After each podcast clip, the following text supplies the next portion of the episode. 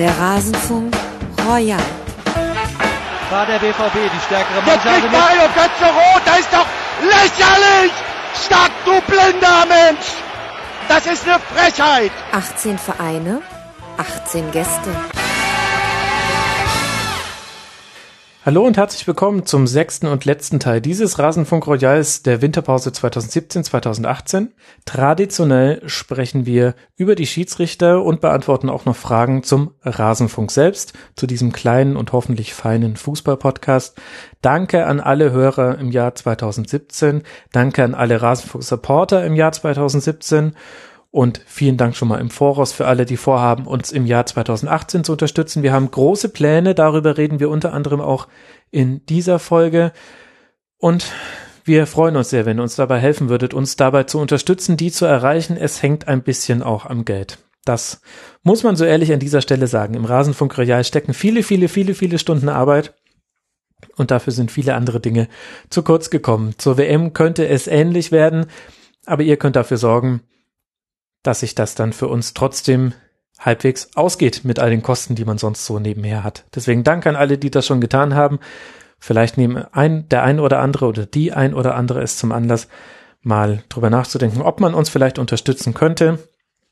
Es muss nicht mehr so viel sein, wie ein Kinobesuch kostet pro Monat. Wenn jeder einen Euro gibt von unseren Hörerinnen und Hörern, dann hätten wir das Ziel schon erreicht und dann hätte ich sogar den Gästen, den tollen Gästen dieses Rasenfunk Royals auch schon ein kleines bisschen vom Kuchen abgeben können dafür, dass sie sich die Zeit genommen haben, mit mir über die Saison ihres Vereins zu sprechen oder, wie ihr es jetzt gleich hören werdet, über die Hinrunde der Schiedsrichter.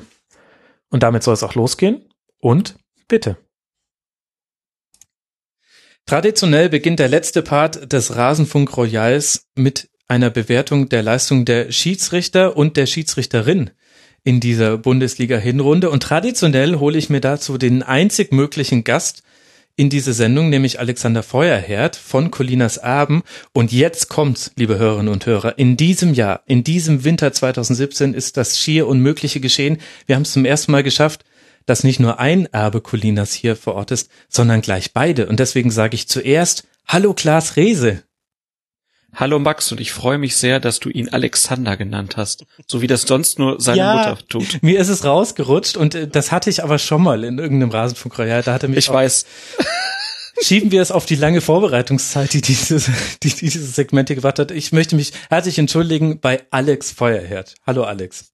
Hallo und es gibt überhaupt keinen Grund, sich zu entschuldigen. Das ist ja nun mal mein voller bürgerlicher Vorname. Ja, aber ich insofern will ja nicht, dass du zusammen, nennen. ja, ich will aber nicht, dass du zusammenzuckst. Ich hatte das schon bei einigen anderen Segmenten hier mit anderen äh, Gästen auch schon, dass sie gesagt haben, naja, also ehrlich gesagt, wenn man meinen ganzen Namen ausspricht, so nennt mich nur meine Mutter. Deswegen. Und ich möchte viel für dich sein, Alex, aber nicht deine Mutter. Einverstanden. Ja, ich find's toll, dass wir beide beide Protagonisten von Colinas Erben hier jetzt endlich mal im Rasenfunk Royal haben. Auch danke an der Stelle an den Deutschlandfunk, den Arbeitgeber von Klaas, äh, der das, der da auch so ein bisschen was dazu beigetragen hat, dass wir jetzt diesen Zeitslot hier gefunden haben. Denn ich habe den Eindruck, und das ist jetzt einfach nur meine Außenwahrnehmung, obwohl von den Podcast-Episoden her eine unproduktive Zeit hinter euch liegt, war es vielleicht das arbeitsreichste Colinas Erben Halbjahr, das es für euch jemals gab. Täuscht dieser Eindruck, Alex? Nee, ich glaube, der täuscht tatsächlich nicht. Wenn man die Kolumne noch mit dazu rechnet, dann ist da schon eine ganze Menge los gewesen. Wenn man dann noch natürlich die Social Media mit dazu nimmt, das heißt in unserem Fall insbesondere Twitter, dann war da sehr, sehr viel los, denn es ist natürlich insbesondere zum Videobeweis was gefragt worden und das war auch exakt das Thema, das ich permanent in diesen Kolumnen für ntv.de und für gmx äh, und web.de hatte. Insofern glaube ich, dass das tatsächlich, was den Bereich betrifft, das arbeitsintensivste Halbjahr war, genau. Für dich auch, Klaas? Ja, ich habe tatsächlich auch unglaublich viel über Schiedsrichter und den Videobeweis äh, im Deutschlandfunk oder bei Deutschlandfunk Nova geredet. Ähm, von daher kann man schon sagen, ja, war viel. Und natürlich sind wir auch nur deshalb nicht so zum Podcasten gekommen. Ja, ja, das ist ja schon klar. Welche anderen Gründe sollte es denn da auch geben? Ich würde übrigens an alle Hörerinnen und Hörer, die stolz auf sich sind, dass sie es geschafft haben, den Rasenfunk Royal bis hierhin durchzuhören und sich jetzt vollkommen zerstören wollen, schlage ich das Trinkspiel vor. Immer wenn das Wort Videobeweis fällt, äh, könnt ihr mal irgendwas zu euch nehmen. Ich würde zu Früchtetee raten, alles andere dürfte sehr zerstörerisch werden. Das dominierende Thema dieser Hinrunde und genau deshalb will ich nicht damit beginnen, sondern eigentlich das machen, Alex, was wir sonst auch mal gemacht haben, nämlich dass wir mal auf die Schiedsrichter generell geblickt haben, bevor wir so in die Details reingegangen sind der, der jeweiligen Halbserien. Und da ist die erste Frage immer die nach den Neulingen, die in dieser Saison debütiert haben. Und diese Frage kam auch von unserem Hörer Schorsch zum Beispiel oder auch vom Alex Muck. Vier neue gab's ja. Bibiana Steinhaus, Sven Jablonski und Sören Storks plus Martin Petersen. Jetzt haben wir sie alle vier. Kann man denn nach den ersten vier beziehungsweise drei Einsätzen, die die hatten, schon so ein Zwischenfazit ziehen? Sind sie in der ersten Liga gut angekommen? Das Zwischenfazit kann man auf jeden Fall ziehen. Es ist ja schließlich eine Halbserie vergangen. Das ist normal, dass die Schiedsrichter und Schiedsrichterinnen, muss man in dem Fall mhm. ja auch sagen, in ihrem ersten Jahr nicht so furchtbar viele Spiele bekommen. Das läuft in der Regel am Schluss bei acht ein. Im zweiten Jahr sind es da schon erheblich mehr. Insofern haben die jetzt alle noch nicht mal eine Handvoll Bundesligaspiele gepfiffen. Aber ich würde sagen, alle vier haben sich gut eingefügt. Es hat natürlich Bibiana Steinhaus im Mittelpunkt gestanden. Ich glaube, das ist klar. Selbst wenn man noch so oft sagt, man will das nicht am Geschlecht festmachen, man will rein über die Leistung sprechen, ist es doch vollkommen klar, wenn in einer großen europäischen Liga eine Frau pfeift, dann ist das natürlich eine Nachricht wert. Und dann gucken die Leute ganz besonders darauf. Aber sie hat ja nicht nur ein Spiel gepfiffen und da ihre Feuertaufe bestehen müssen, sondern es kam ja noch eine Reihe danach. Mhm. Dazu können wir vielleicht gleich noch ein bisschen was sagen. Ich gehe einfach mal kurz die anderen durch, denn der gute Sören Storks, der hatte natürlich ein Debüt, das recht unverhofft gekommen ist. Unverhofft oh ja. insofern, als er einspringen musste beim Spiel zwischen dem ersten FC Köln und dem Hamburger Sportverein, weil sich Felix Brüch verletzt hat. Am und zweiten Spieltag schon. Das war am zweiten Spieltag schon, genau. Dann musste er plötzlich einspringen. Gut, das wäre ihm als Zweitligaschiedsrichter natürlich auch passiert, aber so hat er quasi ein vorgezogenes Debüt gehabt und was dort passierte, ist eine Geschichte, die wird er natürlich sein Leben lang nicht vergessen. Jetzt nicht nur, weil er einspringen musste, sondern weil das erste, was er machen musste, nachdem er das Spiel wieder freigegeben hatte nach der Verletzungspause, das erste, was er machen musste, war, er musste eine gelb-rote Karte zeigen. Ist doch unglaublich, oder? Du bist auf dem Platz, kommst praktisch kalt rein, es dauert keine 30 Sekunden und du musst einen rausschmeißen wir schon die Witze gemacht unter den Schiedsrichter, der hat dann auf seine Spielnotizkarte geguckt, also da, wo die Tore, die persönlichen Strafen, die Auswechslungen etc. verzeichnet werden, hat drauf geguckt und dann gesagt, oh, mein Kollege hat mir aufgeschrieben, du hast schon gelb, dann gehst du jetzt mal. also das, das war natürlich sehr ungewöhnlich, zumal dann am Schluss ja noch ein bisschen die, ähm, die Wogen hochgeschlagen sind bei dem Spiel. Wir erinnern uns alle an die gelbe Karte gegen Papadopoulos nach dieser bühnenreifen Schauspieleinlage, als ob er da von Cordoba sonst wie geschlagen worden wäre. Das hat Storks auch äh, exzellent gelöst und hervorragendes Debüt und auch in der Folge muss man sagen, also seine regulären Einsätze verliefen eigentlich auch so. Er ist so ein bisschen ein Spätstarter hinsichtlich seines Alters, wann er zur Schiedsrichterei gekommen ist, aber einer, der wirklich sehr pragmatisch auf dem Platz umgeht und äh, glaub auch in sehr guter Weise wie man so sagt, die Sprache der Spieler spricht und sich dadurch eine gute Akzeptanz erarbeitet. Martin Petersen hatte ein sehr unglückliches Debüt, muss man sagen, und hier fällt dann bereits das erste Mal das Wort Videobeweis in diesem Zusammenhang, denn er hatte als Debüt das Spiel zwischen dem ersten FC Köln und Eintracht Frankfurt. Das ist eine mutige Ansetzung gewesen und das mhm. sage ich nicht, weil ich das Martin Petersen nicht zutraue, sondern das sage ich deshalb, weil das ein Spiel ist, von dem man eigentlich weiß, dass es durchaus Stress geben kann. Das war in der Vergangenheit immer mal wieder so. Das ist nicht einfach irgendeine Ansetzung, äh, bei der man einen Schiedsrichter gut hinschicken kann. Und er hatte dann drei Situationen drin mit sehr schwierigen Entscheidungen. Ein Strafstoß für Frankfurt, der dann auch zum 1 zu 0 führt und dabei blieb es ja schlussendlich aus. Auch wo viele gesagt haben, hm, ist das einer gewesen, müsste da nicht der Videoassistent. Da gab es noch zwei weitere Situationen, eine nochmal auf der Seite der Frankfurter, eine auf der Seite des ersten FC Köln, wo auch viele gesagt haben, da hätte man eigentlich eingreifen müssen. Das heißt, er litt so ein bisschen bei seinem Debüt unter dieser Geschichte. Ich war im Stadion, habe das gesehen, habe ihn wirklich bedauert in der ersten Halbzeit. In der zweiten war es deutlich stabiler, da kamen auch nicht mehr so viele strittige Situationen, aber das war sicherlich nicht so besonders glücklich ähm, von ihm, wobei, wie gesagt, da einfach Situationen entstanden sind, da wäre ohne Videobeweis vielleicht, da wäre auch drüber diskutiert worden, aber es wäre halt nicht gesagt worden, wir hätten hier jetzt den Videoassistenten eigentlich zu Rate ziehen müssen. Also das war schwierig und Sven Jablonski, der letzte, bei dem Namen werden zumindest die Älteren immer so ein bisschen hellhörig. Sie wissen Jablonski, Jablonski, da war doch mal was, für die, die es nicht wissen. Der Vater von Sven Jablonski, Jörg Jablonski, war Schiedsrichterassistent oder wie man damals noch gesagt hat, Linienrichter bei dem Helmer Phantomtor beim Spiel zwischen Bayern München und Mhm. dem ersten FC Nürnberg, ich glaube 1994, wenn ich Ja, nicht Glaube ich. irre. Und Jörg Jablonski war derjenige, der an der Linie gestanden hat, wie gesagt, und auch gesagt hat, ich habe den Ball im Tor gesehen. Also auf seinen Zeichen hin ist damals das Tor anerkannt worden. Sven Jablonski, also der Sohn, anders übrigens als Harm Osmas, der mit ähm, Hans-Joachim Osmas, dem früheren Bundesliga-Schiedsrichter, nicht verwandt oder verschwägert ist. Wir werden das oft gefragt. Deswegen sage ich das an der Stelle nochmal. Jablonski, groß gewachsen, stellt wirklich auch was dar, muss man sagen, hat sich auch ganz wunderbar eingefügt, hat sehr, sehr gute Spiele gemacht. Ähm, Gerade jetzt auf ähm, am, Ende, am Ende der Hinrunde nochmal auf Schalke und da muss ich also sagen, das ist mit Sicherheit auch ein Gewinn. Also Martin Petersen hat sich dann auch stabilisiert in den anderen Spielen. Hat dann nicht mehr so einen Stress bekommen wie in seinem äh, Debütspiel. Da hätte er sich sicherlich auch was anderes gewünscht, aber insofern war das eigentlich alles, äh, haben die sich eigentlich ganz gut eingefügt, finde ich. Also vier gute Aufsteiger, denen man auch angemerkt hat, warum sie in die Bundesliga berufen worden sind. Und bei Sören Storks kann man vielleicht nochmal anfügen, der hat dieses 4 zu 4 von äh, 96 gegen Leverkusen gepfiffen. Also ein Spiel, wo es ja wirklich hin und her und um alles ging. Ja. Und er hat in dem ganzen Spiel nur eine gelbe Karte gegeben und Mhm. war wirklich ähm, nicht einmal Thema, war wirklich eine ganz schön starke Leistung. Und zu Bibiana Steinhaus vielleicht noch ein Wort.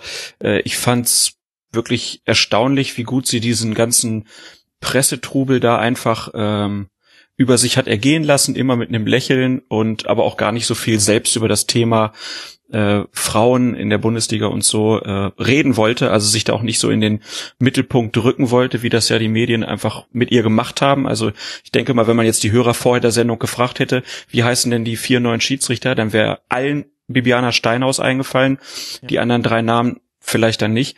Ähm, ja, und sie hat ja wirklich weltweite äh, Aufmerksamkeit bekommen, Interviews da in der New York Times zum Beispiel, wo man dann auch mal äh, dann bei oder bei Deutschen Welle, äh, wo man dann gesehen hat, dass sie auch perfektes Englisch spricht. Äh, das ist schon eine bemerkenswerte Frau, die vielleicht zu spät in die Bundesliga aufgestiegen ist. Ich meine, wenn man jetzt guckt, die anderen sind so Anfang 30 oder Ende 20 und sie ist jetzt mit 38 erst aufgestiegen.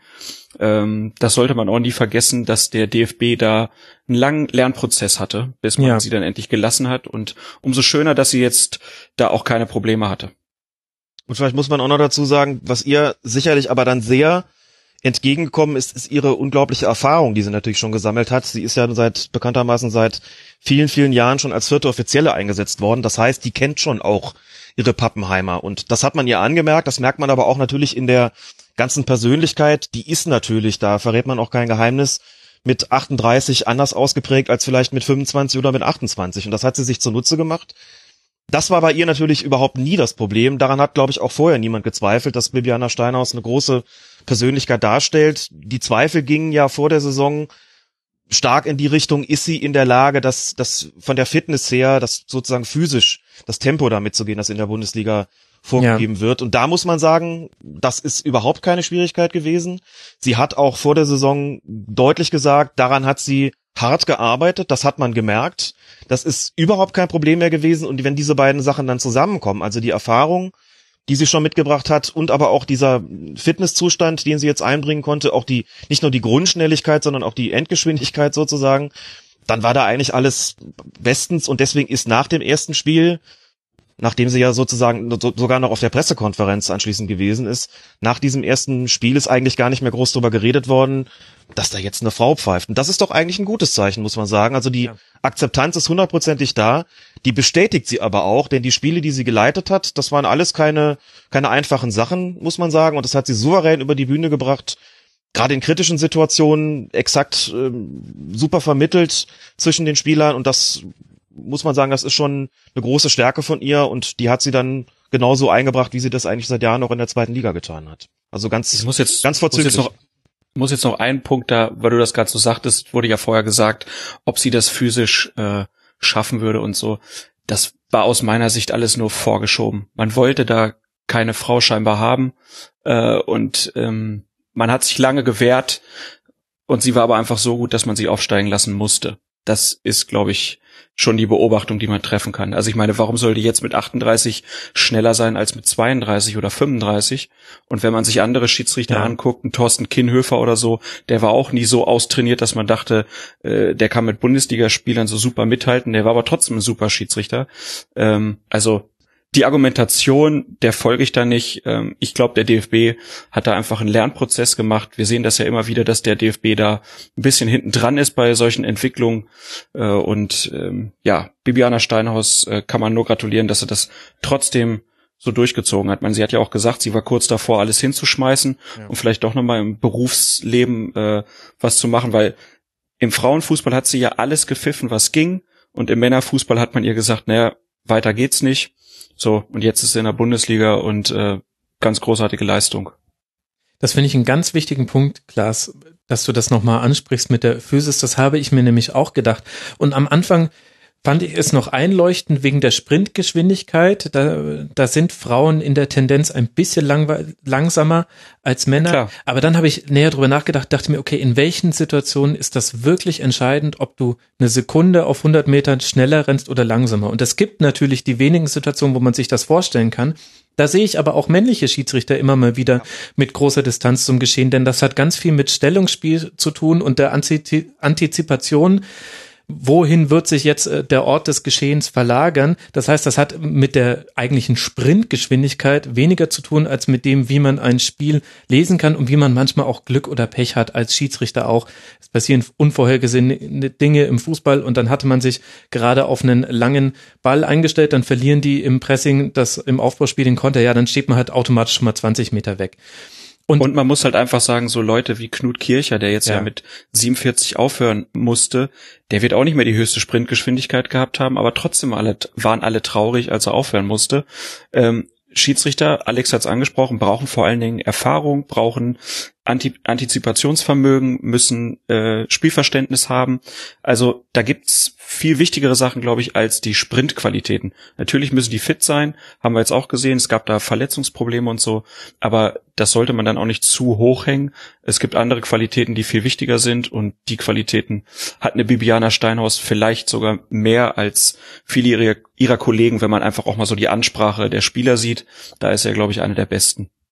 Es gibt vor allen Dingen auch männliche Schiedsrichter, die, ihr habt ja auch schon gesagt, die ähm, ganz bestimmt auch keine absoluten Sprintmonster sind und ja. vielleicht auch aus eigener Erfahrung, ihr habt es ja jetzt schon, schon mehr als nur angedeutet, du musst vor allen Dingen dann sehr, sehr nah dran sein, wenn es mit der Akzeptanz vielleicht sonst nicht ganz so weit her ist, um deine Glaubwürdigkeit zu erhöhen. Also wenn du dann ganz nah dran stehst, kannst du natürlich den Leuten zeigen, okay, ich bin hier gewesen und selbst wenn ich jetzt irgendwie noch nicht so lange in der Bundesliga pfeife, ich bin extrem schnell, extrem fit, dann immer extrem nah dran, so steigert man die Akzeptanz. Je mehr Erfahrung dazu kommt, desto weniger ist das nötig. Dann regelt man viel mit Routine, antizipiert natürlich auch besser, klar. Aber dann speist sich die Akzeptanz eben auch nicht nur aus dieser Nähe oder nicht vor allen Dingen aus dieser Nähe, sondern aus ganz anderen Dingen. Und insofern ist das was, was Schiedsrichter und Schiedsrichterinnen, die diese Erfahrung mitbringen, ist das definitiv was, wovon sie auch sehr stark profitieren. Und das ist bei Bibiana Steinhaus grundsätzlich eben auch schon so völlig unabhängig von ihrem, wie auch immer gearteten Sprintvermögen.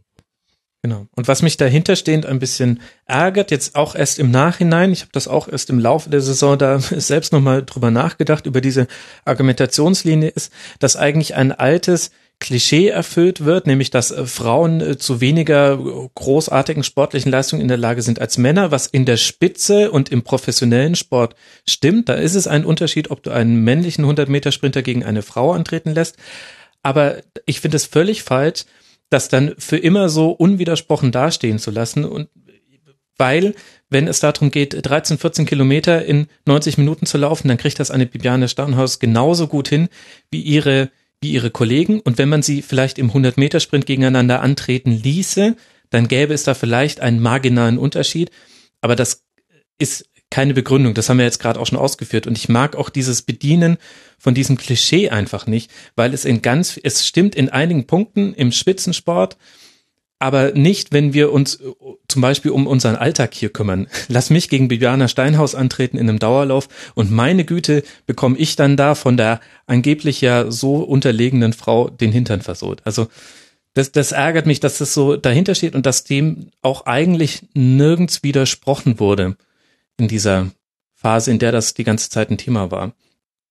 Und eigentlich stimmt war es ja das Fall. Gegenteil. Eine Frau kann ganz locker auch erste Liga pfeifen. Das hätten wir sonst schon deutlich sehen müssen in ihren vier Einsätzen.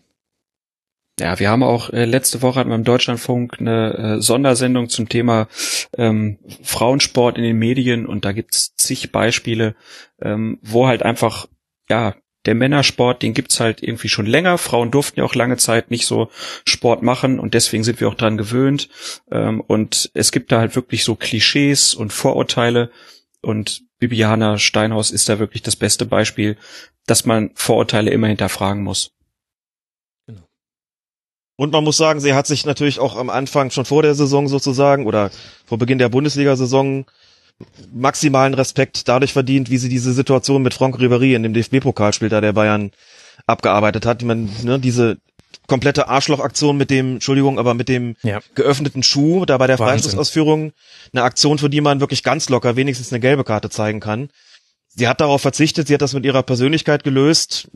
Das äh, ist dann sicherlich in ihrem Sinne gewesen die Reaktion der Öffentlichkeit darauf ist, ist ja so eine Geschichte, die man immer nicht so ganz ausblenden kann. Also wenn sie da gelb gezeigt hätte oder hätte ihn sogar rausgeschmissen, hätten sich dafür viele gute Gründe finden lassen. Hätte sagen können, hier, Ribéry, ne, hast du mal deine Grenzen aufgezeigt bekommen. Darauf hat sie sogar noch verzichtet und hat aber dann auch später im Sportstudio gesagt, das war das erste und das letzte Mal, dass ich so damit umgegangen bin. Alle sollten jetzt wissen, was sie erwarte, wenn sie das tun. Und das ist beim nächsten Mal ganz sicherlich keine freundliche oder deutliche Ansprache mehr, sondern da kommt ein Kärtchen.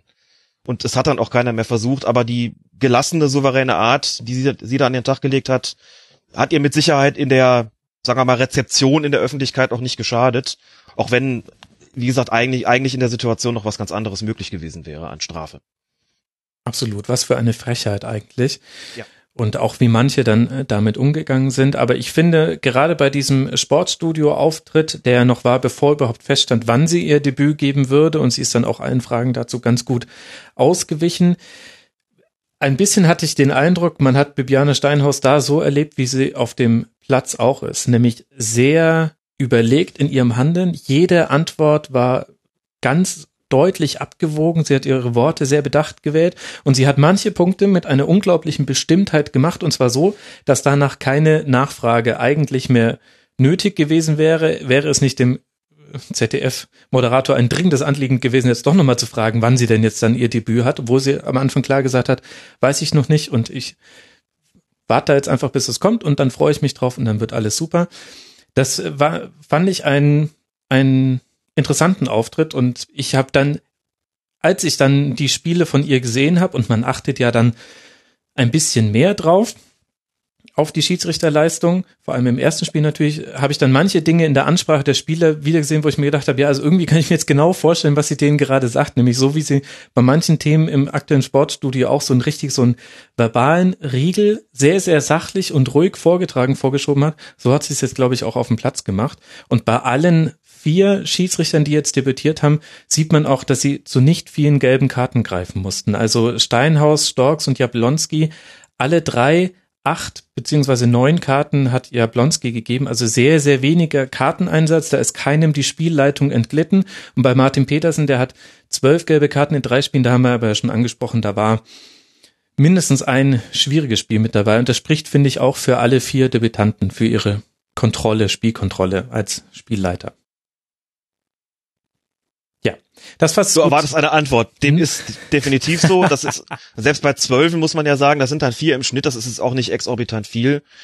Aber das stimmt und, und alle haben eigentlich auch in der zweiten Liga schon nicht viele Karten äh, nehmen müssen, um sich da äh, Respekt zu verschaffen oder die Akzeptanz herzustellen. Und das ist, haben sie in der Bundesliga dann eben auch nahtlos fortgesetzt, dass das so ist, ja. Wir haben auch noch die Frage bekommen von F. Wolf, die sich auf alle Schiedsrichter bezieht, nämlich ob es jemanden gibt, der besonders positiv herausgestochen hat durch eine besonders herausragende Leistung oder eine gute persönliche Entwicklung. Da Das ist eine schwierige Frage. Ja. Ähm, also, Darf ich jemanden in den Ring werfen? ja, sehr gerne. Ich finde, dass äh, Dennis Eitekin zwar auch in einzelnen Szenen kann, man kann immer diskutieren über Schiedsrichter, aber ich finde, er hat ein Auftreten in, entwickelt inzwischen, das nicht mehr so rüde wirkt, wie es wie ich es in Erinnerung hatte. Vielleicht liegt es auch an meiner Erinnerung. Aber ich fand, dass er sehr bestimmt mit den Spielern umgegangen ist, aber auch immer mal wieder, man hat ihn auch bei so Szenen, die eindeutig waren, da hat er dann manchmal auch gelacht und hat gesagt, also sorry, was soll ich denn machen? Das war einfach eindeutig faul und jetzt geht bitte, gehen Sie bitte weg. Wir, wir wollen jetzt hier weiterspielen. Der hat mir vom Auftreten her gut gefallen in dieser Hinrunde und ohne dass ich jetzt sagen würde, ich hätte jeden Schiedsrichter immer ganz genau im Blick gehabt, gab es da einige Szenen, wo ich mir gedacht habe, ja Wahnsinn, der hat jetzt einfach ein Standing, so wie es früher eben zum Beispiel auch ein Knut Kircher hatte. Also Dennis Eitekin, ich glaube, da können wir für uns reklamieren, dass wir die ersten in Deutschland waren, die ihn gelobt haben öffentlich. Äh, Nein, er hat ja wirklich äh, einfach einen ganz schlechten Ruf bei ganz vielen Fußballfans gehabt. Äh, ich kenne auch heute noch viele Leute, die ihn überhaupt nicht abkönnen. Ja, ich glaube, ähm, da kennen wir auch gemeinsame Freunde, ja. Genau, ähm, ja, also ich glaube, er hatte jetzt nicht die stärkste Hinrunde. Ich erinnere mich an dieses Spiel Eintracht Frankfurt gegen den ersten FC Köln, ähm, was die Kölner da so äh, knapp 1-0 verloren hatten und hinterher nicht besonders glücklich waren über seine Leistung. Das war Petersen. Das war Petersen. Mhm. Das war in Köln, das war Petersen. Davon hatte ich gerade gesprochen, ja. Das war Ach so, dann war das letzte Saison schon, ne? Ja. Ähm, okay. Aber ich weiß nicht, ich hatte, äh, Dennis Eitekin wäre jetzt nicht der Erste gewesen, der mir einfiel in diesem Jahr. Äh, ich finde, an Persönlichkeit hat natürlich Manuel Gräfe gewonnen. Das war der Erste, der mir so in den Sinn kam, weil er halt auch in seiner öffentlichen Wahrnehmung, über die wir ja später dann nochmal sprechen werden, nochmal deutlich an äh, Profil gewonnen hat. Ähm, und der Zweite, den ich so ein bisschen rausheben würde, ähm, wäre wahrscheinlich Benjamin Brandt, der ist ja auch erst ganz frisch, hat ja, glaube ich, erst gut 20 Bundesligaspiele gepfiffen, aber bei dem habe ich das Gefühl, der äh, entwickelt sich ganz prächtig. Ich mag seine Spielleitung einfach sehr gerne, weil er auch so eine ganz souveräne Art hat und ähm, ja, den würde ich, glaube ich, noch so ein bisschen rausheben wollen. Kann ich mich nur anschließen. Hab übrigens gerade heimlich nachgeguckt, Lars. Du hast recht, das Spiel von Eitekin Frankfurt gegen Köln war in der vergangenen Saison tatsächlich. 5. November. Also ich habe auch nachgeguckt. also 16, 16, 17, aber wenn wir nur bei der Saison bleiben, schließe mich erstens äh, an. Eitekin ist ja inzwischen sozusagen auch formal die Nummer zwei in Deutschland, also einer von drei Schiedsrichtern, deutschen Schiedsrichtern, die da in dieser Elite Group sind mm, und auch international ein gestiegenes Ansehen vorweisen kann. Und das, das merkt man ihm an. Er hat selbst mal gesagt in dem Interview Ende der vergangenen Saison, dass er sich erschrickt, wenn Leute ihm sagen, dass er so streng rüberkommt. Er sagt über sich selbst, ich bin ein harmoniebedürftiger Mensch und möchte gar nicht so rüberkommen. Ich möchte auch immer ein gutes Verhältnis zu den Spielern haben. Ich rede auch eigentlich gar nicht so streng mit denen, aber ich gebe zu, das sieht manchmal komisch aus. Und daran hat er offensichtlich gearbeitet, denn das ist jetzt alles noch viel ruhiger, viel verbindlicher, nochmal gelassener irgendwie so in der ganzen Außendarstellung. Das hat ihm sicherlich gut bekommen. Ähm, Benjamin Brandt hat klar schon eigentlich alles dazu gesagt. Man merkt bei den Leuten, wenn sie dann das zweite, dritte, vierte Jahr dabei sind, auch so eine Veränderung in der ganzen Spielleitung, auch so in der Akzeptanz der Spieler und umgekehrt auch in der Art und Weise, wie sie mit den Spielern umgehen. Das ist alles selbstverständlicher, relaxter, ruhiger und dann kommen so die Qualitäten so richtig raus, denn dann müssen sie sich nicht mehr so darauf konzentrieren, sich den Respekt zu verschaffen, sondern dann können sie schon von aus diesem Respekt, aus dieser Akzeptanz auch schöpfen und das, äh, da kommen dann so die ganzen anderen Qualitäten auch nochmal zum Vorschein. Das kann man von Brand sicher sagen. Daniel Siebert ist auch so ein Fall, der sich eigentlich von Jahr zu Jahr weiter steigert und immer eigentlich ein guter Schiedsrichter gewesen ist. Sascha Stegemann hat jetzt das ja. DFB-Pokalspiel zwischen Bayern und Dortmund gehabt. Dazu muss man sagen, das ist ja nun das Spiel schlechthin in Deutschland. Und da guckt man immer darauf, welcher Schiedsrichter bekommt das denn.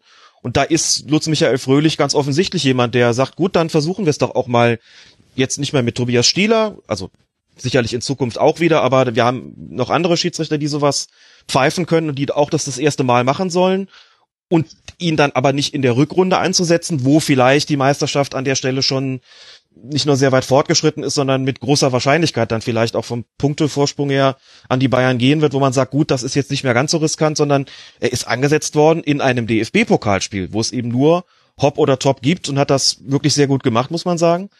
Ähm, sicherlich auch zu nennen an der Stelle von den Leuten, die sich äh, da weiterentwickelt haben. Eigentlich sind sonst alle genannt worden. Haben Osmas hat eine prima Saison, ist ja auch äh, jetzt nicht diese Saison aufgestiegen, war ähm, zur vergangenen Saison hat sich da auch gut etabliert, hat sich weiterentwickelt. Also ich, ich glaube zumindest, dass man sagen kann, dass diese dieser Aderlass, den es gegeben hat bei den Schiedsrichtern. Es haben ja, ich glaube, innerhalb von drei Jahren neun erfahrene Leute aufgehört und mussten ersetzt werden und alle haben gesagt, hm, ob das wohl klappen wird. Und ich glaube, da kann man im Großen und Ganzen schon sagen, dass die Neuen das gut gemacht haben, dass sie sich nicht nur prima eingefügt haben, sondern dass sie auch in der Lage sind, das zunehmend zu kompensieren und das ja unter teilweise erschwerten Bedingungen, denn auch die haben ja das ein oder andere Kämpfchen mit dem Videobeweis gehabt. Also im Prinzip soll das ja eine Erleichterung sein, aber wie es halt immer ist mit so einer Neuerung, man muss sich erstmal dran gewöhnen. Und wie wir ja wissen, hat es da auch gewisse ähm, Hindernisse und Hürden und äh, Wackler gegeben. Aber im Grunde genommen muss man sagen, haben sie sich alle echt ganz prima entwickelt und äh, kann man schon sagen. Also da hat, äh, hat der DFB, haben die deutschen Schiedsrichter können da wirklich also einigermaßen gelassen damit umgehen und sagen, okay, wir haben jetzt neue Leute etabliert und die kriegen das eigentlich auch alle sehr gut hin. Ist das nicht interessant, wie anders man über Schiedsrichter in diesen ersten 17 Bundesligaspielen spricht, wenn man das Thema Videobeweis etwas mühsam zwar, aber erstmal ausklammert? Ich finde das eine interessante Beobachtung, denn das ist mir bei der Vorbereitung auf dieses Segment eben aufgefallen, dass wenn ich mal das in Vergleich setze zu den vorherigen Jahren, wo wir meistens so die Aufreger der Saison durchgegangen sind, Alex, dass das eigentlich sich gar nicht so verändert hat, bis auf zwei Überthemen, die es eben gibt. Und das eine ist der Videobeweis und das andere ist noch ein Thema, das würde ich gerne vorziehen, denn indirekt ist das jetzt mit dem Namen Lutz Michael Fröhlich auch gerade schon gefallen. Die Besetzung, die personelle Besetzung der führenden Schiedsrichterposition, die eben für die Spielansetzung zuständig sind und eben auch die Personalien Helmut Krug und Herbert Fandl. Da gab es ein aufsehenerregendes Interview von Manuel Gräfe und im späteren Saisonverlauf nahm die Entwicklung sehr schnell Fahrt auf und sehr schnell war es dann auch wieder vorbei. Es wurde eine Ethikkommission eingesetzt unter Rudolf Scharping. Die hat Entschuldigung, Klaus Kinkel heißt der Mann. Was habe ich denn gesagt? Ach Gott. Rudolf Scharping. um Gottes Willen. Ja, der Max ist dann doch auch ein bisschen durch nach so viel. Danke, Klaas. Der Fact-Checker sitzt hier schon im Raum. Das ist sehr praktisch. Keine Ahnung, was ich da gerade im Hirn hatte. Wäre aber auch eine lustige Vorstellung. In, Allerdings. In, in jedem der Fall. Macht, der macht nur Radsport. Genau, genau, eben. Weiß nicht, wie ich jetzt drauf kam. Über Doping wollte ich doch gar nicht sprechen. Egal. Hat im Fußball auch nichts zu suchen. Da fand ich ja den Tweet sehr schön. Äh, Doping, jetzt hat es auch den Radsport erwischt. Nachdem Chris Froome. Nee, wer war's? Na, egal. Anderes Thema. Wechseln wir, kommen wir wieder zu einem Terrain, wo ich mich sicherer fühle. Also, Manuel Greffer hat ein Interview gegeben, in dem er die, das Schiedsrichterwesen oder die Leitung von oben sehr deutlich kritisiert hatten. Jetzt würde ich euch nochmal bitten, als diejenigen, die ja sehr, sehr eng mit dieser Materie vertraut sind, könnt ihr nochmal versuchen, in wenigen Sätzen den Hörerinnen und Hörern äh, einzuführen, um was ging es dann und zu welcher, zu welcher Lösung kam es denn dann, nachdem die Ethikkommission unter Klaus Kinkel eine Woche lang gearbeitet hat? Naja, also es gab ja dieses legendäre Interview, mittlerweile kann man es glaube ich wirklich so nennen, mit Manuel Gräfe unter der Überschrift, es ging zu oft nach Gusto, nicht nach Leistung. Also Manuel Gräfe hat da ganz klar gesagt, dass es, ähm, bevor Lutz Michael Fröhlich äh, dann die Leitung der Schiedsrichter unternommen, äh, übernommen hat, dass davor vor allen Dingen unter äh, Krug und Fandel ähm, ja es zu wenig halt äh, nach Leistung ging, sondern ähm, ja manche Schiedsrichter wurden bevorzugt, andere wurden ähm, nicht so berücksichtigt, äh, obwohl sie die Leistung eigentlich dafür gebracht hatten. Es gab keine Transparenz äh, und ja diese Vorwürfe habe er immer wieder an den DFB herangetragen, aber es hat sich nichts getan. Und ähm, um das jetzt ganz kurz zu halten, könnte man sagen, dann wurde die Schiedsrichterkommission, äh Quatsch, die äh, Ethikkommission eingesetzt äh, auf, oder angesetzt auf diesen Fall und hat dann äh, einfach beschlossen, wir müssen es irgendwie schaffen, dass diese Leute sich nicht mehr über den Weg laufen. Ähm, so Helmut löst man Krug, Konflikte ja am besten. Ne, genau, äh, man redet Raum einfach gehen. nicht mehr miteinander. Ja, genau. äh, und äh, ja, also äh, Fandel darf jetzt zum Beispiel nicht mehr äh, zu Treffen der Elite-Schiedsrichter kommen. Auch Helmut Krug ähm, wurde ein bisschen degradiert. Alex, was war da nochmal die Lösung? Na, Krug ist von, seinen, von seiner Funktion als Projektleiter Videobeweis entbunden oder von seinem Amt Projektleiter Videobeweis entbunden worden. Das macht jetzt Lutz Michael Fröhlich selbst. Und er war ja noch im Bereich Nein, der das war Supervision. das war ja erst, das war ja erst der zweite Schritt, ne? Ja. Das kam ja, das kam ja dann erst, äh, also erstmal wurde er ja, glaube ich, auch nur aus dieser Schiedsrichter-Elite Funktion rausgenommen und Manuel Gräfe war halt nicht mehr Videoassistent, damit er Krug dort nicht über den Weg laufen konnte und er darf sich nicht mehr in der Öffentlichkeit äh, äußern, sonst ist er bald kein Bundesliga-Schiedsrichter mehr. Ergo, er hat einen Maulkorb bekommen. Und dann kam zwei Tage später eine Geschichte in der Bild am Sonntag, ähm, dass Helmut Krug Einfluss auf Spiele von Schalke 04 genommen haben soll, obwohl er eigentlich nur Supervisor ist. Und daraufhin wurde er dann, wie Alex gerade schon sagte, von seinem Posten als ähm, Projektleiter Videobeweis ähm, enthoben, ist aber weiterhin als Supervisor dort tätig. Genau, und Helmut Krug kommt eben gebürtig aus Gelsenkirchen, deswegen hat das eine genau. besondere genau. Note, wenn wir da über Schalke 04 sprechen. Ganz kurz. Ist übrigens ist nicht, nicht mehr als Supervisor tätig, die Funktion gibt's gar nicht mehr. Also nicht mehr in dieser Form. Die haben jetzt, es gibt ja jetzt die, die zweiten Assistenten sozusagen. Also es gibt einen Hauptvideoassistenten, es gibt einen Co-Videoassistenten. Die Supervisoren existieren wohl theoretisch noch, sind aber nicht mehr befugt, während des Spiels in irgendeiner Form Kommunikation zum Videoassistenten aufzunehmen, sondern die sind jetzt dafür da, hinterher eine Auswertung zu machen. Ich glaube, in dieser Funktion ist Helmut Krug auch weiterhin tätig, aber eben nicht mehr in dieser Funktion als Supervisor während des Spiels. Da hat man gesagt, die Funktion braucht man eigentlich gar nicht mehr, weil man ja jetzt die, zweiten Videoassistenten noch dazu äh, genommen hat und deswegen hat man quasi, die, hat man Krug sozusagen in dieser Funktion rausgenommen, indem man die Funktion selbst total zusammengestutzt hat. Und jetzt muss man zu Manuel Gräfe noch sagen, dass das nicht das erste Mal ist, dass er dadurch aufgefallen ist, dass er sich an einer aus seiner Sicht Verbesserung des Schiedsrichterwesens äh, bemüht, sondern er war auch wesentlich dafür verantwortlich, dass der Fußballwettskandal mit Robert Heuzert damals ans Licht kam. Also das ist schon zum zweiten Mal, dass Manuel Gräfe offenbar zuerst interne und dann in dem Fall auch externe Wege gesucht hat, um da eine Situation zu verbessern, wo Dinge in Schieflage geraten sind. Wo sich ja die grundsätzliche Frage erstmal stellt, Alex, kann man denn von außen betrachtet, du steckst natürlich so halb drin, ähm, also bist näher dran als Klaas und ich, kann man denn an diesen Vorwürfen, die er geäußert hat, etwas sehen? Läuft es sehr viel über persönliche Empfehlungen? Wie, wie werden Schiedsrichteransetzungen, wie kommen die zustande? Na, zunächst mal muss man ja sagen, dass Manuel Gräfe sich zu dem Zeitpunkt geäußert hat, als Lutz Michael Fröhlich schon die Funktion des Leiters der Schiedsrichterkommission Elite inne hatte. Also er hat sich ja jetzt, das Interview ist ja nicht mehr zu dem Zeitpunkt gekommen, wo Krug und Fandel noch in den Ämtern waren, in denen sie vorher gewesen sind, sondern er sagt ja ganz deutlich unter Lutz Michael Fröhlich, hat sich die ganze Sache verbessert, die Stimmung ist besser geworden, die Leistungen sind wieder besser geworden. Da konstruiert er ja auch ein, das heißt konstruiert, da stellt er ja auch einen Zusammenhang mhm. fest. Er sagt, so wie die Personalführung ist, so wie die Stimmung ist, so sind dann auch die Leistungen und die waren zuletzt schlechter unter Krug und Fandel, sagt er, und die haben sich jetzt wieder verbessert unter Fröhlich.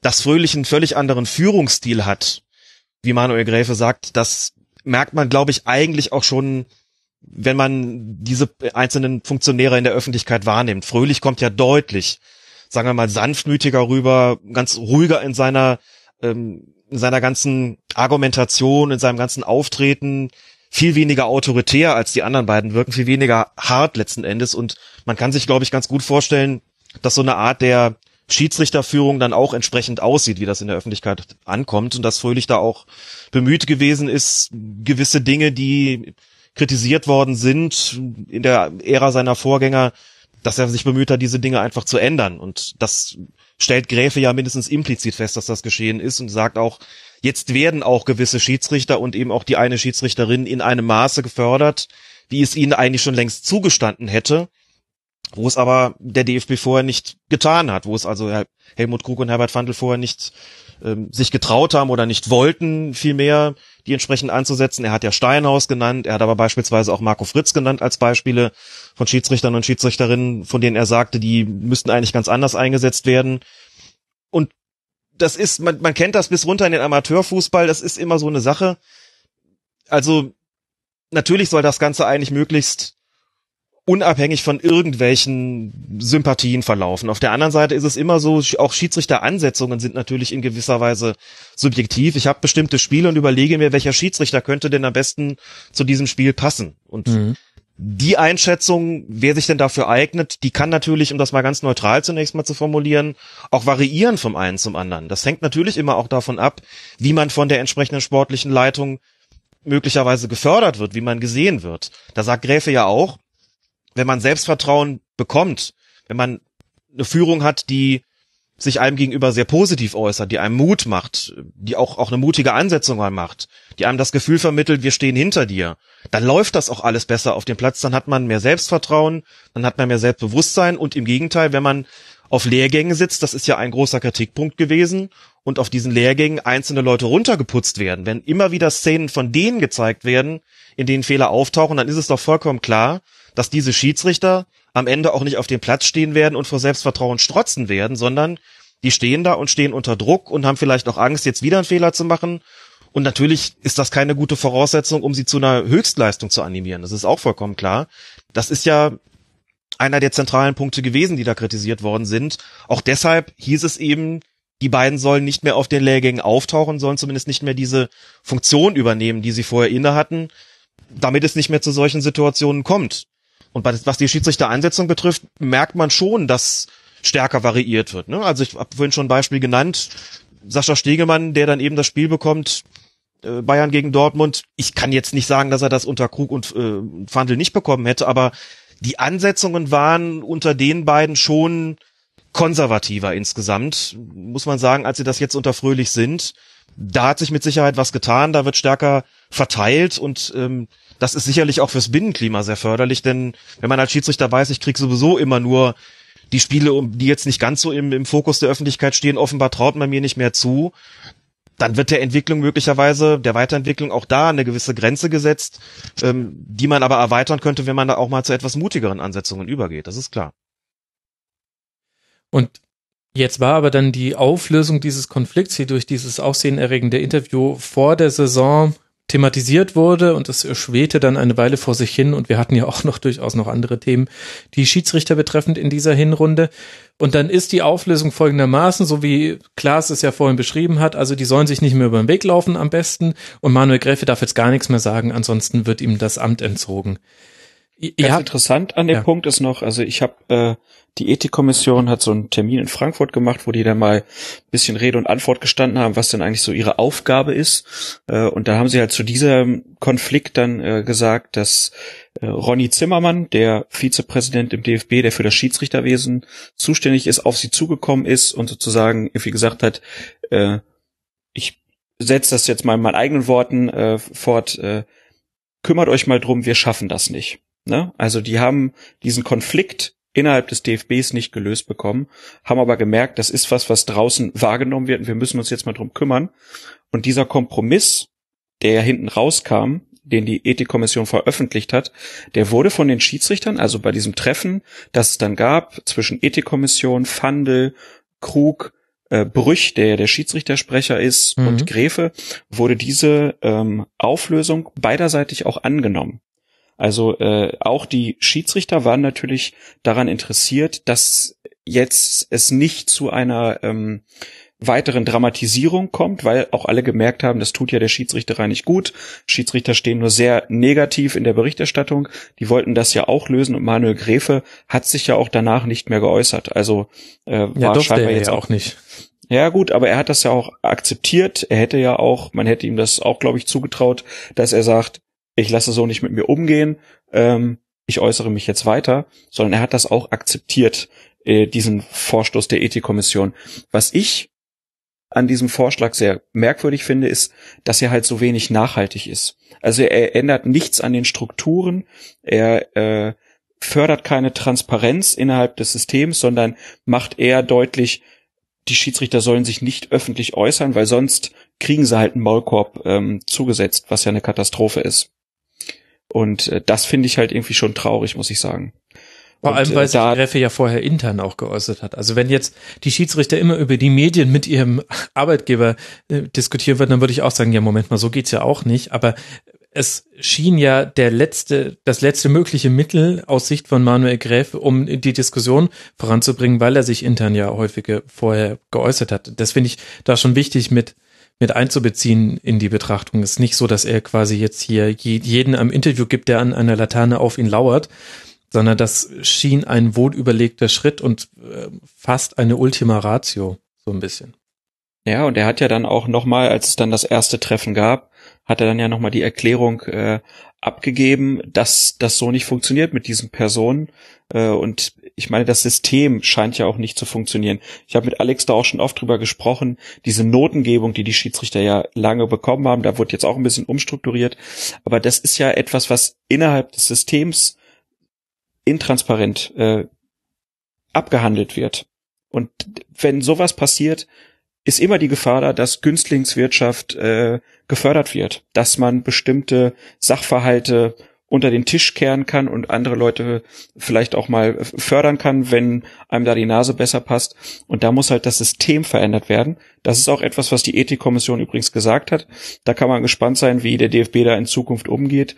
Und äh, die DFL hat ja auch einen Vorstoß da gemacht, will die Schiedsrichter professionalisieren, will die mehr an die DFL äh, ranholen, die Bundesliga-Schiedsrichter. Da kann man auf jeden Fall gespannt sein, was da, ich schätze mal, im Sommer dann irgendwie passieren wird. Ich glaube, das Ziel ist jetzt einfach, möglichst ruhig erstmal die Saison zu Ende zu pfeifen. Äh, und wenn danach aber nichts passiert, bin ich mir sicher, ähm, dass es dann nochmal zu einem Knall kommt, wenn sich nicht strukturell auch was verändert. Ich muss mal zur Ethikkommission auch noch sagen, und das äh, ist ja vielfach auch kritisiert worden, nachdem die da fertig gewesen sind, unter anderem vom Kollegen Oliver Fritsch auf Zeit Online, der natürlich festgestellt hat, ist das wirklich möglich, so einen Konflikt, der offensichtlich schon eine ganze Weile schwert und schwelt, ist es wirklich möglich, so einen Konflikt innerhalb von fünf Tagen zu durchleuchten und beizulegen? Ist es natürlich nicht. Und es ist so ein bisschen zum Ende der Hinrunde auch rausgekommen, dass diese Ethikkommission, Klaas hat es ja auch mehr als nur angedeutet, dass diese Ethikkommission eigentlich nicht nur den Auftrag hatte, wir löst das mal, wir kommen damit nicht mehr klar, sondern dass es dann wohl auch darum ging, eine Lösung zu finden, bei dem alle Beteiligten ihr Gesicht wahren können, wo keine wirklichen personellen Konsequenzen gezogen werden. Das heißt, das ganze Ding ist eigentlich so ein bisschen verwaltet worden. Ne? Man hat also da Maßnahmen getroffen, wahrscheinlich ohne das alles gründlich durchleuchtet zu haben, sondern man hat einfach nur als Ethikkommission gesagt, wir, wir machen jetzt mal. Ähm, die dürfen sich jetzt nicht mehr über den Weg laufen, die dürfen sich jetzt nicht mehr begegnen, der darf nichts mehr sagen, der darf nicht mehr dahin kommen. Und irgendwie wirkte das alles so ein bisschen halbgar. Und das hat ja auch nicht lange gedauert. Ihr habt schon gesagt, es ist so wenig nachhaltig gewesen. Diese Absetzung von Krug oder die Übernahme von Lutz Michael Fröhlich da auf dem Posten äh, des Postens Projektleiter Videobeweis. Das war ja nach dem Beschluss der Ethikkommission. Also da sind doch Dinge danach passiert, bei denen man den Eindruck haben musste, so richtig tragfähig ist das doch offensichtlich nicht, nicht, nicht gewesen. Es stand im Raum, alle Schiedsrichter sollen mal befragt werden nach ihrer Ansicht zu Krug und zu Fandel, geht das noch so weiter? Wie war das in der Vergangenheit? Das dauert natürlich auch alles eine ganze Weile. Das kann man nicht in fünf Tagen machen.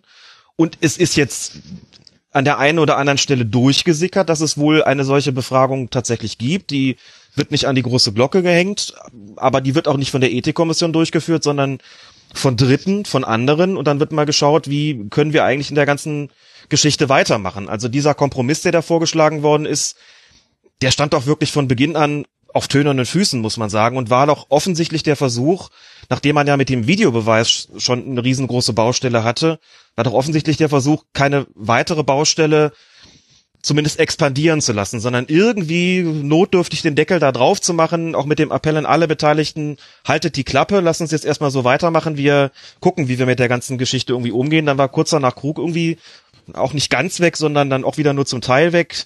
Also das Krisenmanagement des Deutschen Fußballbundes, sowohl in dieser Geschichte als auch beim Videobeweis, da werden ja noch drauf zu sprechen kommen, das ist ähm, aus meiner Sicht doch sehr fragwürdig gewesen nicht weiter zu empfehlen. Und das hat ja auch die DFL wiederum veranlasst, unter Präsident Reinhard Raubal, da dann irgendwann in einer Deutlichkeit dazwischen zu hauen, die man so auch noch nicht erkannt hatte. Es gab dann auch unter anderem im Zusammenhang mit Dingen, die auch rund um den Videoassistenten und Videoschiedsrichter passiert sind, die wir gleich noch thematisiert werden, eine Pressemitteilung, in der es äh, Zitat heißt, ohne Rücksicht auf Namen und Position ist es erforderlich, die organisatorischen Strukturen und Verantwortlichkeiten den massiv gestiegenen Erfordernissen im Sinne von Transparenz und klaren Verantwortlichkeiten anzupassen.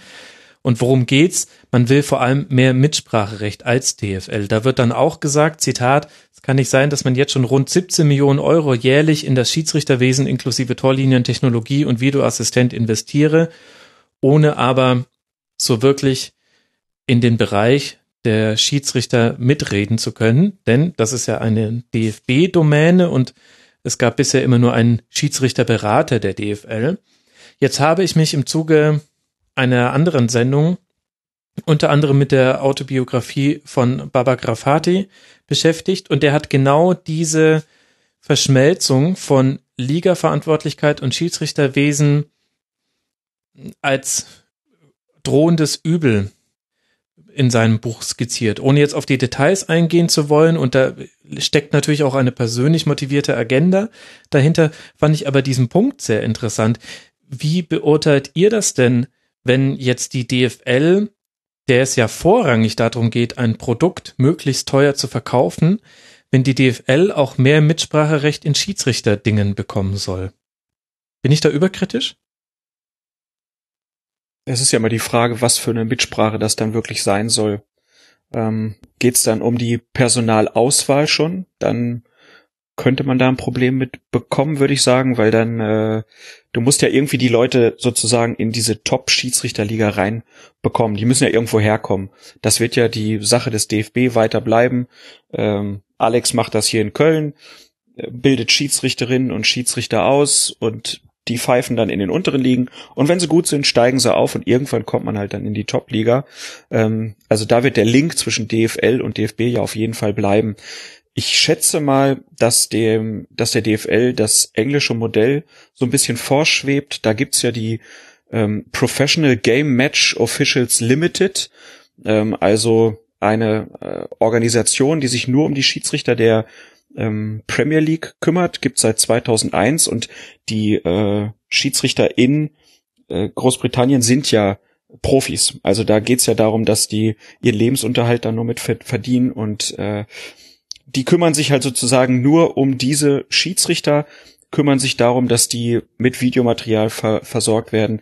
Ähm, dann gibt's da auch noch eine Select Group, also äh, nochmal eine Auswahl. Das sind dann sogar Schiedsrichter, die sich zweimal im Monat äh, für äh, Trainingseinheiten treffen und zusammen auch äh, Videos analysieren. Also das soll natürlich fördern, dass es eine Einheitlichkeit der Entscheidung gibt, dass die Schiedsrichter super vorbereitet sind. Ähm, da geht's dann auch um Sportpsychologen, Sportwissenschaftler, äh, Physiotherapeuten, ähm, Konditionstrainer und so weiter.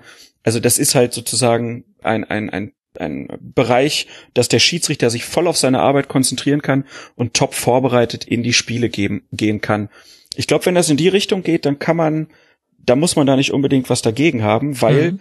die kümmern sich dann halt wirklich nur darum, dass die Schiedsrichter äh, perfekt vorbereitet sind und ein super Umfeld haben äh, und halt auch eine gewisse Sicherheit haben, dass sie von diesem Beruf als Schiedsrichter leben können und ähm, ja eine gute Unterstützung erfahren. Ich glaube, wenn das in die Richtung geht, ähm, dann ist das schon was, wo ich jetzt keine großen Einsprüche habe. Die hätte ich auch nicht, ehrlich gesagt. Und ich glaube, dass die Anforderungen immer weiter gestiegen sind und auch wenn man vielleicht nicht so weit gehen muss wie Urs Meier, der ja, sagen wir mal, immer auch ein Lobbyist in eigener Sache ist, und sich gerne hinstellt und sagt, wenn wir die Profischiedsrichter eingeführt haben, dann wird alles gut. Also hm. er tut immer so ein bisschen so, dass dann überhaupt Hat keine man vom Fehler Videobeweis mehr auch gesagt. Ja. Was natürlich, das ist natürlich Blödsinn. Also natürlich gibt's dann weiterhin Fehler, aber was natürlich stimmt, ist, dass man die Bedingungen weiterhin professionalisieren kann. Auch da erinnere ich nochmal an das Sportstudio-Interview mit Manuel Gräfe, das auch deswegen so herausragend war, weil es eben so selten ist, dass jemand dann auch zu so einem, in so, in so eine Sendung geht und da wirklich auch Klartext spricht wie Gräfe das damals schon getan hat, wie er es eigentlich immer getan hat und deutlich gemacht hat, wenn wir ins Trainingslager nach Mallorca fliegen und da sind für, keine Ahnung, 42 Schiedsrichter inklusive Zweitligaleute, da ist dann irgendwie vielleicht nur ein Physiotherapeut oder eine Physiotherapeutin da. Mhm. Das ist zu wenig. Also das war jetzt so ein Beispiel, das er genannt hat, an dem aber deutlich geworden ist, es besteht weiterhin Professionalisierungsbedarf auch hinsichtlich Psychologen beispielsweise. Es gibt ja so einen ganzen, oder Ärzte, es gibt ja so einen ganzen Stab an Leuten in jedem Fußballclub. Und die Schiedsrichter sind ja, deswegen sprechen wir auch im Rasenfunk, nichts anderes als das 19. Team der Bundesliga und sollte eigentlich, was die, das Thema Professionalität betrifft, auch genauso gut aufgestellt sein, wie man so schön sagt. Da ist sicherlich noch einiges zu tun. Jetzt ist so eine eigene Organisation, so eine eigenständige Schiedsrichtervereinigung der oder Vereinigung der der Profi-Schiedsrichter sozusagen vielleicht nicht ein Allheilmittel, aber das sollte schon den Status bekommen und die sollten schon auch äh, auf eigenen Füßen stehen.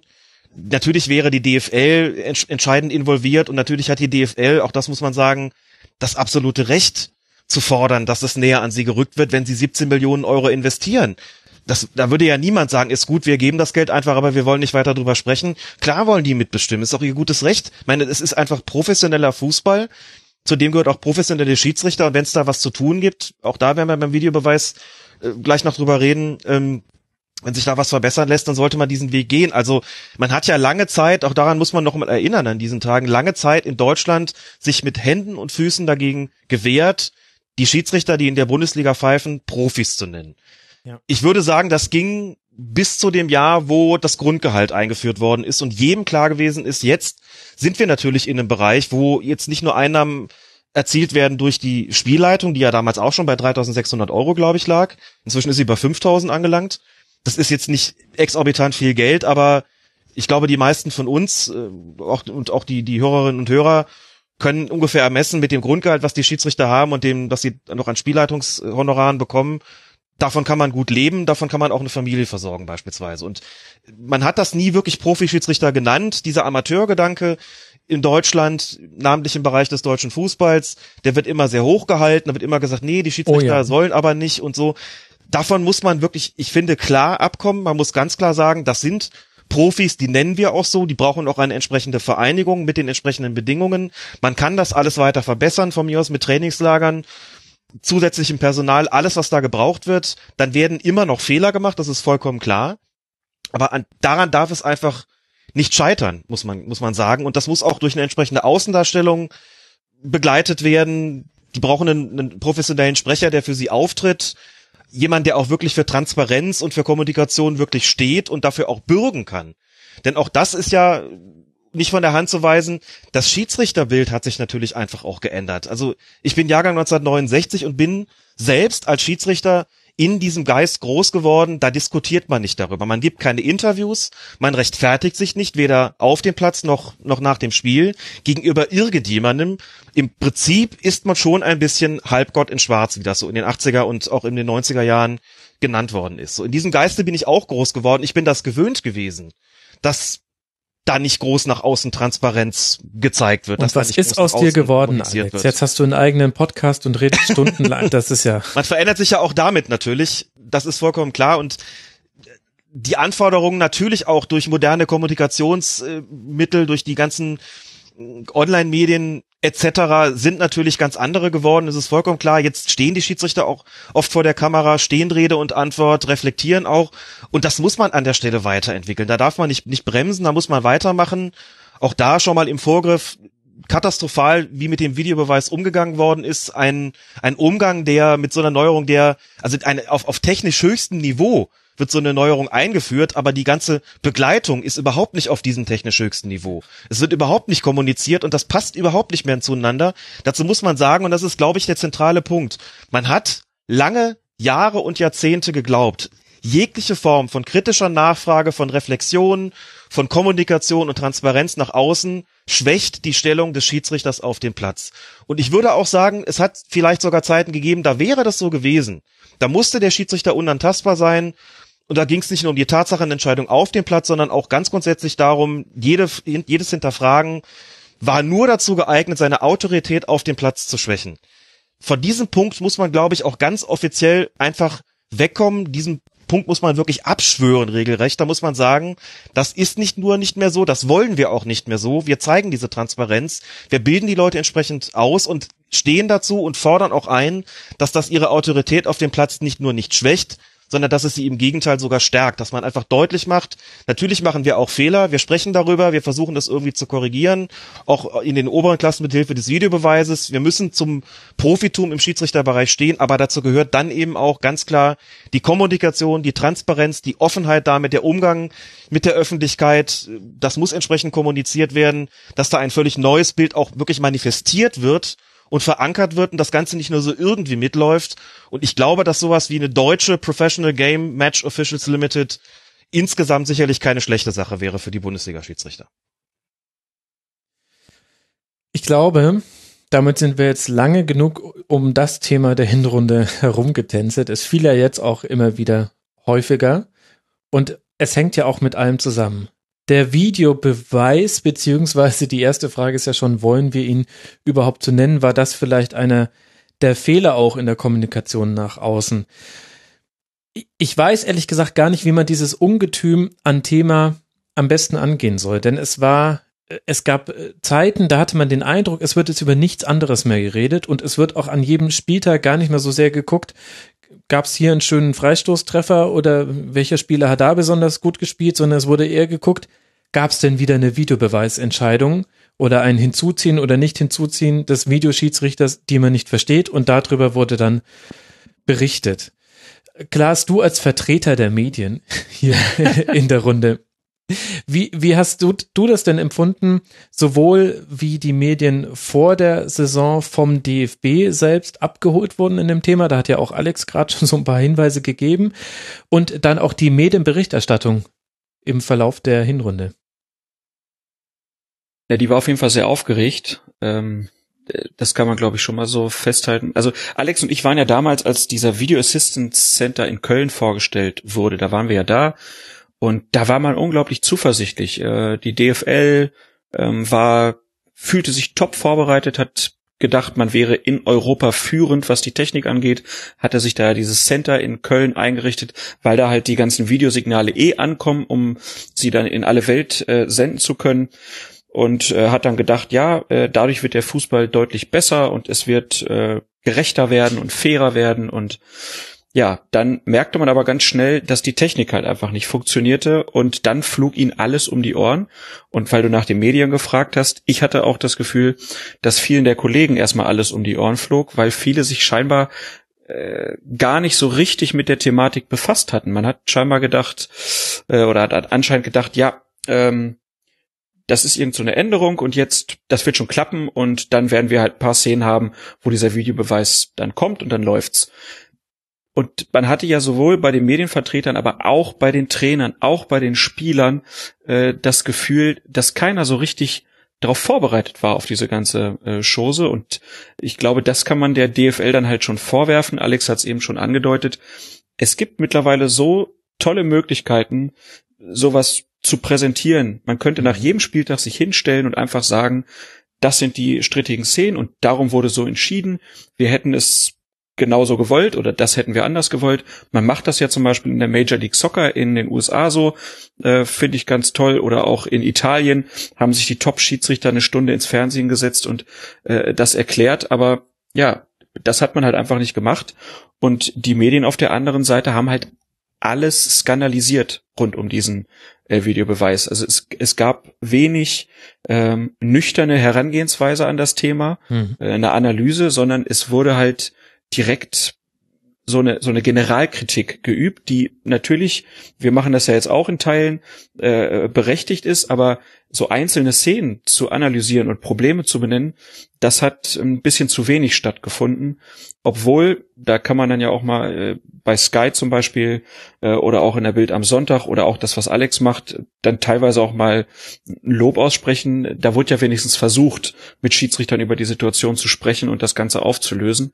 Ähm, das ist ja auch eine Veränderung zu früher. Ähm, ja, das, das stimmt. Wollen wir jetzt ja auch nicht verschweigen, ähm, aber ja, ich glaube, so ganz glücklich ähm, kann man mit der Einführung des Videoschiedsrichters nicht sein. Ich glaube, dass das Krisenmanagement schlecht war und ich glaube, dass auch eine gewisse Medienkritik auch berechtigt ist, weil viele, finde ich, das Thema zu, ja, wie sage ich das jetzt, zu nervös angegangen sind.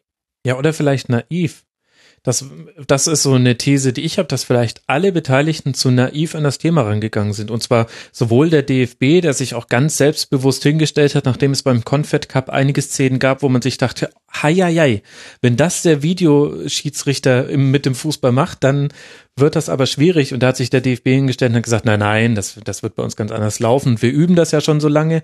Und aber auch die, die Medien sind das, glaube ich, in Teilen auch naiv angegangen, dass man sich dachte, naja, das ist halt so wie wenn äh, an der Abseitsregel ein bisschen was geändert wird, das wird halt ein paar Mal vorkommen, aber so richtig informieren muss ich mich da jetzt im Vorhinein auch nicht.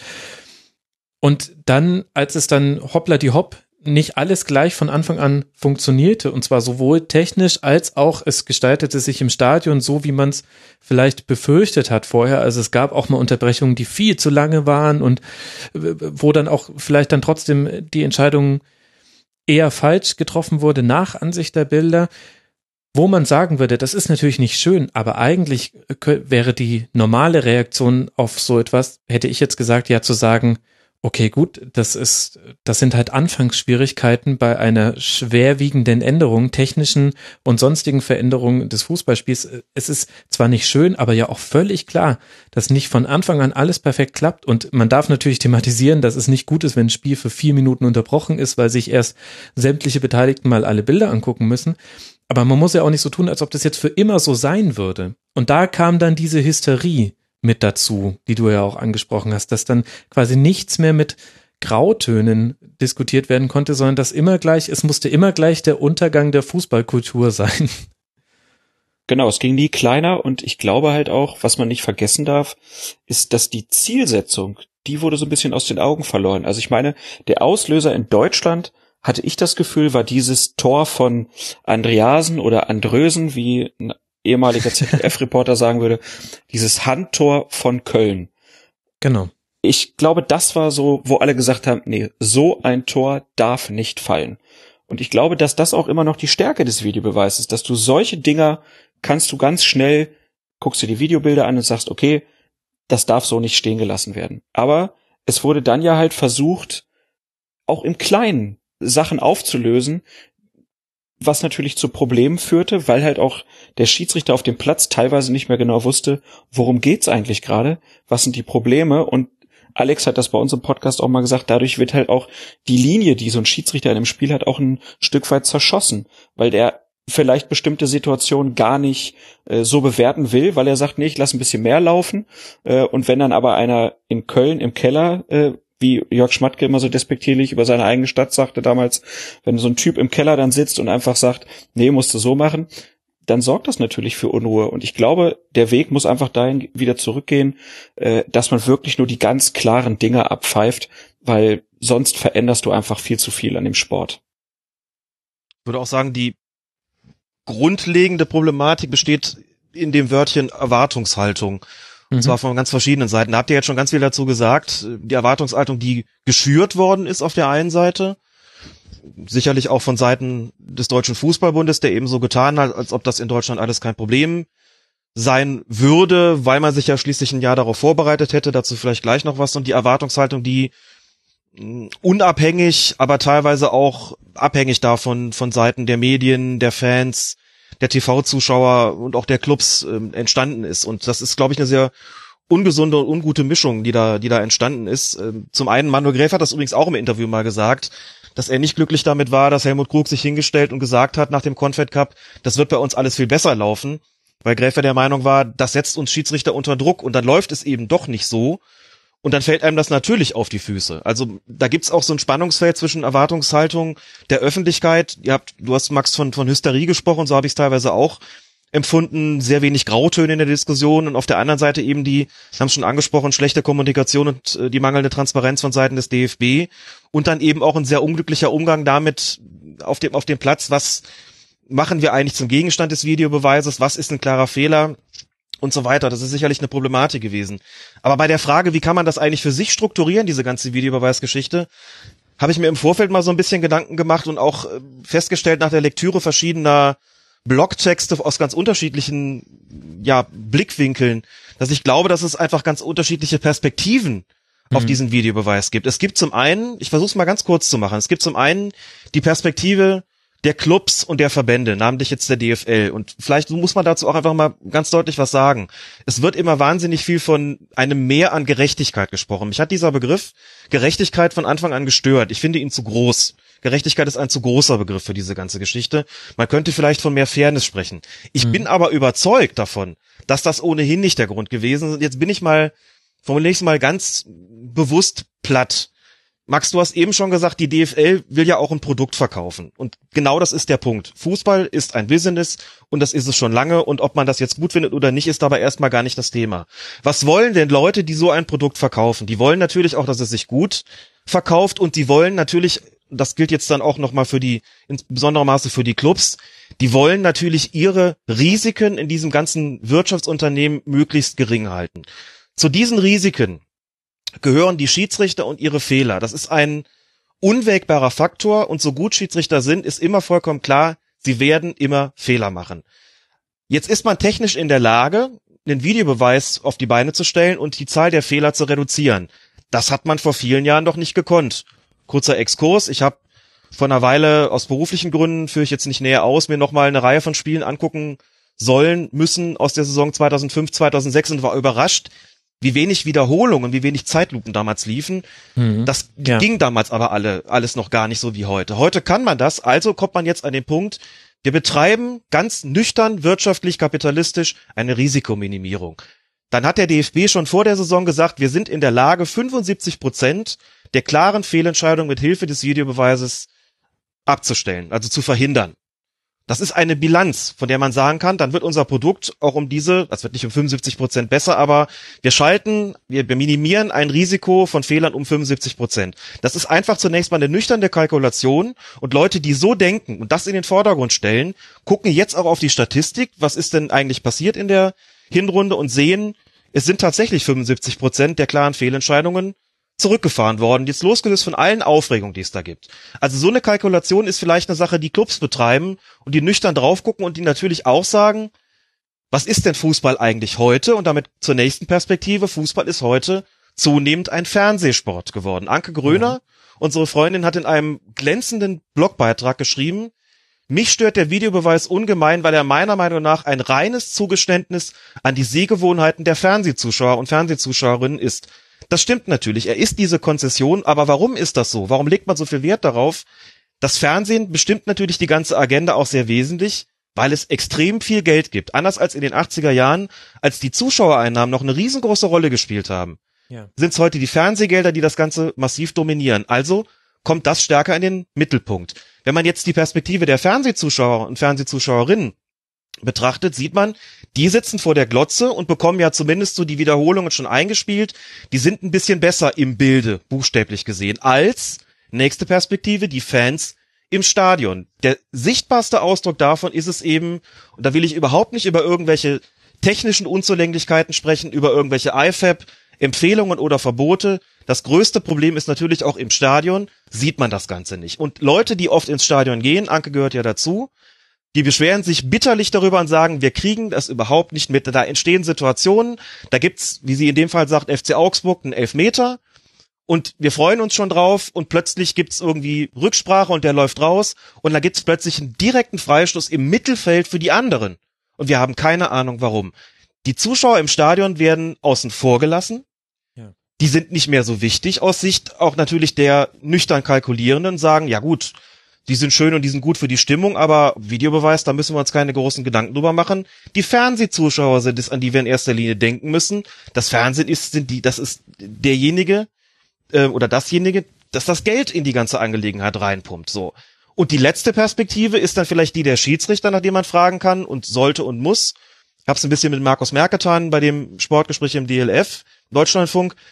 Die Schiedsrichterperspektive ist die, dass die Kollegen gesagt haben, uns ist das Ganze ganz recht, denn wir sind sehr stark in der Kritik immer wieder gewesen wegen der Fehlentscheidung und wir befürworten diese Einführung des Videobeweises, weil uns der Videobeweis hilft, unsere Autorität auf dem Platz zu bewahren, indem wir in die Lage versetzt werden, wenigstens drei von vier groben Fehlentscheidungen in letzter Konsequenz nicht zu machen. Und wir behalten ja auch de facto als die Spielleiter das letzte Wort auf dem Platz. Das heißt, Perspektive Clubs, Verbände, Perspektive Fans im Stadion, Perspektive TV-Zuschauer, Perspektive Schiedsrichter. Und da kann man die Perspektive Medien von mir aus auch noch mit dazu nehmen.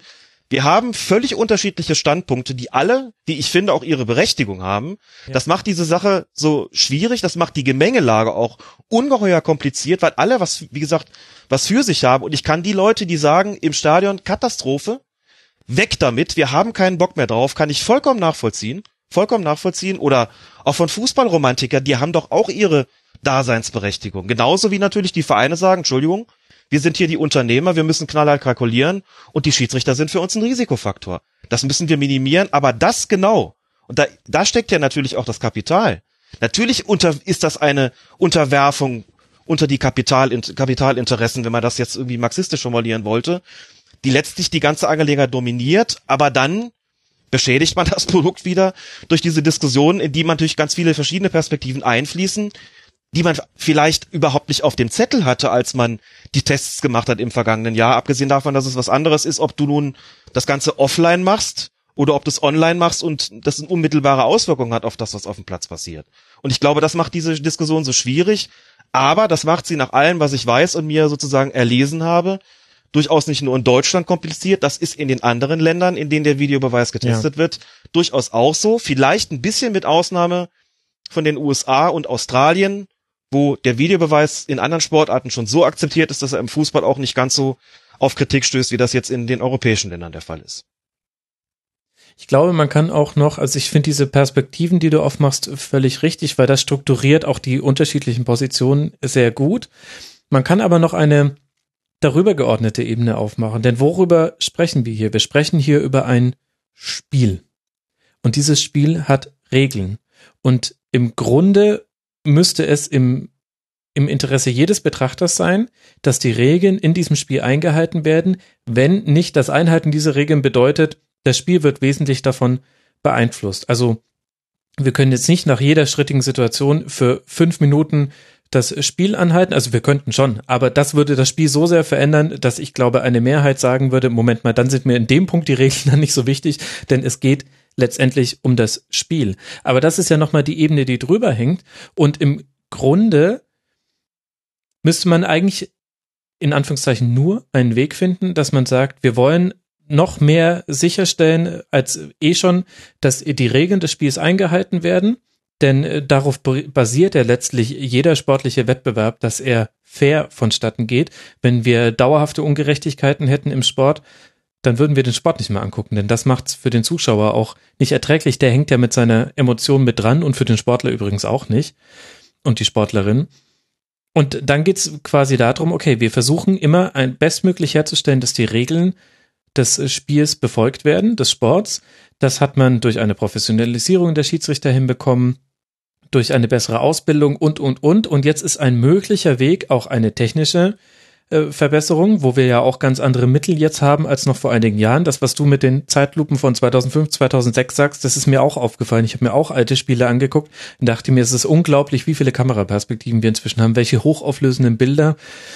Unglaublich. Also äh, da hat sich eben auch in der Rezeption des Sports äh, ziemlich was verändert. Und jetzt ist das quasi ein Versuch. Schaffen wir es durch die technischen Mittel, die jetzt einfach viel, viel größer sind als früher, das Spiel noch mehr nach den Regeln, die Einhaltung der Regeln zu gewährleisten in mehr Fällen, ohne dass wir dadurch das Spiel verändern. Und eigentlich ist das doch die Kernfrage, auch aus jeder deiner Perspektiven. Oder vergesse ich da jetzt gerade einen Aspekt? Nö, du vergisst da gar nichts. Nur man muss zwischen diesen Perspektiven vermitteln. Das ist, glaube ich, ganz wichtig. Ja, das stimmt. Und da gibt es konkrete Vorschläge und die sind, glaube ich, eigentlich auch gar nicht so wahnsinnig schwierig umzusetzen. Immer davon ausgehend, und das tue ich, völlig unabhängig davon, wie ich vielleicht als, nicht nur als Schiedsrichter, sondern auch als Fußballfan dazu stehe, dieser Videobeweis oder der Videoassistent, die Videoassistenz könnte man ja vielleicht sagen, die wird bleiben. Alles andere ist völlig unrealistisch, irgendwas anderes zu glauben. England und Spanien kommen nächste Saison dazu. Die werden das auch testen. Das wird wahrscheinlich auch bei der Weltmeisterschaft in Russland angewendet werden. Wir werden im professionellen Fußball diesen Videobeweis nicht mehr loswerden. Aber man sollte natürlich, wenn das schon so ist, dazu übergehen, das Ganze zu vermitteln. Was bedeuten könnte, erstens, und das ist mir eine ganz wichtige Perspektive, weil ich jetzt wirklich viel Gutes dazu auch gelesen habe und weil ich selbst im Stadion auch schon so erlebt habe. Man muss natürlich den Fans, den Zuschauern und Zuschauerinnen im Stadion in irgendeiner Form auch Aufklärung bieten. Jetzt hat das IFAB gesagt, das genehmigen wir jetzt ausdrücklich. Das sollte auch tatsächlich schnellstmöglich umgesetzt werden. Schnellstmöglich heißt mit Beginn der kommenden Saison. Vorher wird das auch technisch nicht möglich sein dass auf den Videowürfeln, Videoschirmen, was auch immer da im Stadion steht, die Bilder gezeigt werden. In welcher Form man das dann macht, also das wird man wahrscheinlich nicht laufen lassen, während der Schiedsrichter da gerade auf den Bildschirm guckt oder nach Köln telefoniert sozusagen, sondern das wird man vielleicht hinterher einspielen, ob man drüber spricht, dass die Schiedsrichter oder vielleicht ein der vierte Offizielle oder eine extra dafür beauftragte Person oder wie es jetzt hieß bei der WM in Russland mit SMS von vom vierten Offiziellen oder dem Videoassistenten da an die Sprecherkabine in irgendeiner Form das im Stadion bekannt gegeben wird und die Leute auch sehen können, was ist da eigentlich passiert. Das muss kommen, alleine schon die Leute da mitzunehmen, denn es kann auf Dauer auch nicht im äh, im Sinne der DFL sein, dass ähm, da immer wieder Fans rufen, ihr macht unseren Sport kaputt. Das wird die im Zweifelsfall einerseits zwar nicht stören, andererseits Und sie brauchst du formulieren auch da die Akzeptanz natürlich. Ne? Und sie formulieren diesen Schlachtruf wesentlich einfacher, als du es gerade ja, formuliert hast. Es ist Genau, nicht, hey DFB, ihr macht unseren Sport kaputt, sondern so zweisilbig bleibt man da. TV-Zuschauer lasse ich mal außen vor, da ist, das ist schon relativ weit gediehen mit den Bildern, da ist sicherlich Optimierungspotenzial, auch beim einen oder anderen Kommentator, aber das sind schon die, um die man sich am meisten kümmert bis jetzt. Die Schiedsrichter, natürlich in der, in der Hinsicht, dass ihnen noch klarer gemacht wird und dass da sozusagen noch ein bisschen an der, und auch nicht nur ein bisschen an der Vereinheitlichung gefeilt wird, was wollen wir eigentlich an jetzt an, an was ist eigentlich ein klarer Fehler? Was wollen wir da eigentlich konkret an? Wann gehen wir raus? Wann belassen wir es sozusagen beim beim Griff ans Ohr?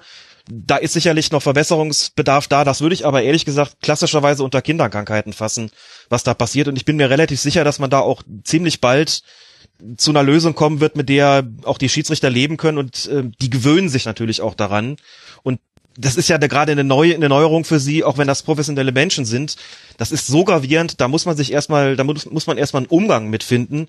Das ist nicht so einfach. Und was die Verbände betrifft, und da ist natürlich auch nochmal ein, ein dicker, dicker Hebel anzusetzen, muss es, ich habe das Wort jetzt schon so oft benutzt, ich muss es trotzdem nochmal tun, da muss natürlich maximale Transparenz rein. Da muss an der Kommunikation geübt werden, da muss man die Leute, wie das immer so im, im Business Deutsch heißt, mitnehmen. Mag das Wort eigentlich nicht, aber in dem Fall finde ich es äh, tatsächlich sehr treffend.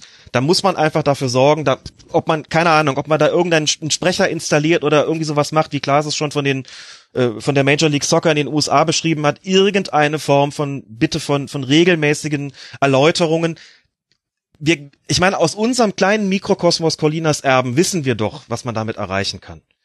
Äh, natürlich reden wir jetzt hier nicht von den, von den Massen, wir reden auch nicht mal von irgendeiner Mehrheit, sondern wir reden vielleicht von einer nicht ganz irrelevanten Minderheit vielleicht, die wir da irgendwo erreichen, von denen wir aber sagen können, dass die Leute uns immer zurückmelden, wir haben jetzt mehr über die Perspektive der Schiedsrichter gelernt. Wir gehen auch mit anderen Augen jetzt ins Stadion, gucken ganz anders drauf, entwickeln da auch, auch eine gewisse Form von Nachsicht gegenüber Schiedsrichtern. Uns interessiert das auch. Ich glaube, dass das als, als Role Model insofern taugt, dass es auch der DFB dahingehend einführen könnte, dass er dann eben die entsprechende Person und da fielen mir sofort genügend äh, geeignete Kandidaten dafür ein, die es könnten, die sich hinstellen könnten und das vermitteln und erklären könnten gegenüber der Öffentlichkeit. Also nur um einen Namen in die Runde zu werfen, der wird's bestimmt nicht, äh, weil er andere Aufgaben hat. Aber ich hatte kürzlich wieder das große, große Vergnügen, an einem, einem Vortrag von Lutz Wagner beiwohnen zu dürfen. Der hat hier in Köln die Jahresabschlussschulung der Kölner Schiedsrichter beehrt. Die war in der Sporthochschule, weil es äh, so viele Leute waren. Und hat eine Stunde ein, ein Feuerwerk geboten. Der Mann ist so rhetorisch so unfassbar gut. Der ist witzig, der hat der ist innerlich natürlich auch, auch, auch vollkommen auf der Höhe und, und vollkommen großartig. Der hat vor allen Dingen aber auch die Gabe, auch mit dem unterklassigsten Schiedsrichter, wenn er zu ihm kommt, auf Augenhöhe zu sprechen. Das ist wirklich ein, ein unfassbar großartiger Mann. So einen könnte ich mir in dieser Funktion exzellent vorstellen, weil der es schaffen würde, zu vermitteln, also zu erklären, was machen wir da eigentlich gerade, wo ist die Problematik und trotzdem das mit seinem hessischen Humor irgendwie noch so rüberzubringen, dass die Leute sagen würden, hey, das ist irgendwie sympathisch und okay, da ist was dumm gelaufen, ähm, das ist jetzt nicht schön, aber irgendwie haben wir zumindest das Gefühl, wir bekommen hier was erklärt. Also man muss diese verschiedenen Perspektiven vermitteln. Ich glaube, dazu gibt es Mittel und Wege, an denen man arbeiten müsste. Und das dickste Problem sehe ich momentan aber tatsächlich im Bereich der Verbände, die sich da eben deutlich öffnen müssten. Und ich verstehe einfach auch nicht, und das, ich bin, wie gesagt, in dem, in dem Geiste aufgewachsen, ich verstehe tatsächlich nicht, warum man das nicht getan hat.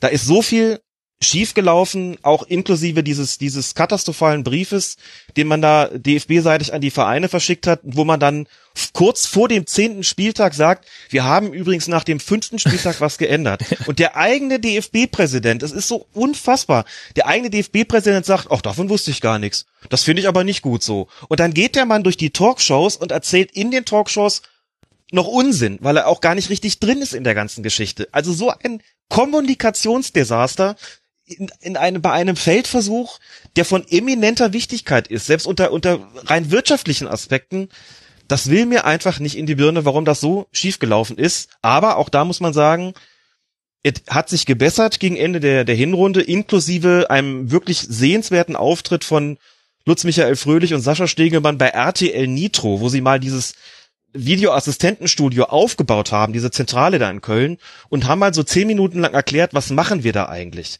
Die, die es gesehen haben, haben gesagt, toll, das hätten wir gerne öfter. Ne? In so einem Spartensender und nicht irgendwie in der ARD Sportschau.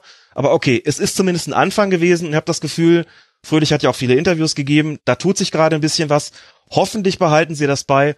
Hoffentlich bauen sie das Ganze sogar noch aus. Hoffentlich lernen sie aus dem Desaster, dass sie da teilweise angezettelt haben im ersten Halbjahr, die Öffentlichkeit da nicht mitzunehmen.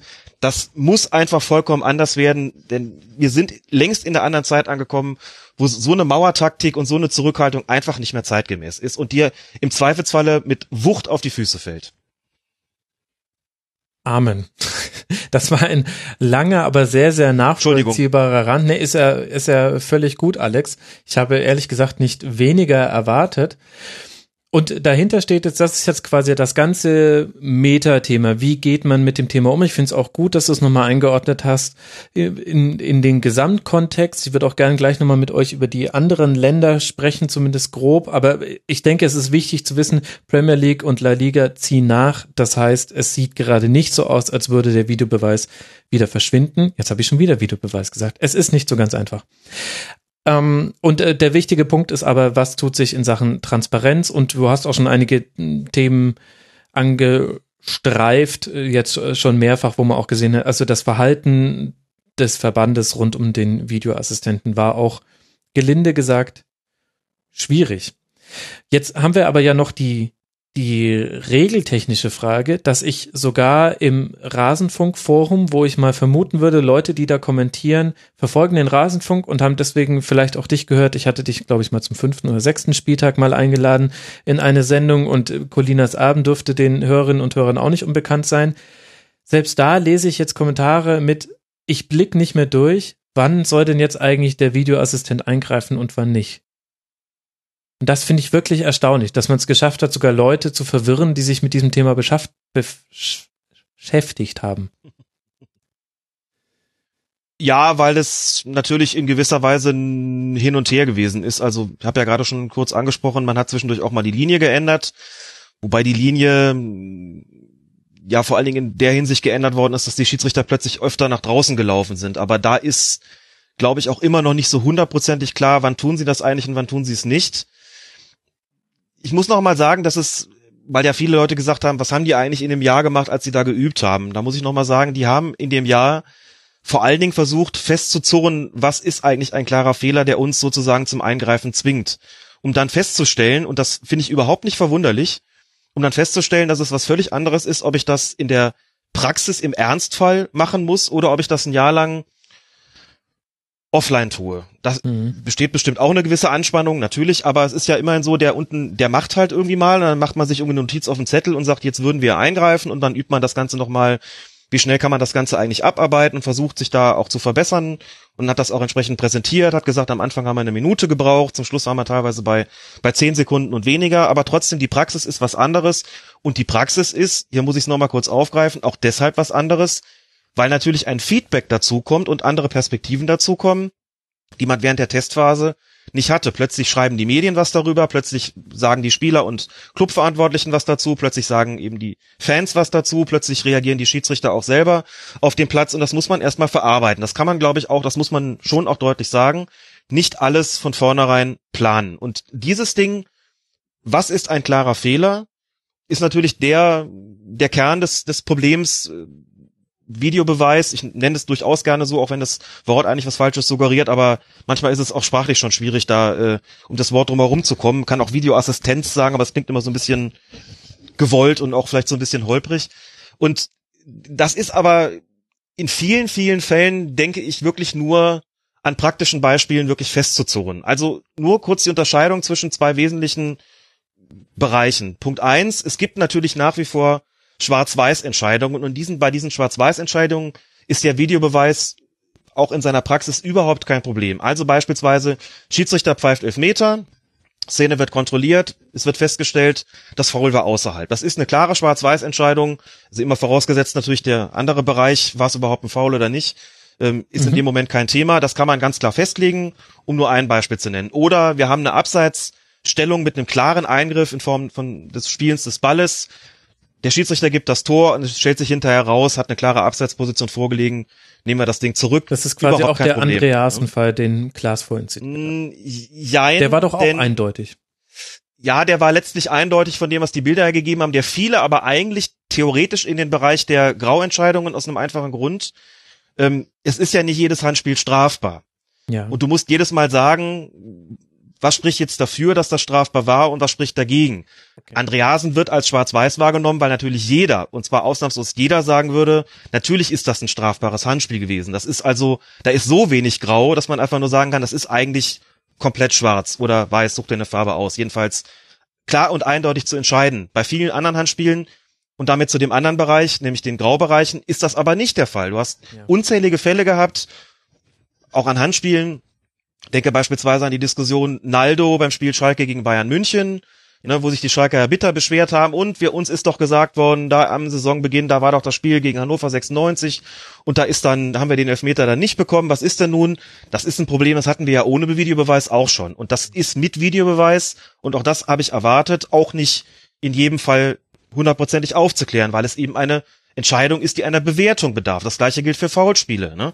Du siehst einen Kontakt, aber man muss schon auch sagen, wie viel Kontakt in einem Kontaktsport ist denn jetzt wirklich strafbar? Das ist eben nicht immer so leicht zu, zu entscheiden und da komme ich nochmal auf den Punkt Erwartungshaltung zurück. Und da haben wir laut und deutlich davor gewarnt, mit unseren bescheidenen Mitteln haben gesagt, glaubt bitte nicht, dass in solchen Fällen der Videobeweis immer hilft. Der wird sogar in ganz vielen Bereichen, ganz vielen Fällen überhaupt nicht helfen. Weil wir auf der einen Seite Leute haben werden, die sagen, das ist aus meiner Sicht überhaupt nicht strafbar gewesen und auf der anderen Seite, das ist ein klarer Elfmeter.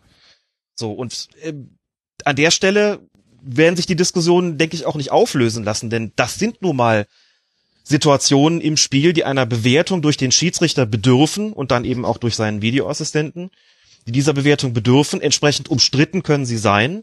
Da können wir nur darüber sprechen, wie weit wollen wir das eigentlich eingrenzen. Das war ja deine Ursprungsfrage. Und Klaas hat ja auch gesagt, bitte dann nur noch die ganz, ganz klaren Dinge. Aber was jetzt ein ganz, ganz klares Ding von einem ganz klaren Ding und ein ganz klares Ding von einem klaren Ding unterscheidet, ist die Frage, das IFAB hat ja auch nachgesteuert, indem es gesagt hat, es muss nicht nur ein klarer Fehler des Schiedsrichters vorliegen, sondern dieser klare Fehler muss auch offensichtlich sein. Hast du den nächsten, das nächste Attribut sozusagen drin, das wieder der Bewertung bedarf, wann ist denn ein Fehler offensichtlich? Du wirst immer einen Graubereich drin haben und ich glaube, man kann DFB-seitig, aber dann eben auch äh, FIFA-seitig und später vielleicht UEFA-seitig, wie auch immer. Man kann wirklich nur an ganz, ganz vielen Beispielen immer wieder versuchen einzugrenzen, da gehen wir rein und Ja. da lassen wir die Finger von, denn das ist für uns jetzt nicht mehr so gewesen. An den letzten beiden Spieltagen der Vorrunde hat das schon ganz gut geklappt. Da würde ich sagen, bei den Entscheidungen, die getroffen worden sind, war nur noch ganz wenig dabei, von dem ich, ich jetzt zumindest gesagt hätte, da hätten sie eigentlich die Finger davon lassen sollen. Und es gab auch deutlich weniger Diskussionen. Nicht keine, aber deutlich weniger. Und dafür viele gute Beispiele, wo man gesagt hat, okay, also eins, das mir einfällt, und das ist wirklich ein entscheidendes Ding gewesen oder hätte ein entscheidendes Ding sein können. Mhm. Stuttgart gegen Bayern, 94. Minute, Foulspiel von Süle. Ich glaube, da bestehen keine Zweifel daran, das ist ein klarer Fall für eine Korrektur. Ne? Der will den Ball äh, spielen, haut aber drüber und trifft seinen Gegenspieler. Klares Ding, muss einen Strafstoß geben. Hätte auch so ein Ding, das Ittrich eigentlich auch auf dem Feld hätte, hätte sehen sollen. Aber da ist alles wirklich vollkommen optimal gelaufen. Aber solche Beispiele braucht man dann und da auch da wieder vielleicht, Klaas hat das vor langer Zeit schon gefordert, irgendwo so eine Datenbank zu hinterlegen, eine Datenbank, die deutlich anzeigt, das sind für uns Fälle, wo wir eingreifen würden, in Bereichen, wo wir sagen, da ist eine Bewertung nötig.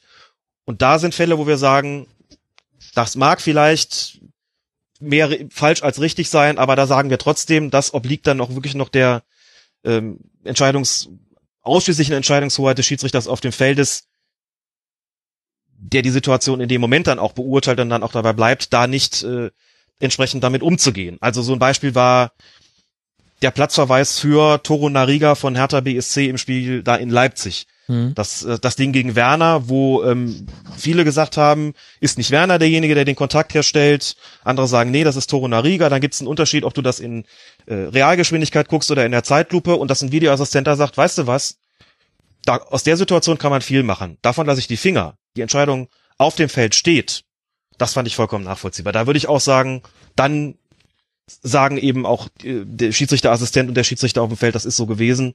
Und dann bleibt es eben auch dabei. Aber auch da muss man vielleicht einfach dann deutlich machen, sei es durch eine Datenbank oder durch irgendwas anderes, was will man für Eingriffe in solchen Graufbereichen und was will man vor allen Dingen aber auch nicht.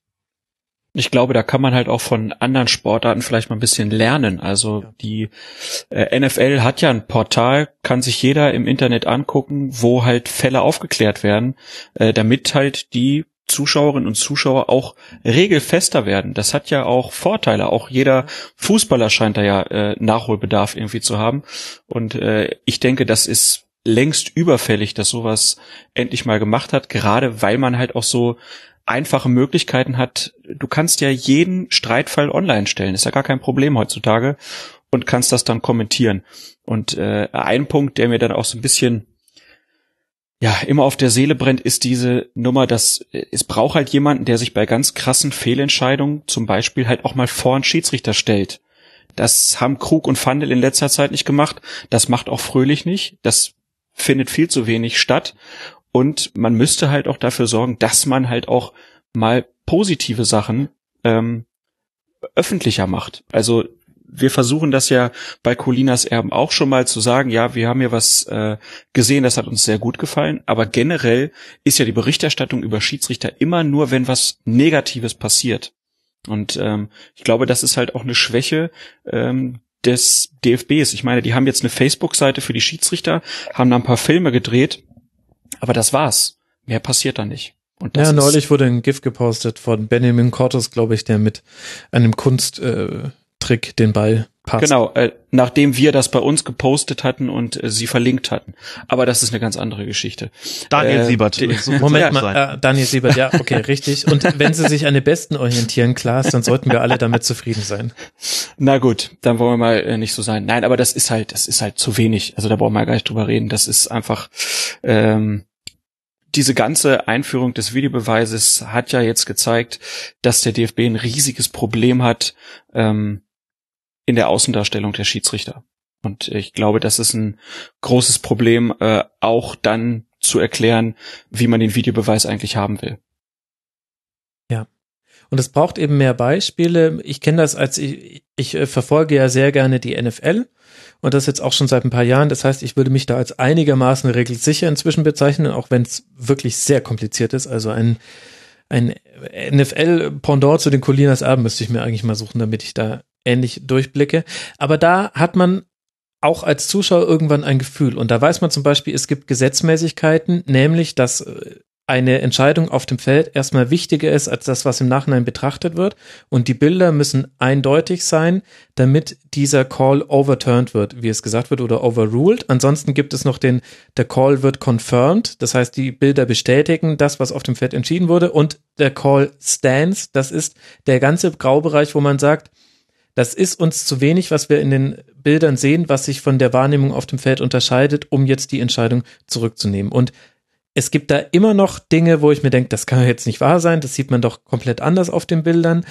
Das heißt, es gibt immer noch die Diskussion, der Graubereich wird natürlich nicht weggenommen, aber er wird kleiner und es, es entwickelt sich eine, eine veränderte Wahrnehmung auch als Zuschauer und es wird nie aufhören, dass Fehlentscheidungen getroffen werden oder gerade in der NFL gibt es auch ein paar wirklich dämliche Regeln, muss man sagen das wird nie weggehen, aber das, das, der Umgang damit, es gewinnt eine gewisse Routine und man hat dann häufig eine Erwartungshaltung. Also im, im American Football wird ja sehr häufig auch das Spiel unterbrochen. Die Trainer können das auch durch Challenge machen. Das heißt, man erlebt das auch pro Spiel häufig, dass der Videoschiedsrichter eingreift, oh, die dann in New York sitzen und zentral gesteuert werden aber man entwickelt wirklich eine Routine damit und man sieht dann noch während die Entscheidung getroffen wird, werden schon die Zeitlupen von den von den Fernsehstationen gezeigt. Das finde ich auch richtig. Ich weiß ehrlich gesagt nicht, warum man damit warten sollte im Fußball, bis die Entscheidung getroffen wurde. Soll sich doch jeder gerne schon mal seine Meinung bilden. Wichtig ist, dass man die eine Einstellung zeigt, auf deren Grundlage dann auch entschieden wurde. Und dann finde ich Wenn das wirklich okay wenn es nur eine gibt, manchmal hat man ja auch mehrere, die das, die das irgendwie zeigen. Oder, Oder so, manchmal klar. Ist, manchmal ist es sogar sinnvoll, ehrlich gesagt, auch mehrere Perspektiven und mehrere Geschwindigkeiten auch zu zeigen, um deutlich zu machen, wie schwierig vielleicht auch die Entscheidungsfindung ist. Das ist ja für die Schiedsrichterassistenten im Videoraum natürlich genauso, mal ganz abgesehen davon, dass auch noch zusätzlich dazu kommt, dass sie halt nicht Bestandteil des Spiels im Stadion sind, sondern eben in diesem Raum sitzen und quasi abgeschottet sind von allem. Das ist was, was man nicht vernachlässigen darf. Und das kann übrigens auch Fluch und Segen sein. Das kann ein, ein Segen sein, weil man eben gerade abgeschottet ist und sich vollkommen unabhängig von irgendwelchen Stimmen und Stimmungen im Stadion ein Urteil bilden kann. Es kann aber auch ein Fluch sein, weil man vielleicht eine Entscheidung, das hat Klaas vorhin schon angesprochen, auch mal in den Kontext der Spielleitung stellen will. Ja.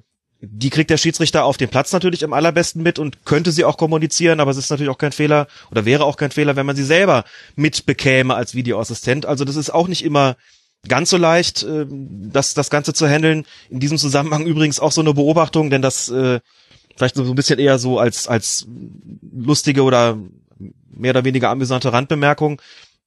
Es ist ja auch interessant, die Schiedsrichter dabei zu beobachten, wie sie eigentlich mit diesen Videoassistenten, mit, mit dem Videobeweis in der Praxis umgehen.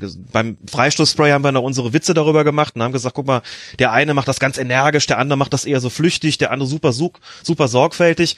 Wie ist das eigentlich beim Videobeweisen? Da hat man auch ein großes Spektrum, völlig normal, wenn äh, so eine Neuerung kommt und eben auch erst vereinheitlicht werden muss. Und selbst dann hat man natürlich unterschiedliche Stile, genauso wie beim Pfeifen auch in der Sportart, wo es bei den Regeln Spielräume gibt. Du hast auf der am einen Ende der, der Skala hast du beispielsweise Tobias Stieler, der mit jeder Pore seines Körpers ausstrahlt, wie sehr er hinter diesem Projekt steht und auch wirklich mit großem Engagement diesen Videobeweis ähm, nicht nur in Anspruch nimmt, sondern hinterher auch dann dann erklärt und verteidigt, der auf dem Platz, wenn er eine Änderung bekannt gibt, sehr zackig dieses Viereck in die Luft zeichnet ähm, und sich wirklich komplett darauf eingelassen hat und das schon schon, das mal so zu formulieren, komplett in seine Spielleitung integriert hat und da auch sehr deutlich macht, dass für ihn der Videoassistent, das ist mir auch ein Bedürfnis, das an der Stelle nochmal zu sagen, dass für ihn der Videoassistent ein Teammitglied ist. Das wird von der Öffentlichkeit auch zu wenig wahrgenommen und vielleicht auch das zu wenig kommuniziert. Das ist ein weiterer Assistent, der Bestandteil dieses Teams ist, auch wenn er eben räumlich sich sehr weit entfernt äh, befindet, aber trotzdem ist er ein Teammitglied.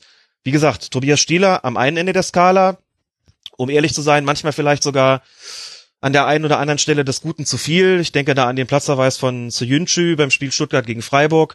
Ja. Das hätte so nicht passieren dürfen und da hatte ich so ein bisschen das Gefühl, da hat das so ein bisschen übertrieben. Aber das sind halt auch Dinge, die vielleicht passieren im, in so einer Testphase. Am anderen Ende der Skala, und ich meine das übrigens überhaupt nicht, nicht wertend, sondern einfach nur beobachten zunächst mal. Am anderen Ende der Skala ganz sicher Manuel Gräfe. Ich kann mich nicht daran erinnern, dass Manuel Gräfe ein einziges Mal am Spielvertrag auf den, den Monitor geschaut hat. Das mag auch damit zusammenhängen, dass es keine Situation gab für ihn, in der er hätte herausgehen sollen, um mal selber zu gucken. Stieler hat das sehr häufig gemacht, im, im Gegensatz dazu. Bei Gräfe habe ich manchmal das Gefühl, dass er das wirklich nur auch im absoluten Ausnahmefall überhaupt in Anspruch nehmen will. Ja. In den Situationen, in denen er das getan hat, war es allesamt total hilfreich. Ich könnte mir aber, das ist eine reine Vermutung, das muss ich deutlich unterstreichen, bei ihm gut vorstellen, dass der nach einer Entscheidung auch mal sagt, hör mal Jungs, ich habe das gerade ganz klar gesehen, ne? Guckt, was ihr wollt, äh, guckt euch, guckt's euch von mir aus nochmal an. Aber ich habe jetzt hier auch gerade einen Kontext der Spielleitung und hätte gerne, dass dieser Elfmeter Bestand behält. Ich habe gesehen, dass er den getroffen hat und eigentlich will ich jetzt auch nichts anderes hören. Oder bei welcher Entscheidung auch immer.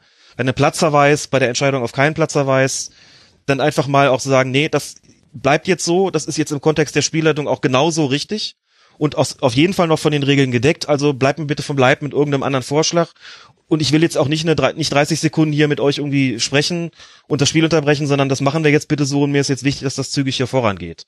Also da ist, würde ich sagen, die Zurückhaltung, was die Inanspruchnahme des Videoassistenten betrifft, deutlich, äh, was habe ich gesagt, dass die Zurückhaltung sicherlich größer ja. als beispielsweise bei Tobias Stieler. Und das finde ich auch eine interessante Beobachtung. Ähm, wie wird das eigentlich so in Anspruch genommen? Und dann auch das abschließend noch dazu, ohne das jetzt wirklich im Detail problematisieren zu können. Aber es ist menschlich und vollkommen normal.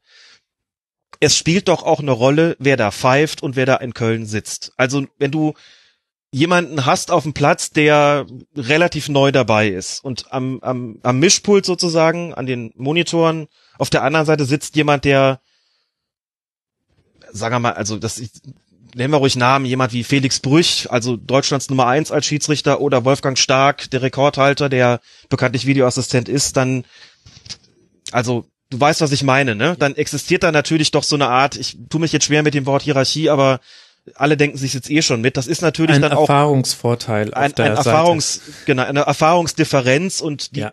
spielt möglicherweise eine Rolle. Umgekehrt, wenn du eben die Rollen genau verteilt hast, äh, den ganz Erfahrenen auf dem Platz, sicher wie Manuel Gräfe und jemand am, am, am Mischpult dann, der vielleicht noch relativ neu dabei ist, der hält sich vielleicht auch stärker zurück und, und Gräfe, ne, also auch das spielt natürlich eine Rolle. Deswegen Merck hat vorgeschlagen, bei dem Sportgespräch im Deutschlandfunk sollte man nicht in die Richtung gehen, feste Teams vielleicht zu bilden.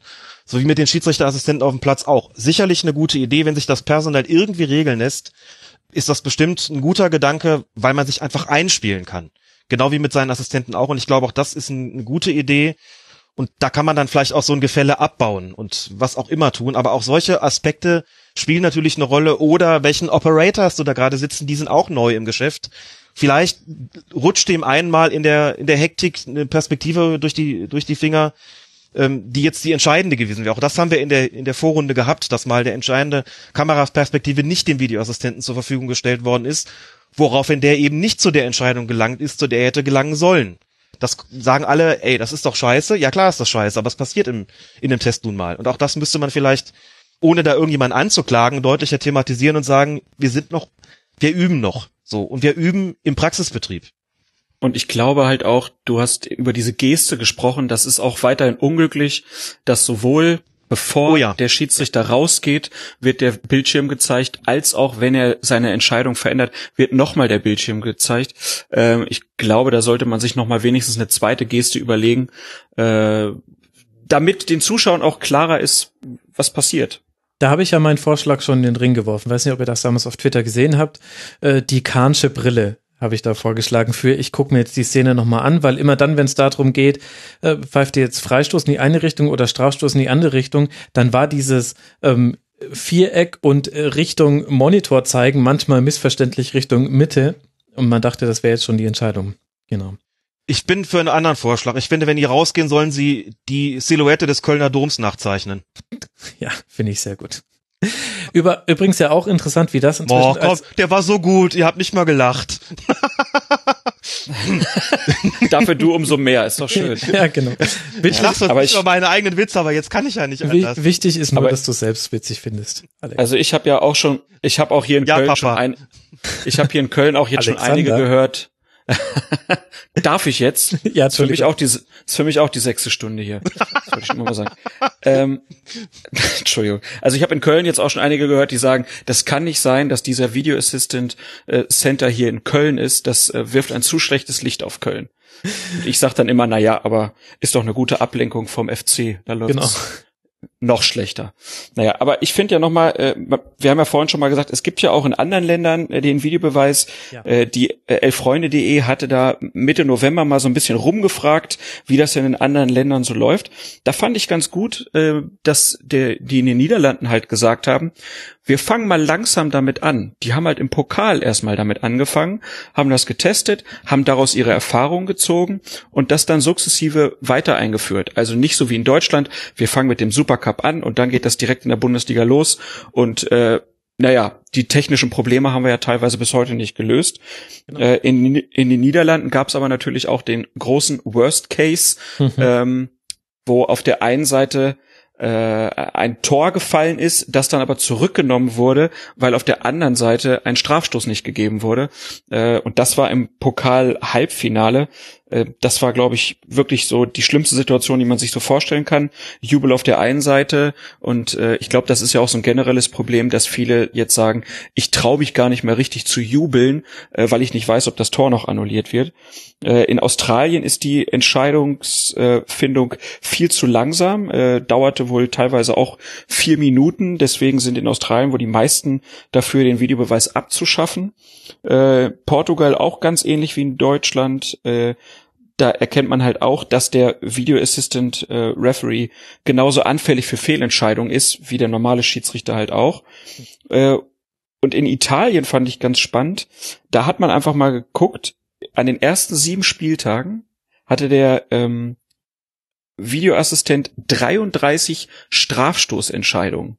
Das fand ich unglaublich viel. Das ist doch bei uns viel weniger, oder Alex? Das ist hier weniger, wobei es auch dazu eine interessante Zahl gibt. Ähm, die hat unser Hörer mit dem Pseudonym Kastenmeier ähm, herausgefunden. Dann kann ich die ja gleich mal referieren. Also wir hatten in der Vorrunde, ich spreche jetzt deswegen so verzögert, weil ich diese Statistik nochmal aufrufen muss.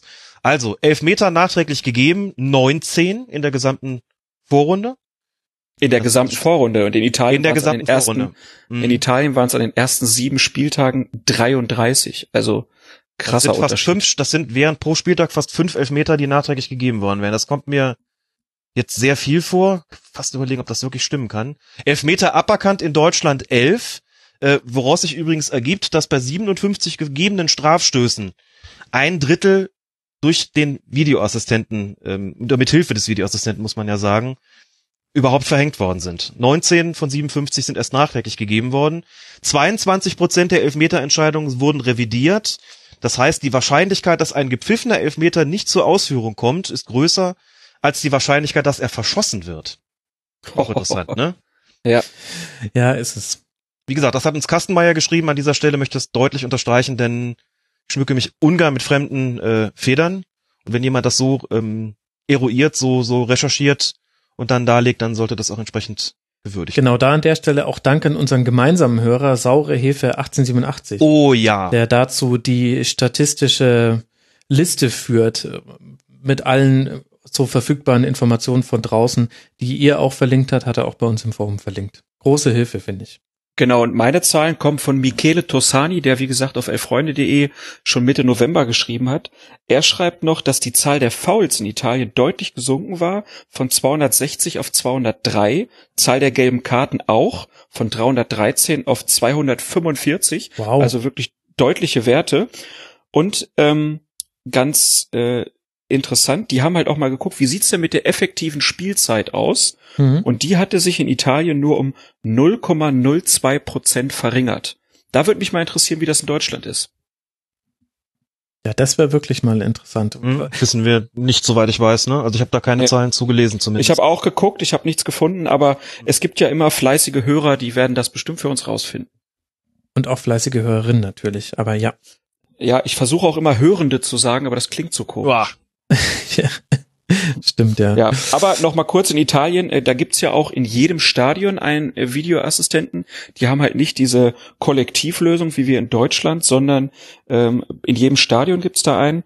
Und man hat dort in Italien ähm, Transparenzprobleme ausgemacht. Also, dass nicht immer ganz klar ist, warum bestimmte Entscheidungen getroffen wurden.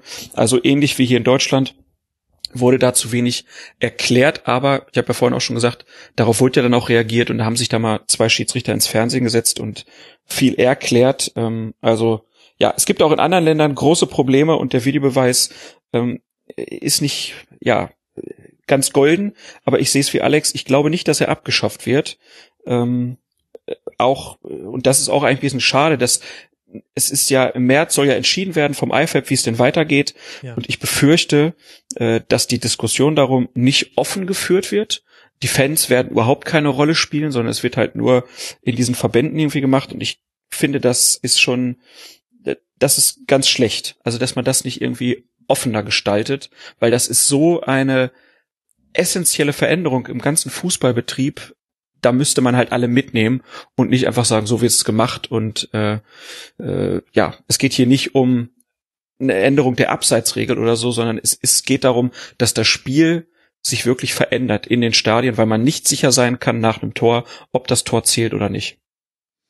Genau. würde gerne in diesem Zusammenhang, wenn ich, wenn ich kurz darf, ähm, würde das wirklich gerne noch, noch mal zum, zum Besten geben, äh, was Kastenmeier dazu geschrieben hat, wo wir schon bei der Perspektive der Fans sind und bei der Sache, wie, wie stark verändert eigentlich der Videobeweis dieses Spiel. Besagter Kastenmeier, der mit der Statistik eben äh, uns auch ausgeholfen hat, sagt ganz klar und deutlich, das schicke ich erstmal voraus, er ist dagegen. Er sagt, ähm, er, er möchte den Videobeweis nicht. Die Art und Weise, das zu begründen, fand ich ganz, ähm, fand ich ganz bemerkenswert. Das ist nicht so lang, das will ich einfach mal kurz, kurz zum Besten geben. Er, sch- er schreibt, ich brauche die Unmittelbarkeit.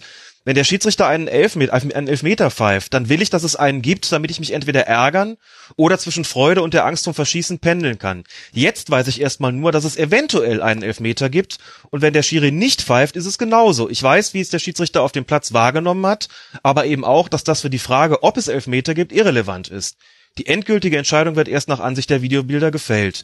Lässt der Schiedsrichter nach einem eventuell elfmeterwürdigen Zweikampf weiterspielen, womöglich protestiert der potenziell Gefaulte vehement, dann kann ich mir den folgenden Spielzug nicht mehr mit Freude angucken. Ich weiß nicht, ob ich das, was ich gerade sehe, tatsächlich zum Spiel dazugehört oder ob sich hinterher herausstellen wird, dass das Spiel längst unterbrochen ist. Mhm. Während das Spiel läuft, weiß ich, dass der Videoassistent sich gerade die vorherige Szene anschaut. Schrecklich. Und da wir mittlerweile wissen, dass bei jedem Tor und jedem Elfmeter die gesamte Entstehungsgeschichte auf eventuelle Fehlentscheidungen gescannt wird, kann ich nach jedem hart geführten Zweikampf im Mittelfeld erstmal Bier holen gehen oder aufs Klo weil ich weiß, dass wenn aus dem Angriff ein Tor fällt oder es einen Elfmeter gibt, die Szene aus dem Mittelfeld nochmal überprüft werden wird.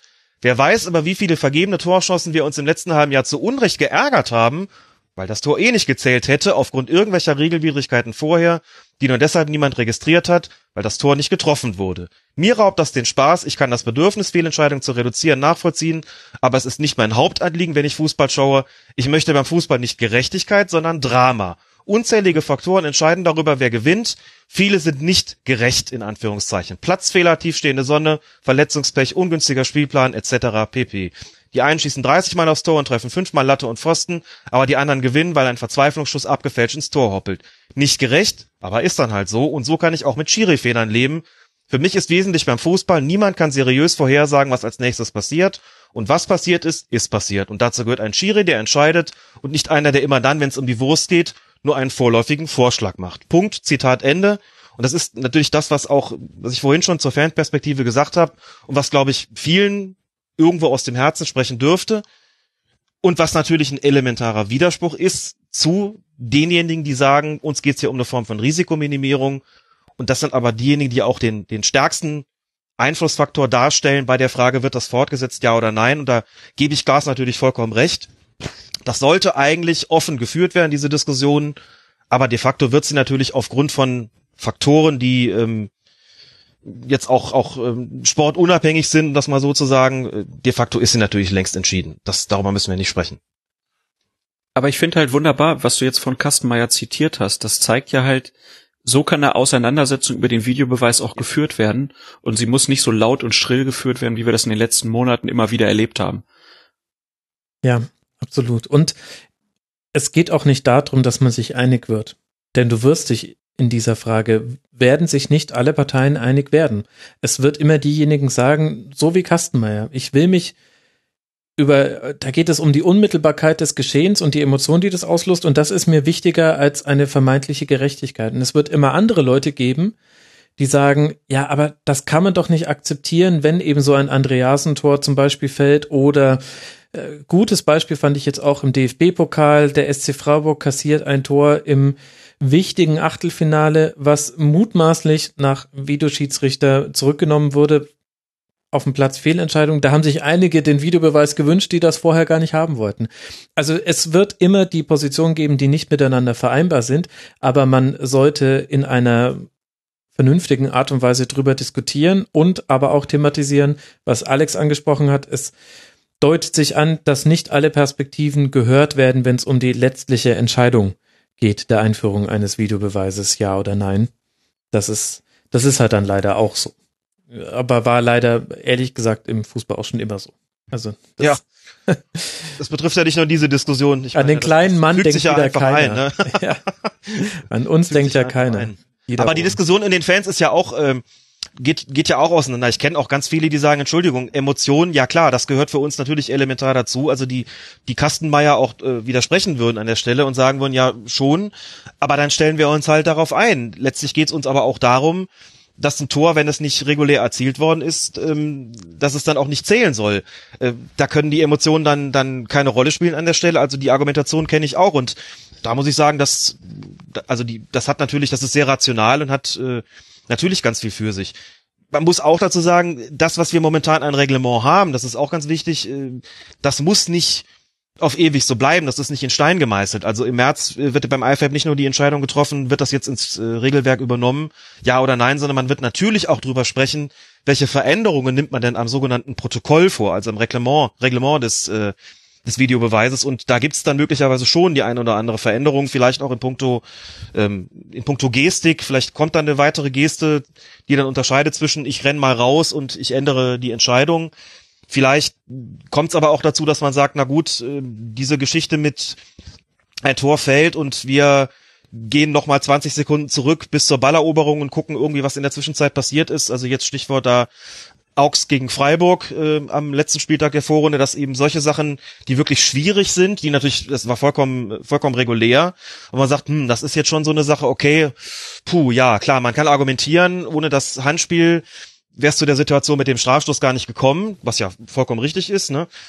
Versus die andere Perspektive ja schon, aber zwischen der Eroberung durch das Handspiel und dem Foulspiel sind aber auch noch mal Dinge passiert. Also da war noch die Möglichkeit, äh, das zu verhindern, dass, dass es zu diesem Handspiel, äh, zu dem ähm, Foulspiel kommt, was dann zum Strafschluss geführt hat. Muss es da wirklich so eine, so eine, so eine Relation zwischen den beiden geben? Also wollen wir das so lassen oder ändern wir nicht möglicherweise doch was daran? Also ich glaube, da gibt's, das ist auf jeden Fall noch offen. Ich glaube, da hört man sich schon die Rückmeldung auch aus anderen Verbänden an und entscheidet dann, wo möglicherweise auch Nachbesserungen vorgenommen werden und die wird es mit Sicherheit geben, da bin ich sicher. Na, dann sind wir doch mal gespannt, was die Götter, ich glaube, Göttinnen sind nicht vertreten, das IFAB entscheiden. Natürlich sind da keine Göttinnen. Ja, Kennst war, doch den war, Fußball. Warum wusste ich das ohne zu googeln? Ja, das Und dann ist irre. sind wir auch mal gespannt, ob es nicht vielleicht dann irgendwann kalibrierte Abseitslinien gibt. Aha. Das wäre ja auch noch schön, wenn das, was man technisch versprochen hat, dann vielleicht auch irgendwann mal eintritt. Gerade hier am Technikstandort Deutschland. Das ist ja, naja, gut. Ihr zwei, ich finde, wir haben das jetzt eigentlich ganz gut umrissen und finde es eigentlich auch ganz okay, dass wir jetzt nicht auf einzelne Szenen nochmal im Detail eingegangen sind, denn das wurde wirklich schon zu Genüge während der laufenden Hinrunde getan. Von meiner Seite aus fühle ich mich eigentlich mit dieser Hinrunde aus Schiedsrichtersicht fast versöhnt. Nein, also ich, ich glaube, es, es ist ja tatsächlich so, dass du hast das ganz am Anfang schon gesagt, ne, wenn man halt ganz normal über die ganze Thematik redet, dann kommen die, Schlieds, die Schiedsrichter gar nicht mehr so schlecht weg. Schiedsrichter haben Fehler gemacht in dieser Hinrunde, sowohl wenn sie in Köln im Keller saßen als auch auf dem Platz, ist ja gar keine Frage. Aber so schlecht wie sie gemacht wurden, sind sie halt nicht. Beim Videobeweis in der Umsetzung gibt es sehr viele Probleme, die haben wir klar benannt, ähm, aber das Projekt ist noch nicht hoffnungslos verloren. Man muss halt nur dann auch mal was tun und äh, das muss dann auch beim DFB einfach teilweise ein bisschen schneller gehen. Und ich würde vielleicht noch ergänzen wollen zu der Geschichte mit, äh, ich hatte vorhin mal erwähnt, 75 Prozent der der Änderungen, die da vorgenommen worden sind mit Hilfe des Video, äh, Videoassistenten, sind korrekt gewesen. Das sind die Angaben des DFB, muss man dazu sagen. Also er sagt, dass von ähm, es gab 47 Empfehlungen bis inklusive 16. Spieltag. Wenn man den 17. dazu äh, rechnet, waren es dann 50. Davon waren 44, man kann sagen 47, wenn man auf den 17. Spieltag guckt, waren, äh, waren, sind geändert worden. 47 von 50 sind geändert worden, drei beibehalten worden und 34 von den ähm, 7, nee, 37 von den 47, Entschuldigung, ich muss immer jetzt drei dazu addieren, waren korrekt. Also zehn Entscheidungen des Videoassistenten oder zehn, zehn Vorschläge, Empfehlungen des Videoassistenten hätten nicht übernommen werden sollen, sagt der DFB. Da sagen viele, oh, es ist ja eine miserable Quote, da muss man aber auf über 90 Prozent kommen. Man muss aber trotzdem zumindest einen Satz noch dazu sagen, nämlich den, dass das nicht bedeutet, dass eine eigentlich richtige Entscheidung in eine krasse Fehlentscheidung verwandelt worden ist, sondern das sind zehn Fälle, wo der DFB sagt, da hätte der Videoassistent eigentlich nicht eingreifen sollen, was aber immerhin bedeuten kann, dass die eine vertretbare Entscheidung in eine andere ebenfalls vertretbare umgewandelt worden ist, aber das nicht so ganz gemäß dem Protokoll gewesen ist. Also bevor man jetzt sagt, die haben da zehn krasse Fehler produziert, sollte man da äh, zumindest den Satz noch dazu sagen. Und einen Satz hatte ich vorhin noch vergessen beim Thema Professionalisierung, als es auch darum ging, gibt es eine eigenständige Organisation. Was mir so ein bisschen aufgefallen ist zum Ende der, der Ende der Vorrunde war, dass manchmal die Videoassistenten in Fällen nicht eingeschritten sind, in denen sie ein, zwei, drei Spieltage vorher in vergleichbaren Szenen durchaus interveniert haben. Und da habe ich mir dann gedacht, das äh, dürfte so eigentlich nicht sein. Also ein Beispiel, das Foul des Leverkuseners Wendell gegen den Dortmunder Castro am 14. Spieltag. Da gab es im Nachhinein eine rote Karte auf Intervention des Videoassistenten, die völlig berechtigt war. Und dann gab es, ähm, ich glaube, ein oder zwei Spieltage später, ich glaube einen sogar später, Foul von Stuttgarters Askasiba, heißt der, glaube ich, ne? Askatiba, ähm, ja. Askasiba, okay, irgendwann muss ich da bestimmt ein TH einbauen.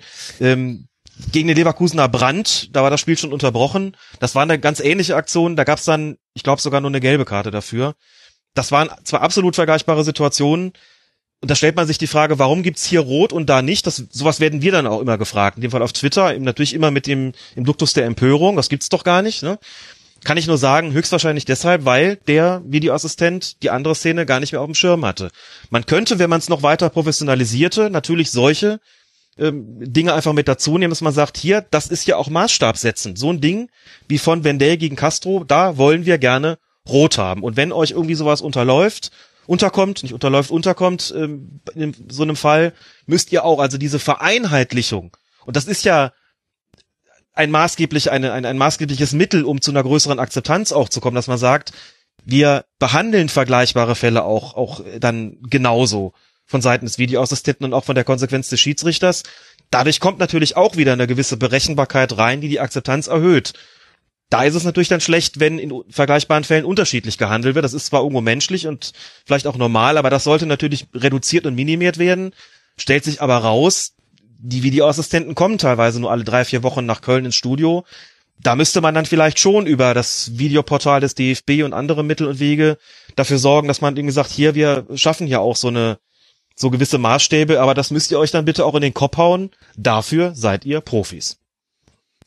Ich finde, das fasst nochmal alles ganz gut zusammen. Und äh, das, was du Duktus der Empörung nennst, ist für mich die schönste Umschreibung für teils unverschämte Tweets, die es in dieser Hinrunde gab. Ich würde sagen, auch da kann man sich vielleicht jeder für sich genommen äh, vornehmen, ein bisschen zumindest zu versuchen, gelassener zu sein. Ich finde, es gibt so verschiedene Emotionsstufen, denen ich den Akteuren zugestehe. Die, bei den Spielern verzeihe ich sehr viel. Bei, bei Funktionären und Trainern wird es dann schon ein bisschen weniger. Bei Fans, äh, je nachdem, ob sie im Stadion sind, äh, da, da passiert alles. Aber wenn man am äh, Bildschirm sitzt, dann kann man sich noch ein bisschen mehr davon distanzieren. Und von Journalisten würde ich dann erwarten, dass sie für sich in Anspruch nehmen, die Emotion, soweit es irgendwie geht, es darf nie emotionslos werden, aber doch irgendwie rauszureduzieren. Das wäre doch schön, wenn wir das alle hinkriegen, alle miteinander. Dann wird es nämlich auch für euch auf Twitter wieder ein bisschen einfacher. Und es tut der Täte der ganzen Debatte meiner Meinung nach sehr gut. Dann warten wir, was da kommt. Ich danke sehr euch beiden, dass ihr euch diese Zeit genommen habt. Zum einen Klaas Rehse vom Deutschlandfunk. An dieser Stelle seien die Deutschlandfunk Sportpodcasts sehr äh, hervorgehoben und erwähnt. Da kann man dich auch immer wieder hören, Klaas. Das Deutschlandfunk Sportgespräch, Sport am Wochenende. Und den dritten habe ich gerade vergessen, wie der Feed heißt. Sport aktuell. Sport aktuell. Es gibt sogar den aktuellen Sport im Deutschlandfunk. Wer hätte denn das gedacht? ja. Klaas, vielen, vielen Dank, dass du mit dabei warst. Genau. Und leider nicht nur Fußball im Deutschlandfunk, aber äh, vielleicht interessiert das die anderen auch. Max, hat viel Spaß gemacht. Vielen Dank für die Einladung. Genau, Ed Sportkultur auf Twitter und wenn du schon sagst, es gibt nicht nur Fußball, nochmal der Hinweis, diese Sportkonferenz, die man auch komplett als Podcast nachhören kann, zur Dominanz des Fußballs in Sportdeutschland ist sehr, sehr, sehr empfehlenswert und das hat natürlich eine gewisse Ironie, wenn ich das in einem Fußball-Podcast erzähle, aber wo soll ich es denn sonst empfehlen? Ich habe keinen anderen Podcast. Viel, vielen Dank dafür. Ja, es kommt äh, von Herzen und von Herzen kommt auch mein Dank an Alex Feuerherd, den Ed Lisas Welt auf Twitter. Vielen, vielen Dank, Alex, dass du dir wieder die Zeit genommen hast, die, die Muße hattest, alles einzuordnen und auch viel Struktur hier in dieses Gespräch gebracht hast. Danke dir, lieber Alex. Wie immer sehr gerne und wie immer vielen herzlichen Dank für die Einladung. Es hat mir genauso großen Spaß gemacht wie euch. Jungs, wenn nicht schon Weihnachten gewesen wäre, ich würde mich wieder weihnachtlich fühlen, bei so viel, bei so viel Harmonie. Ich sind wünsch, wir denn jetzt, sind wir denn jetzt die Abschlussfolge? Es kommt jetzt noch gleich ein, äh, meinst du jetzt von meinen Aufzeichnungen her oder was? Ja, nee, nee, was, was, ist das das, der letzte Teil dieser Serie? Kommt jetzt gleich dein Meta-Part? Genau, jetzt kommt gleich noch der Part, den ich zusammen mit dem Frank aufgenommen habe über den Rasenfunk. Ah, fantastisch. Finde ich gut. Dann viel Erfolg weiterhin euch beiden bei äh, eurem Rasenfunk-Projekt. Dankeschön. Äh, ich finde, dass viel mehr Hörerinnen und Hörer vor allen Dingen die Tribünengespräche, die in letzter Zeit äh, gekommen sind, sich anhören sollten. Vor allen Dingen das über Depression. Das war herausragend. Danke. Äh, und ja, weiterhin viel Erfolg bei eurem Projekt. Ich hoffe, das klappt bald. Du hast ja auf dem, bei der Subscribe gesagt, wie viel Geld du brauchst. Und ich denke, die Hörerinnen und Hörer könnten doch jetzt zum Jahresausklang da ein bisschen Unterstützung wagen. Ach, danke dir, Klaas. Äh, kriegst dann die Überweisung später. Das war ja Werbung in bestmöglicher Sache.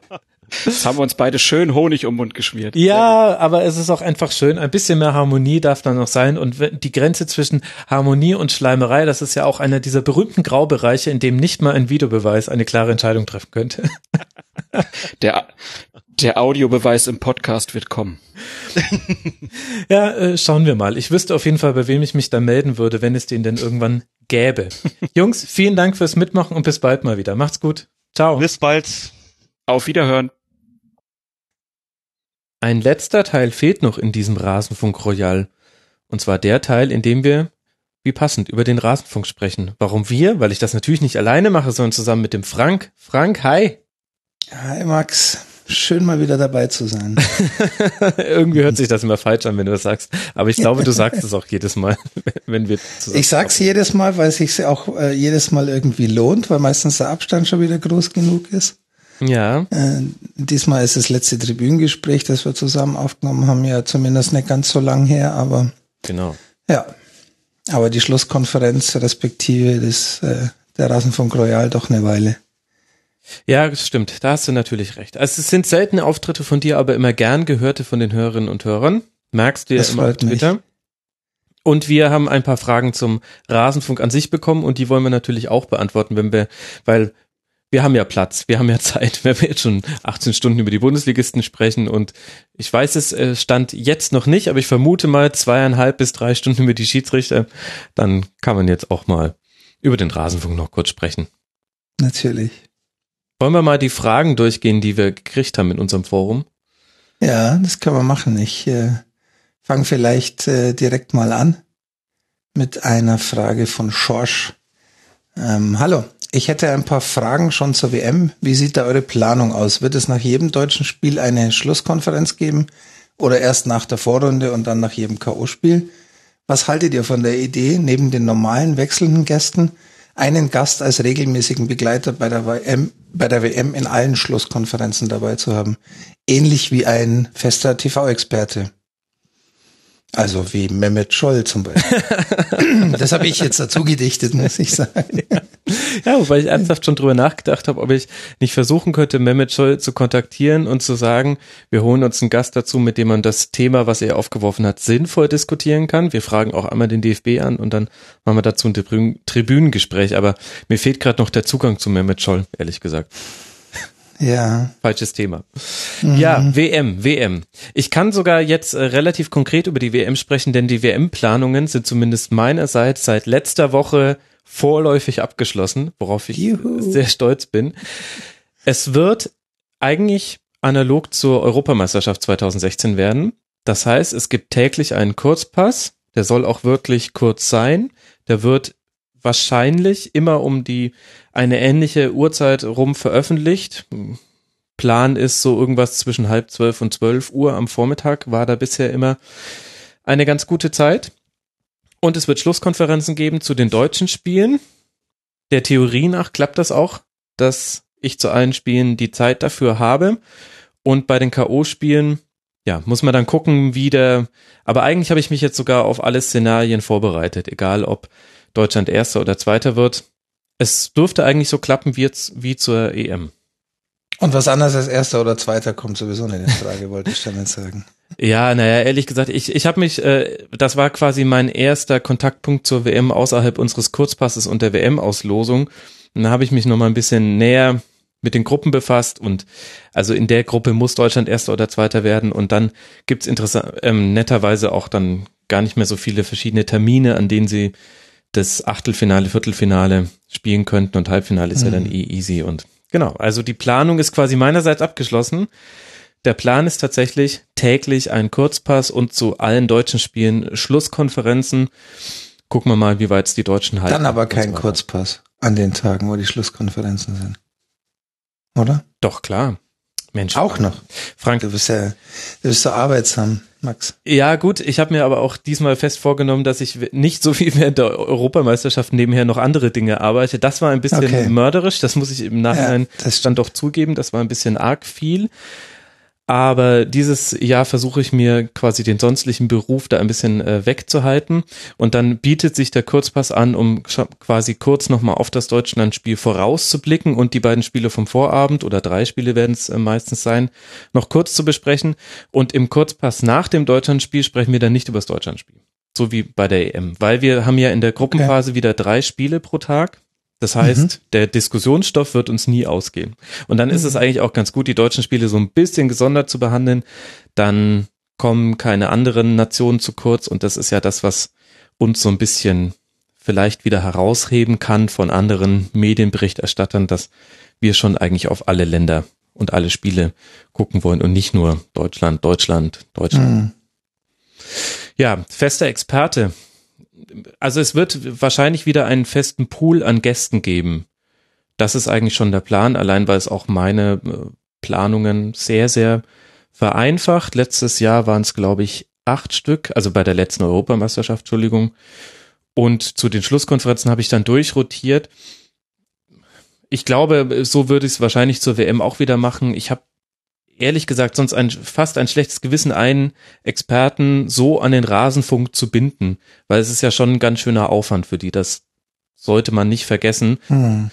Man guckt sich ein Deutschlandspiel an, man will das ja vielleicht auch einfach mal nur so gucken und nicht immer nur analytisch. Das soll es ja auch geben. Und dann muss man noch irgendwie eine Stunde drüber sprechen. Also, ich glaube, ich würde da wieder durchrotieren. Dann verteilt sich die Gästelast auf vielen Schultern. Und es gibt ja auch so viele tolle Gäste, die man einladen kann. Das ist genau der Punkt. Und tatsächlich ist ja, äh, haben wir, wir jetzt nicht so die Notwendigkeit wie, ähm, oder nicht den, den, den Hebel, nicht die Herangehensweise, die, die das, die klassischen Medien gehen, da eben eine bekannte Figur hinzustellen, ähm, der dann den Experten gibt äh, und, und mit ein, ähm, ein Zugpferd ist für die Sendung oder keine Ahnung, für die Außendarstellung. Ja. Ähm, da haben wir ja das Glück, dass, dass wir auf eine Menge, eine Menge toller Menschen zurückgreifen können, die ganz viel Ahnung von Fußball haben und ähm, ähm, die das dann so oder so interessant machen. Man muss ja zu der Planung, weil du das gerade gesagt hast, das vereinfacht ähm, für dich die Planung ein bisschen mit einem festen Pool zu arbeiten, muss ja immer dazu sagen, dass bei jeder Sendung neben der, ähm, man kennt sich ein bisschen und weiß, wie man miteinander umgehen muss, äh, neben dem Punkt auch so ein bisschen der technische Aspekt dazu kommt. Ja. Für die, die dann in der Zeit regelmäßig dabei sind und wissen, wie sie die Software starten müssen ähm, und, und einrichten müssen, damit die Audioverbindung klappt und so. Das ist natürlich ganz viel wert, wenn man da eine gewisse Gewohnheit und Routine drin hat. Ja. Ähm, reduziert damit den Aufwand, die Sendung zu produzieren, deutlich. Und ich stelle ja auch gerne die Sendungen nach möglicher Harmonie zwischen den Gästen zusammen. Also gerade diejenigen, die ich schon mal zu Gast hatte, da habe ich ja dann schon einen Eindruck von im Kopf und in der Regel versuche ich dann auch die Schlusskonferenzen und dann eben auch zur WM so zu gestalten, dass ich weiß, das wird eine schöne runde Sendung, weil vielleicht der eine bringt die Perspektive ein und der oder die andere eine andere und ich kann es dann ergänzen oder es sind einfach Leute, die kennen sich zwar noch nicht, die werden sich aber super miteinander verstehen, also diese berühmte Chemie, da achte ich ja auch mal sehr drauf. Und ich habe jetzt mal gerade nachgeguckt, mhm. in meinem Gästelistendokument sind gerade 221 Namen und davon auch ganz viele, die ich schon lange nicht mit dabei hatte. Da ist so eine WM auch wunderbar, da kann man auch mal Gäste mit reinnehmen, die vielleicht sonst eher einen Zweitliga-Fokus haben oder vielleicht sogar noch einen anderen. Deswegen will ich da eigentlich gerne durchrotieren. Ich finde, ehrlich gesagt auch, ich weiß nicht, wie du das siehst, aber ich finde, das ist so ein bisschen unser, unser Merkmal auch, dass ich bin halt so ein bisschen die Konstante. Die muss man ertragen oder kann man genießen, je nachdem, wie man es hält. Aber ansonsten wechselt es immer durch und deswegen ist es, weiß man auch nie so genau, was man kriegt hoffentlich oft im Guten, vielleicht auch manchmal im Schlechten, aber ich mag eigentlich gerade diesen Wechsel und anders könnte ich es mir ehrlich gesagt auch kaum vorstellen. Wenn wir jetzt seit drei Jahren immer in einer festen Konstellation über die Bundesliga reden würden, das wiederholt sich doch dann irgendwann. Das kann man doch dann nicht mehr hören. Definitiv ist das, äh, glaube ich, ein wichtiges Merkmal bei der, bei der Schlusskonferenz. Ähm, man muss auch dazu sagen, dass das eigentlich, also dass es da anfangs durchaus Diskussionen gab bei uns beiden diesbezüglich. Oh ja. Ich, ich war am Anfang großer Verfechter von der festen Konstellation. Ähm, einfach weil die, die ganzen technischen Schwierigkeiten, man muss auch dazu sagen, dass die am Anfang deutlich höher waren, als sie heute sind. Absolut. Die Mittel, die uns heute zur Verfügung stehen, sind deutlich besser, softwareseitig. Natürlich sind also Internetanschlüsse ein bisschen besser geworden über die Jahre, aber das eigentlich fast am wenigsten, glaube ich. Ähm, und, und das wäre natürlich deutlich einfacher, wenn man immer in der gleichen Runde oder wir hatten auch mal darüber diskutiert, mit einem quasi festen, kleineren Pool zu arbeiten an, an Gästen, äh, wenn das irgendwie geht. Ähm, aber das, ähm, ja, inhaltlich wäre es in der Tat jetzt über die Zeit wahrscheinlich bei Weitem nicht so interessant gewesen, wenn wir nicht die, ähm, die Vielfalt in den vielen Schlusskonferenzen gehabt hätten, die, die wir so hatten.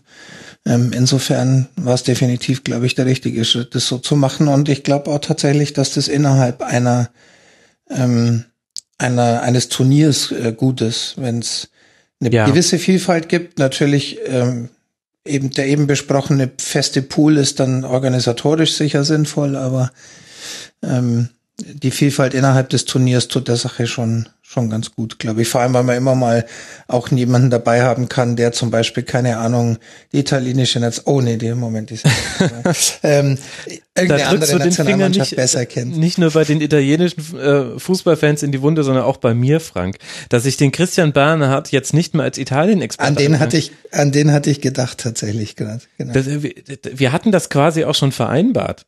Das war quasi die erste und einzige Anfrage für einen WM-Gast, die, die ich schon so lose mal über WhatsApp, wir haben so ein bisschen hinterher geschrieben, habe ich gemeint, ja, und zur WM bist du wieder dabei und ja, ja, klar, freue mich schon. Ja, und dann das, das ist eine Riesenenttäuschung. Das ist echt schade. Ja, ansonsten finde ich es ja gar nicht so schlimm, ehrlich gesagt. Aber Ja, gut, das ist jetzt ein anderes Thema, ich weiß es nicht. Irgendwie, also diese WM, ich weiß nicht, ob das jetzt gerade noch ein Gefühl ist, was sich im nächsten Jahr verändern wird, aber für mich fühlt es sich ein bisschen an wie der DFB-Pokal in dieser Saison. So ein paar Favoriten sind schon draußen und man hat den Eindruck, wenn nicht jetzt, wann dann? Weil es gibt schon wirklich ein paar Stolpersteine, die raus sind und aus deutscher Sicht ist auch die Auslosung jetzt wunderbar gelaufen, auch von den Turnierästen her. Also die Chancen für eine der großen Nationen oder vielleicht mal ein Überraschungsweltmeister, vielleicht haben wir das ja endlich mal wieder, die stehen schon eigentlich ganz gut, finde ich. Gerade weil eben Niederlande weg sind, Italien weg sind, Chile ist auch eine unangenehme Turniermannschaft. Das fehlt dann schon ein bisschen. Naja. wir werden sehen. Ja, ich bin gespannt. Ich bin auch gespannt, ob die Planung so hinhauen. Davon gehe ich aus. Der Schorsch hat noch eine zweite Frage gestellt. Ähm, eine etwas allgemeinere, wie er es nennt. Wie funktioniert das normalerweise mit den Gästen? Musst du die wochenlang vorher einladen oder klappt das ziemlich kurzfristig ein paar Tage vorher? Hat, da, hat sich da vielleicht auch etwas geändert zu deiner Anfangszeit? Immerhin sind viele Gäste ja inzwischen Wiederholungstäter und kennen dich und wissen, wie es beim Rasenfunk so läuft. Eigentlich ja ein guter Anschluss an das Thema, Stimmt, das ist sehr ähm, das wir gerade hatten. Ähm, ja, wie ist es? Ähm, ich kann mich da auch noch sehr gut an die Anfangszeit erinnern, als es äh, teilweise wirklich schwer war, Gäste zu bekommen. Da hast du das ja auch noch zum großen Teil gemacht, ne? Ganz Ja. am Anfang hatten wir es noch, dass du die Gäste zusammengetrommelt hast und ich mich auf die Vorbereitung konzentriert habe und dann sehr schnell mussten wir es schon parallel machen, weil wir da wirklich Probleme hatten, Gäste zu kriegen. Ich glaube, die, das Große, was sich erstmal verändert hat, ist, dass sehr, sehr viele Leute inzwischen wissen, was es bedeutet, wenn ich sage, hättest du Lust beim Rasenfunk mitzumachen? Also die wissen dann zum Beispiel auch, dass das wahnsinnig lange dauert. Wir haben jetzt keine Gäste mehr, die, die davon ausgehen, das ist ein 20-Minuten-Segment. Das gab es ganz früher mal. Ich glaube, da gibt's zwei, ähm, es gibt jetzt so zwei Gruppen von Menschen. Es gibt die, die schon mal beim Rasenfunk waren. Das sind ja allein schon ziemlich viele. Das heißt, die wissen sowieso, wie es läuft. Und da ist vielleicht, fällt schon der Aspekt äh, der, der Schüchternheit oder der, äh, ich habe Angst, was erwartet mich da, Mhm. äh, fällt schon mal so ein bisschen weg Ja. bei den äh, allen und und äh, die wissen in der Regel, ähm, das ist irgendwie macht Spaß und und äh, ich würde mal sagen, die allermeisten kommen wahrscheinlich gern wieder. Das ist halt schon mal ein Riesenvorteil, weil das ein ständig wachsender Pool an Menschen ist. Ja. Und selbst die, die noch nicht da waren, haben nun vielleicht schon mal vom Rasenfunk gehört zumindest oder ähm, hören ihn selber und wissen daher, dass sie zumindest inhaltlich jetzt nichts erwartet, wofür sie sich später schämen müssen oder ähm, Ja, ja. ja, das das ist, glaube ich, ein großer Aspekt, ähm, ein wichtiger Aspekt bei, bei neuen Gästen. Und da war halt früher die Mischung, ich kann mich erinnern, wir haben ja ähm, wie, wie auch jetzt äh, schon den bunten Mix sozusagen angesprochen von Bloggern, andere Podcaster, Journalisten, einfach Menschen aus Twitter, die man kannte, die, wo man dachte, Mensch, der, der oder die hat äh, schon interessante Sachen zum Fußball von sich gegeben, vielleicht mal einladen. Ähm, da war das halt noch anders. Da war wie, ja, was ist Rasenfunk? Ja. Ähm, das hat sich tatsächlich sehr stark geändert, natürlich. Auch was ist ein Podcast? Also da hat auch Ja. die generelle Podcast-Bekanntheit was dran geändert. Und dann muss man aber schon noch unterscheiden, das mag ich auch immer wieder, es gibt noch einen sehr, sehr großen Unterschied zwischen potenziellen Gästen, die auf Twitter aktiv sind und Gästen, die das nicht sind. Und da, da merke ich noch, da ist es quasi wie in der Anfangszeit. Also ich habe schon häufiger auch mal Printjournalisten angefragt, die ich gut finde, oder auch gerade für den Royal auch häufiger mal Lokaljournalisten, weil die nochmal einen anderen Blick haben. Als, Und das ist ganz interessant, da kommen die Absagen beziehungsweise so zögerliche Zusagen mit, ah, müssen wir, könnte aber schwierig werden mit dem Termin. Das ist dann auch häufig eine höfliche Form der Absage. Ist auch völlig okay, aber das finde ich immer ganz interessant. Äh, Diejenigen, die bei Twitter irgendwie aktiv sind, die haben uns meistens schon irgendwie gesehen oder sie klicken kurz auf Rasenfunk und sehen, ach, haben ein paar Follower, das wird jetzt nicht der größte Vollmist sein. Und bei, bei Journalisten, die da nicht so digital affin sind, da tue ich mich noch ein bisschen schwerer, ist aber, will ich jetzt auch nicht so schlimm. Ich will dann auch niemanden nerven. Ich sage dann immer, okay, gut, dann hm, ist ja, ich will ja niemanden zwingen. Es, vor allem müssen die Leute schon wissen, worauf sie sich einlassen. Aber da habe ich quasi noch diese, diese Schere, die es früher, also ganz am Anfang vom Rasenfunk auch auf Twitter gab. Ja. Und ansonsten ist es ähm, sehr unterschiedlich. Also weil die Frage ja war, ob wochenlang vorher oder Mhm. Tage vorher. In einem Idealszenario hätte ich jeweils am Anfang der Woche schon die Gäste fürs, fürs Wochenende. Aber ehrlich gesagt klappt das nicht immer so. Also ganz selten plane ich mal länger als eine Ausgabe vor. Bei englischen Wochen muss ich das immer machen, weil da auch es schwieriger ist, Leute zu finden, die am Vormittag Zeit haben. Das schließt schon mal ganze Berufsgruppen aus. Und dann muss ich ja aber irgendwie schon auch ein bisschen warten, was am Spieltag passiert, weil die Schwerpunkte am Anfang setzt man sie noch so ein bisschen nach Gefühl. Über wen haben wir länger nicht mehr geredet? Aber ich gucke mir ja schon die Spiele an, überlege mir, was könnte am Spieltag passieren, über welchen Verein würde es sich lohnen, ausführlicher zu sprechen. Das sind ja ganz selten Vereine, die eigentlich am Spieltag überhaupt nichts erlebt haben. Zumindest bilde ich mir ein, dass das selten der Fall ist. Und da muss ich ja, da kann ich ja dann quasi erst, nachdem die Schlusskonferenz aufgezeichnet und veröffentlicht ist, dann beginnt die Gästeplanung und manchmal aber ehrlich gesagt auch erst einen Tag später mit ein bisschen Abstand. Mhm. Und dann, manchmal wird es auch durchaus eng. Also ich glaube, dieses Jahr war es, letzte Zusage hatte ich an einem Samstagvormittag. Das, äh, das ist dann aber schon schlecht. Das, Mhm. So sollte es eigentlich nicht sein. In der Regel irgendwann Mittwoch, Donnerstag und dann passt das auch. Und es hilft auf jeden Fall, dass die Leute, dass es jetzt diesen Pool gibt, der ständig wächst und gleichzeitig äh, habe ich immer große Lust, neue Leute mit dazu zu nehmen. Das ist dann immer auch so ein bisschen so eine Wette. Also manchmal sind das Leute, die habe ich bei Twitter schon ganz, ganz lange in meiner Timeline und dann kennt man die ja, ohne schon mit ihnen zwei Stunden über Fußball gesprochen zu haben und hat ein sehr gutes Gefühl dafür, auch zu welchem anderen Gast die gut passen könnten. Manchmal äh, gehe ich aber auch einfach, läuft mir jemand über den Weg und ich denke mir, ach, interessant, komm, das probieren wir jetzt einfach. Oder jemand wird mir auch empfohlen von anderen Hörerinnen und Hörern oder auch von anderen Gästen. Und das ist immer total spannend, so komplette Neulinge reinzunehmen, wo ich quasi dann anrufe, fünf Minuten vor Sendungsbeginn und sag, hi, ich bin der Max, schön, dass du Lust hast. Und dann höre ich zum ersten Mal die Stimme und höre auch erstmal, ähm, was das so für Menschen sind. Aber das soll, das soll immer weiter so gehen, auch wenn man da manchmal auch Konstellationen hat, die nicht ganz perfekt sind, weil man einfach die Leute falsch eingeschätzt hat. Also es liegt nicht an den Leuten, sondern quasi an der Planung. Aber das soll auf jeden Fall weiter so bleiben, weil es gibt ja immer wieder neue tolle Gäste, die nachwachsen. Und allein, was wir in diesem Jahr schon wieder für tolle Debütanten hatten im Rasenfunk, das finde ich total wertvoll. Und da muss man da manchmal auch so ein bisschen gambeln und sich sagen, komm, das mache ich jetzt einfach auch bei Fans. Manchmal sind es ja dann auch Fans, die können dann zu anderen Vereinen. Also ich frage das jetzt vorher immer ab. Fühlst du dich auch wohl dabei, wenn wir auch über andere Vereine sprechen? Sag's mir einfach. Wenn nicht, dann, dann machen wir es eher mal im Royal mit dir. Und manchmal haben wir dann trotzdem Leute mit dabei, die reden zwar über andere Vereine, aber eher äh, pointiert, würde ich mal sagen. aber das ist halt dann so.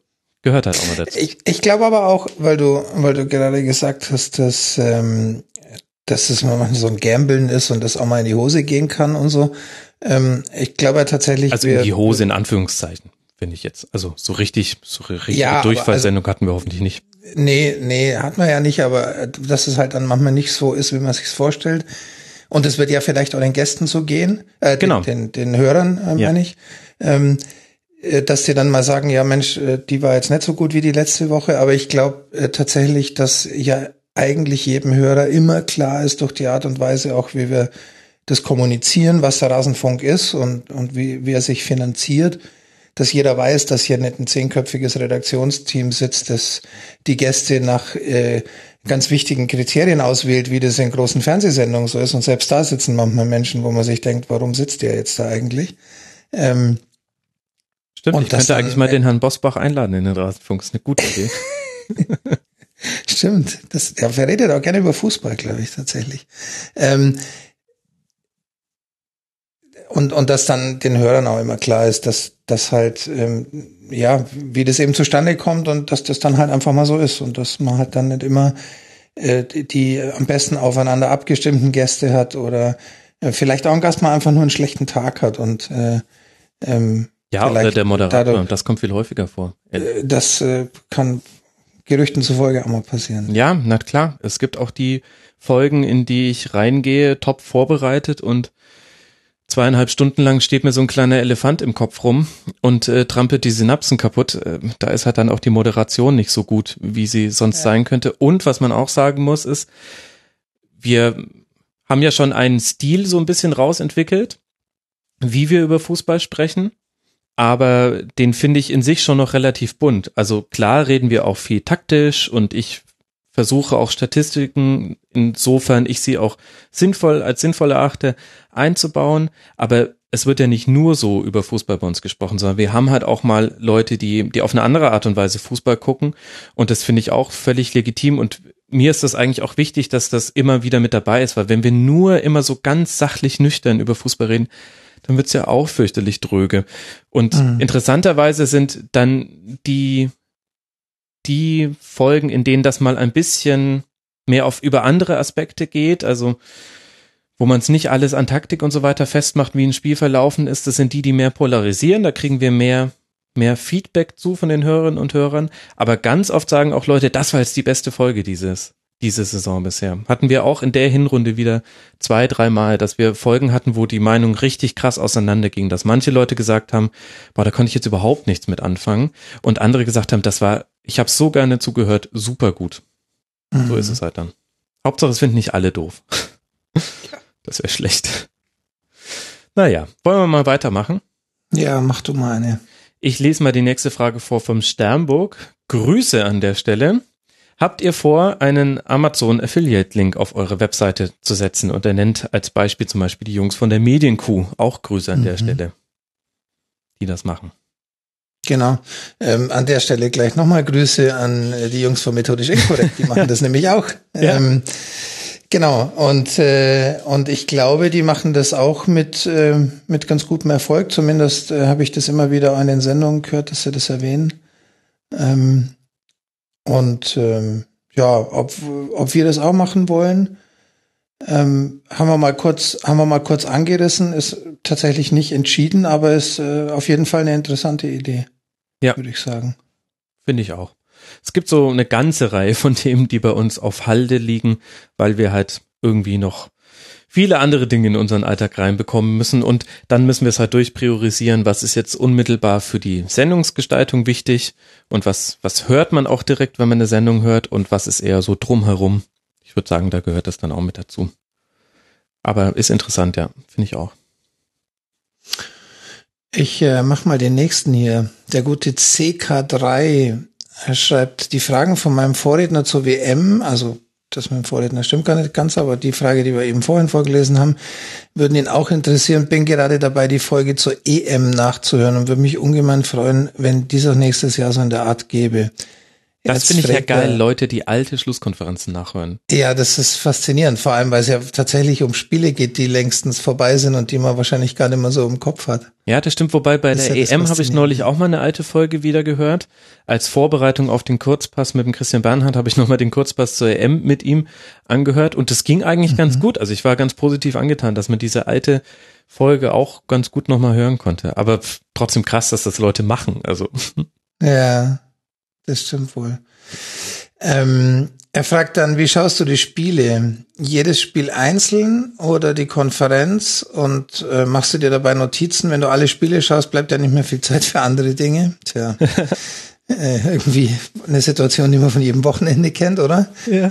Ähm, und gehst auch hin und wieder ins Stadion. Wie lange dauert es äh, circa eine Schlusskonferenz? Okay, also die Frage geht jetzt so ein bisschen über, nicht nur WM, EM bezogen, sondern auch auf die generelle Schlusskonferenz. Äh, wie lang bereitest du dich vor? Wie lang dauert die Aufzeichnung und die Nachbearbeitung? Ja, okay. Also, ich gucke in der Regel fünf bis sechs Spiele pro Spieltag über 90 Minuten und das sind die, die man auch über 90 Minuten gucken kann, ohne dafür ein anderes Spiel äh, komplett zu ignorieren. Also sprich das Freitagabendspiel von dem 15.30 Spiel Samstag eins, das 18.30 Spiel und dann Sonntag das 15.30 und das 18 Uhr Spiel und wenn es noch ein 13.30 Spiel gibt, das auch noch. Deswegen halt manchmal auch sechs Spiele über 90 Minuten. Ich schaue Konferenz höchstens im Second Screen, um schon mal so grob mitzubekommen, was auf den anderen Plätzen passiert. Aber habe mir das komplett abgewöhnt, um 15.30 nur die Konferenz zu gucken, weil man davon einfach viel zu wenig von den Spielen mitbekommt. Und dann muss man sich lieber eins rauspicken, wo man sich sagt, den Verein habe ich jetzt schon länger nicht mehr gesehen oder das könnte ein interessantes Spiel werden, das könnte wichtig werden für die Schlusskonferenz, das gucke ich über 90 Minuten. Ich mache mir dazu Notizen, gibt es ein langes Sendungsdokument, das hat meistens am Ende des Wochenends immer so 14 DIN A4 Seiten, da sind dann die Chancen von den ähm, von den Spielen notiert und eben Dinge, die mir während des Spielens auffallen, während des Spielguckens auffallen. Und nach den Spielen reiche ich das dann immer an, gucke mir Statistiken an, habe ich mal im Forum in einem Thread aufgemacht, unter mitmachen.rasen.de, welche Seiten ich da verwende, weil die Frage immer wieder kommt. Und dann mache ich meine Fragen dazu und überlege mir auch, wie ich die Spiele alle anordne. Das heißt, fünf bis sechs Spiele über 90 Minuten, ähm, manchmal auch zeitversetzt, dann erst zu sehr später Stunde. Und vom Rest schaue ich dann ähm, bei den Spielen, wo ich nur Zusammenfassungen sehe, versuche ich immer mindestens zwei Zusammenfassungen zu sehen, beziehungsweise derzeit sind es eigentlich meistens zwei Zusammenfassungen, also meistens äh, aktuelles Sportstudio oder Sky und auf jeden Fall die Sportschau, weil die Sportschau die längsten Zusammenfassungen hat, manchmal noch der Zone, aber ehrlich gesagt nehmen sich die Zusammenfassungen, äh, also Sportschau sollte man auf jeden Fall gucken, weil das die längsten Zusammenfassungen sind. Und da sind häufig Szenen mit drin, die man in den anderen Zusammenfassungen nicht sieht. Und ob man dann The Zone, Sky nimmt, ist eigentlich, nimmt sich nicht so viel. Das ist ungefähr gleich. Da sieht man die, die ähnlichen Dinge. Und dann muss man so ein bisschen hellhörig sein bei Twitter. Und ich lese dann oft nochmal auf lokalen Seiten die Spielberichte nach, ob da noch irgendwas drinsteht, was in der Zusammenfassung nicht aufgetaucht ist. Das kommt durchaus häufiger vor, als man denkt. Und dann naja, da muss ich manchmal dann nochmal Leute fragen, die vielleicht im Stadion waren, wie es so war. Ja, das ist quasi das, so das, was ich mache. Das ist der wöchentliche wilde Ritt, ähm, würde ich sagen. Ich schließe jetzt einfach mal eine Frage an, äh, von der ich mir vorstellen könnte, dass er als Anschlussfrage kommen könnte. Ähm, wie machst du es denn an einem Wochenende, wenn mal die Zeit nicht da ist für all das? Also, ja. weil, keine Ahnung, die Kinder krank sind oder mhm die Oma den 80. Geburtstag hat, irgendwas Wichtiges, wo man halt eben nicht darauf verzichten will, aber trotzdem auch die Sendung nicht so komplett äh, sein lassen will, was ja auch tatsächlich relativ selten passiert ist in den letzten Jahren, dass eine Sendung gar nicht stattgefunden mhm. hat. In der Hinrunde kein einziges Mal, ich bin ganz stolz. Ja, und wie? Ähm, wie machst du das denn dann? Also, wie sieht es dann an solchen Tagen aus? Wo würdest du als erstes sagen, da kann ich noch verzichten, aber ich muss das und das gesehen haben, damit es funktioniert, oder? Hm, schwierig zu sagen. Also, also erstmal versuche ich dann die Aufzeichnung schon mal weiter nach hinten zu legen, dass ich mehr Zeit habe, noch Dinge im Real Life zu gucken und vor allem, dass ich Zeit habe, vorher noch äh, nicht zu kurz zu schlafen, weil das habe ich irgendwann festgestellt, wenn man zu lange in die Nacht rein die Spiele nachguckt und dann sehr, sehr müde in die Aufzeichnung geht, dann wird die Aufzeichnung um ein Vielfaches schlechter, als sie geworden wäre, wenn man sich einfach eine Zusammenfassung angeguckt hätte, ein paar mhm. Spielberichte gelesen und dann ins Bett gegangen wäre. Da bin ich äh, durchaus lernfähig. Also, auf was man verzichten kann am ehesten noch ist, lass mal überlegen. Also vom Freitagabendspiel gibt es so viele Zusammenfassungen, dass es eigentlich selten so ist, dass man da etwas Wichtiges verpasst, vor allem weil die Freitagsspiele Also das waren jetzt auch selten die Knallerspiele, wo man sagt, da will ich jetzt aber taktisch nochmal ganz tief reingehen. Dann kann man das 1830-Spiel skippen, weil die Zusammenfassung im aktuellen Sportstudio meist sehr umfassend ist und es dazu noch eine Taktikanalyse gibt und meinem Eindruck nach das 1830-Spiel sehr gut auch auf allen Webseiten dokumentiert ist. Das kann man dann am ehesten noch skippen und dann sucht man sich meistens noch das Spiel raus von den verbleibenden dreien, was am wenigsten Aufregung verspricht. Oder ich mache es eigentlich meistens dann so, ich zeichne alles auf, ich nehme auch die Sportschau auf, das aktuelle Sportstudio und so weiter und bin inzwischen auch so eingerichtet technisch, dass ich von dass ich auch nicht zu Hause sein muss, um auf die Aufzeichnung zuzugreifen, bis auf Sky, das geht leider noch nicht. Und dann, dann, dann gucke ich manchmal auch, okay, ist das Spiel, wenn das Spiel 0 zu 0 ausgegangen ist, dann weiß ich schon mal, okay, also dieses 15:30 Spiel vom Sonntag, das gucke ich nicht mehr. Da reicht dann auch wieder die, die ausführlichere Zusammenfassung, die es auf den dritten Programm Sonntagnacht gibt. Und den Rest schaue ich dann halt irgendwann so zeitversetzt an. Das ist gerade so das Ding. Und es gab jetzt in dieser Hinrunde keine, keine Schlusskonferenz mehr, wo ich nur Zusammenfassung von den Spielen gesehen habe. Ließ sich in der Vergangenheit aber manchmal nicht vermeiden und will ich jetzt auch nicht ausschließen. Wie leicht fällt es dir, eine, eine 90 Minuten Real Life von dem Spiel zu gucken, von dem du das Ergebnis schon kennst? Ja, ist manchmal schon schwierig, muss ich sagen. Also vor allem wahrscheinlich bekommt man ja nicht nur das Ergebnis mit, sondern bei dem 4-4 weiß man ungefähr, wie der Spielverlauf war, oder? Ja gut, aber das mein- macht ja Spaß. Bei dem 4-4 macht's ja Spaß. genau, also das ist ja gar Aber wenn es dann Problem. 1-0 war oder so, oder? Aber ich erinnere mich zum Beispiel ans Nordderby letztes Jahr. Da war ich Mhm. im Deutschlandfunk eingeladen, also musste ins BR-Studio zur Aufzeichnung. Nee, es war dieses Jahr, Entschuldigung, dieses Jahr genau, weil es ging nämlich um Ancelotti beim BR. Und dann bin ich heimgefahren und das war ein 0 zu 0.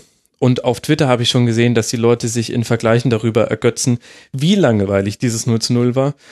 Und da war ich echt hin und her gerissen und dachte mir, boah, will ich mir jetzt wirklich, ich bin dann um neun oder ja, neun war ich daheim, dann dachte ich mir, okay, gut, wenn du jetzt damit anfängst und ich muss ja noch die anderen Spiele auch noch machen und die Sportschau noch gucken. Also das geht dann meistens so bis nachts um eins oder zwei. Da habe ich echt mit mir gehadert. Und da habe ich es dann aber trotzdem fast komplett nochmal geguckt, weil ich irgendwie, weiß nicht, ich finde halt, also ich mache das ja nicht, um irgendwelche Fleißkärtchen zu sammeln, sondern zum einen nehme ich damit ein bisschen Last von den Gästen. Vor allem gucke ich dann gerne auch die Spiele, wo diejenigen Gäste nicht ihren Schwerpunkt haben, wenn sie einen Schwerpunkt haben. Weil wenn ich einen Eintracht Frankfurt Gast da habe, dann weiß ich, das Eintracht Frankfurt Spiel, das hat derjenige super, super Intus, da m- muss ich mich jetzt nicht draufsetzen. Aber ich habe halt schon das Gefühl, wenn ich viel weiß über die Spiele und zwar nicht nur das, was ich mir angelesen habe, sondern auch Eindrücke, die ich habe, dann kann ich jederzeit auch das Gespräch so lenken, dass ich zur Not mal übers Spiel rede und die Gäste eher so die allgemeinen Fragen wie, wie schätzt ihr gerade die Lage bei Verein XY ein, beantworten. Weil die können ja auch nicht immer alles sehen, das kläre ich auch immer vorher vor den Aufzeichnungen und manchmal merkt man dann auch, dass sie gar keine Meinung haben und dann ist es gut, wenn ich, wenn ich mich ein bisschen sicher fühle. Deswegen mache ich das ja alles. Und weil, ja, weil wir halt keine Redaktion haben. Das, ich meine, ansonsten könnte man es aufteilen, aber das geht, das ginge wiederum auch nur in der festen Besetzung. Also es haben auch schon mal Leute vorgeschlagen, warum nicht andere Leute manche Spiele gucken und mir dann zuarbeiten. Ich meine, ich lasse mir ja zuarbeiten übers Forum, das klappt ja auch super. Und manchmal rettet mir das auch insofern den Hintern, dass da Dinge stehen, wo ich denke, krass, da stand jetzt in keiner Zusammenfassung drin. Super, danke. Kann ich danach nochmal gucken. Aber ja, es ginge nur in der festen Konstellation, weil ich ja auch eine gewisse Art habe, Spiele aufzuarbeiten. Hm. Naja. Also es ist halt, ja, ist halt schon viel. Ich weiß jetzt gerade gar nicht, haben wir ist, nicht mehr äh, gesagt, zwölf Stunden sind es, glaube ich, immer pro Wochenende Das ist, vor ich, der auch ziemlich deutlich geworden jetzt, warum das so ist. ja, ja, aber das ist halt einfach keine Ahnung.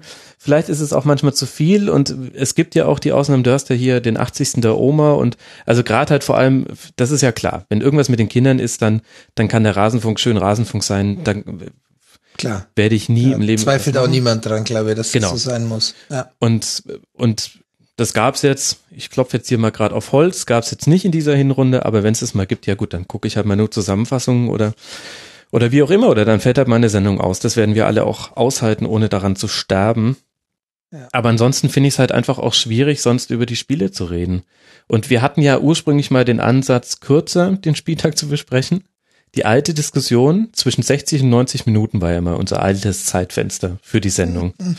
Und dann hat sich aber halt rausgestellt, was passiert ist, war, dadurch, dass wir über jedes Spiel gesprochen haben und nicht so wie andere Fußball-Talk-Formate, die es damals so gab, einfach manche Spiele weggelassen haben, die, die mutmaßlich nicht interessant sind, war es dann so, dass die Leute sich beschwert haben, ach Mensch, über Werder habt ihr jetzt nur vier Minuten geredet, toll. Mhm. Und da dachte, und ich meine, du kennst ja die Diskussion, die wir auch damals geführt haben. Und irgendwie finde ich das auch schon, das stimmt schon. Also warum über ein Spiel reden, wenn man dann eigentlich doch nur das Offensichtliche sagt und sich nicht wenigstens für zwei Fragen Zeit nimmt? Und zwei Fragen pro Team bedeutet, ein Spiel wird in zehn Minuten besprochen. Hm. Weil dann kommt man ein bisschen ins Diskutieren im besten Fall. Und so kam es ja dann, dass wir quasi, jetzt haben wir ja zehn Minuten pro Spiel in der Regel, plus der Schwerpunkt meistens so eine halbe Stunde und dann kommst du eben irgendwo. Naja, und ich glaube auch, was, was du jetzt wahrscheinlich so nie über dich selber sagen würdest, aber tatsächlich ist es aus meiner Sicht, der ich ja in der Regel auch in erster Linie Hörer bin in der Schlusskonferenz, schon auch ein entscheidendes Qualitätsmerkmal der Sendung, dass mit, mit deinem Wissen über Fußball und über den Spieltag auch eine gewisse qualitative Konstanz in der Sendung ist, ja. die halt darüber hinausgeht, dass dann nur einer sitzt und Fragen stellt. Ähm, weil das war ja tatsächlich so ein Bild, das wir vorher hatten. Ja, stimmt. Ähm, als wir gesagt haben, wir machen die Sendung, dann, dann ähm, da war ja eben auch so noch durchaus eine Option, dass wir uns da quasi abwechseln. Und als ich das war nicht nur die Option, Wochen, das war der Plan, mein Lieber.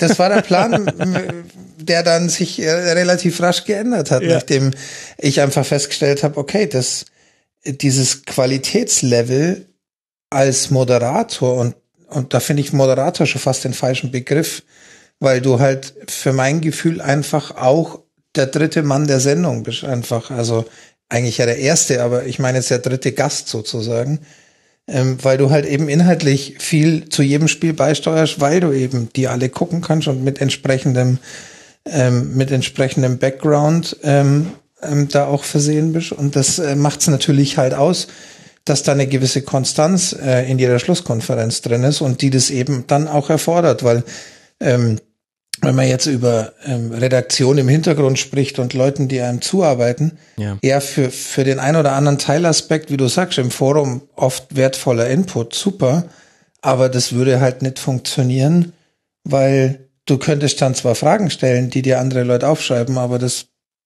äh, versetzt dich halt nicht in die Lage, dieses Spiel zumindest in entscheidenden Teilen gesehen zu haben und ja, ähm, stimmt. Vielleicht auf eine, auf eine Sache, die ein Gast sagt, dann reagieren zu können, weil du es eben weißt.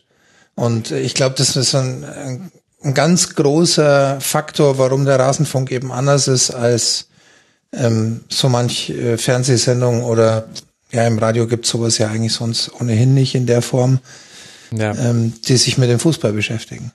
Ja, das stimmt schon. Das, äh, und äh, das hängt jetzt auch gar nicht damit zusammen, dass ich ein geiler Hengst wäre, sondern wenn du halt einfach so viele Bundesligaspiele siehst, dann musst du ja irgendwann viel über die Vereine wissen, ansonsten hast du nicht aufgepasst. Also deswegen, ja, ja, ne, das, äh, das, das Willen, genau. Aber, ja. ja, das stimmt schon. Und, und am Anfang war unsere, unser Gedanke eher noch, wir haben Experten und der Moderator, der eben dann auch du hättest sein sollen, immer mal wieder im Wechsel, der macht eher die gute Stimmung, mal einen Witz zwischendurch und verknüpft quasi so die, die Dinge zwischen den Gästen und zwischen den Spielen und so weiter. Und so wie Jörg von Torra halt eben zum Beispiel. oh, Frank, wir wollten nie. Na gut. Aber ja, im Grunde hast du schon ein bisschen recht. Also die Rolle des Moderators hat sich ja auch noch ein bisschen geändert und damals haben wir ja auch viel haben wir auch noch andere Aspekte gelegt, ehrlich gesagt. Da haben wir noch viel ja. äh, nach den Sendungen drüber gesprochen. War das jetzt lustig an den richtigen Stellen? War es lustig an den falschen Stellen? Wie hätten wir noch lockerer sein können? Ich meine, es ging ja auch noch darum, damals zu lernen, wie spricht man ohne ständig äh, äh, äh zu sagen. Mhm. Und ich meine, gut, die immer gleichen Redewendungen habe ich ja leider immer noch drin, aber ich arbeite ja immer dran. Aktuell ist gibt es zwei Todfeinde auf meiner Liste. Du weißt ja, ich habe immer so eine Liste von Dingen, die ich versuche mir abzutrainieren. Aktuell ist es ehrlich gesagt und quasi. Verwende okay. ich ehrlich gesagt quasi viel zu oft im Rasenfunk. Haben mich Hörerinnen und Hörer darauf aufmerksam gemacht. Ist und mir das, ehrlich gesagt quasi nie aufgefallen bisher. Ja, ich fürchte, jetzt habe ich gerade so ein, äh, ich habe gerade vergessen, wie es bei How I Met Your Mother heißt. Ähm, ein Shattering Glass Moment erschaffen, nämlich jetzt wird's euch allen auffallen und jetzt muss ich noch mehr dran denken, es nicht zu verwenden. Deine Das- Motivation ist quasi gerade gestiegen. ja, ehrlich gesagt schon. Mach, mal, mach mal hier einen Punkt dran vielleicht dann. ehrlich Äh. Ja, warte gesagt, ganz kurz zur, zur, zur Nachproduktion Ach so. kann ich noch ganz Ja. kurz was sagen. Also Stimmt, Auf, genau, Aufzeichnung dauert dann in der Regel ähm, zweieinhalb Stunden, würde ich sagen, so ungefähr. Vorgespräch meistens sehr kurz, fünf bis zehn Minuten, bisschen warm plaudern. Wenn man noch mehr Zeit für Vorgespräch hätte, wären manchmal die Anfangssegmente ein bisschen lebhafter, aber die Leute haben ja wirklich auch noch was anderes zu tun. Ich würde sagen, Aufzeichnung ungefähr äh, die Länge der Sendung plus, sagen wir, 15 Minuten. Und dann ist die Nachproduktion komplett auf Geschwindigkeit hin optimiert. Das heißt, Nachproduzieren der Folge heißt ja nur Vorgespräch und wenn es ein Nachgespräch gab, äh, vorneweg, hinten weg. Und dann mache ich mir, während ich aufzeichne, Editiermarken, wenn jemand sich räuspert oder manchmal haben Leute laute Mäuse oder tippen nebenher oder ja, ich habe heute auch schon einen Staubsauger im Hintergrund ganz kurz gehört, Frank. Und da mache ich mir kurze Edit-Märkchen und mute das einfach im Nachhinein raus, mache die Kapitelmarken noch fertig, ähm, optimiere die Spuren von den Gästen, dass, also dass da die Stimmen sich noch ein bisschen besser anhören, da kann man ganz gut ähm, das rausarbeiten, was in den Stimmen drin ist, also sprich bassige Stimmen, die kriegen dann noch ein bisschen Mitte und äh, Frauenstimmen kriegen manchmal noch ein bisschen mehr Bass, damit sie nicht ganz so abfallen gegenüber den, den Männerstimmen und so weiter. Das ist so ein bisschen Voodoo, dauert aber nicht lange. Genau, und, und meistens bin ich damit in so 20 Minuten durch. Nach Ende der Aufzeichnung dann Shownotes schreiben, zu Auphonic hochladen, Newsletter und der ganze Kram. Das dauert meistens dann, ich würde sagen, anderthalb bis zwei Stunden nach Ende der Aufzeichnung ist dann immer alles online und ich dann auch fertig. Mhm. Da gibt's ja noch eine Okay. Frage, die hast du ignoriert. Ja, nee, die, habe ich nicht ignoriert. So, die ich will kommt jetzt. tat- ich, ich, nee, die kommt jetzt auch noch nicht. Ich wollte jetzt tatsächlich den Sebastian noch einschieben, weil, weil der inhaltlich so ein bisschen zu dem passt, äh, was wir gerade schon besprochen haben. Der interessiert sich nämlich für die Zusammenfassung. Ähm, er kennt die alle, also Sportschau, The Zone, Sport 1 und ist mit allen nicht wirklich zufrieden. Ähm, und äh, wollte dann mal von dir wissen, wa- was du denn da guckst. Und das haben wir ja gerade schon so ein bisschen gehört.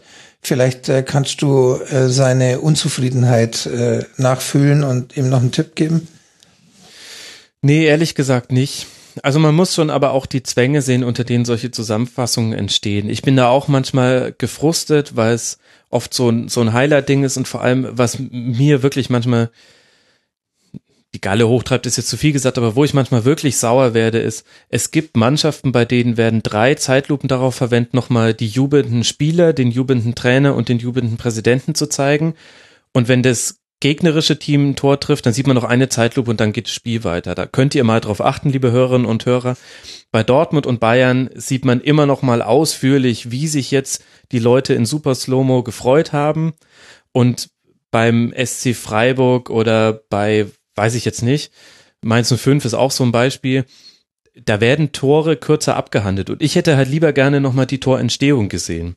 Und das ist auch so das, was auch häufig an Zusammenfassungen ein bisschen ärgerlich ist, der Moment, wo die Zusammenfassung einsteigen bei der Torentstehung. Denn manchmal ist da der entscheidende Pass gar nicht mit dabei und dann muss man suchen und suchen, bis man das irgendwo findet oder ich nehme präventiv sehr, sehr viel auf mit dem Sky Receiver. Der wird vor jedem, vor jedem Bundesligaspieltag räume ich den fast komplett leer, die Festplatte und nach jedem Spieltag ist sie wieder fast komplett voll und dann suche ich mir das zusammen. Aber Zusammenfassungen sind halt auch dafür gemacht, dass sie zusammenfassen und die haben ja auch zeitliche Beschränkungen in den TV-Lizenzverträgen drin. Also die könnten jetzt gar nicht bei einem 4 zu 4 von Leverkusen gegen Hannover sagen, hey, wir machen jetzt eine Viertelstunde Zusammenfassung. Nein, das dürfen die nicht. Und das ist halt dann Hm. leider. Und was die Szenenauswahl angeht, das ist halt so, ich würde mal sagen, so State of the Media. Es ist halt viel wichtiger, wie wir uns fühlen, als irgendwie alle Fakten zu kennen. Und wenn man dabei äh, sich bei jubelnden, wenn sich bei jubelnden Bayern-Spielern und Dortmund-Spielern ähm, 40 Prozent aller deutschen Fußballfans in der Masse glücklich fühlen, dann hat man doch damit einen großen Teil erschlagen. Dann spart man halt dafür die Zeit, die einem lizenztechnisch fehlt, äh, beim Freiburger Tor, um bei deinem Beispiel zu bleiben.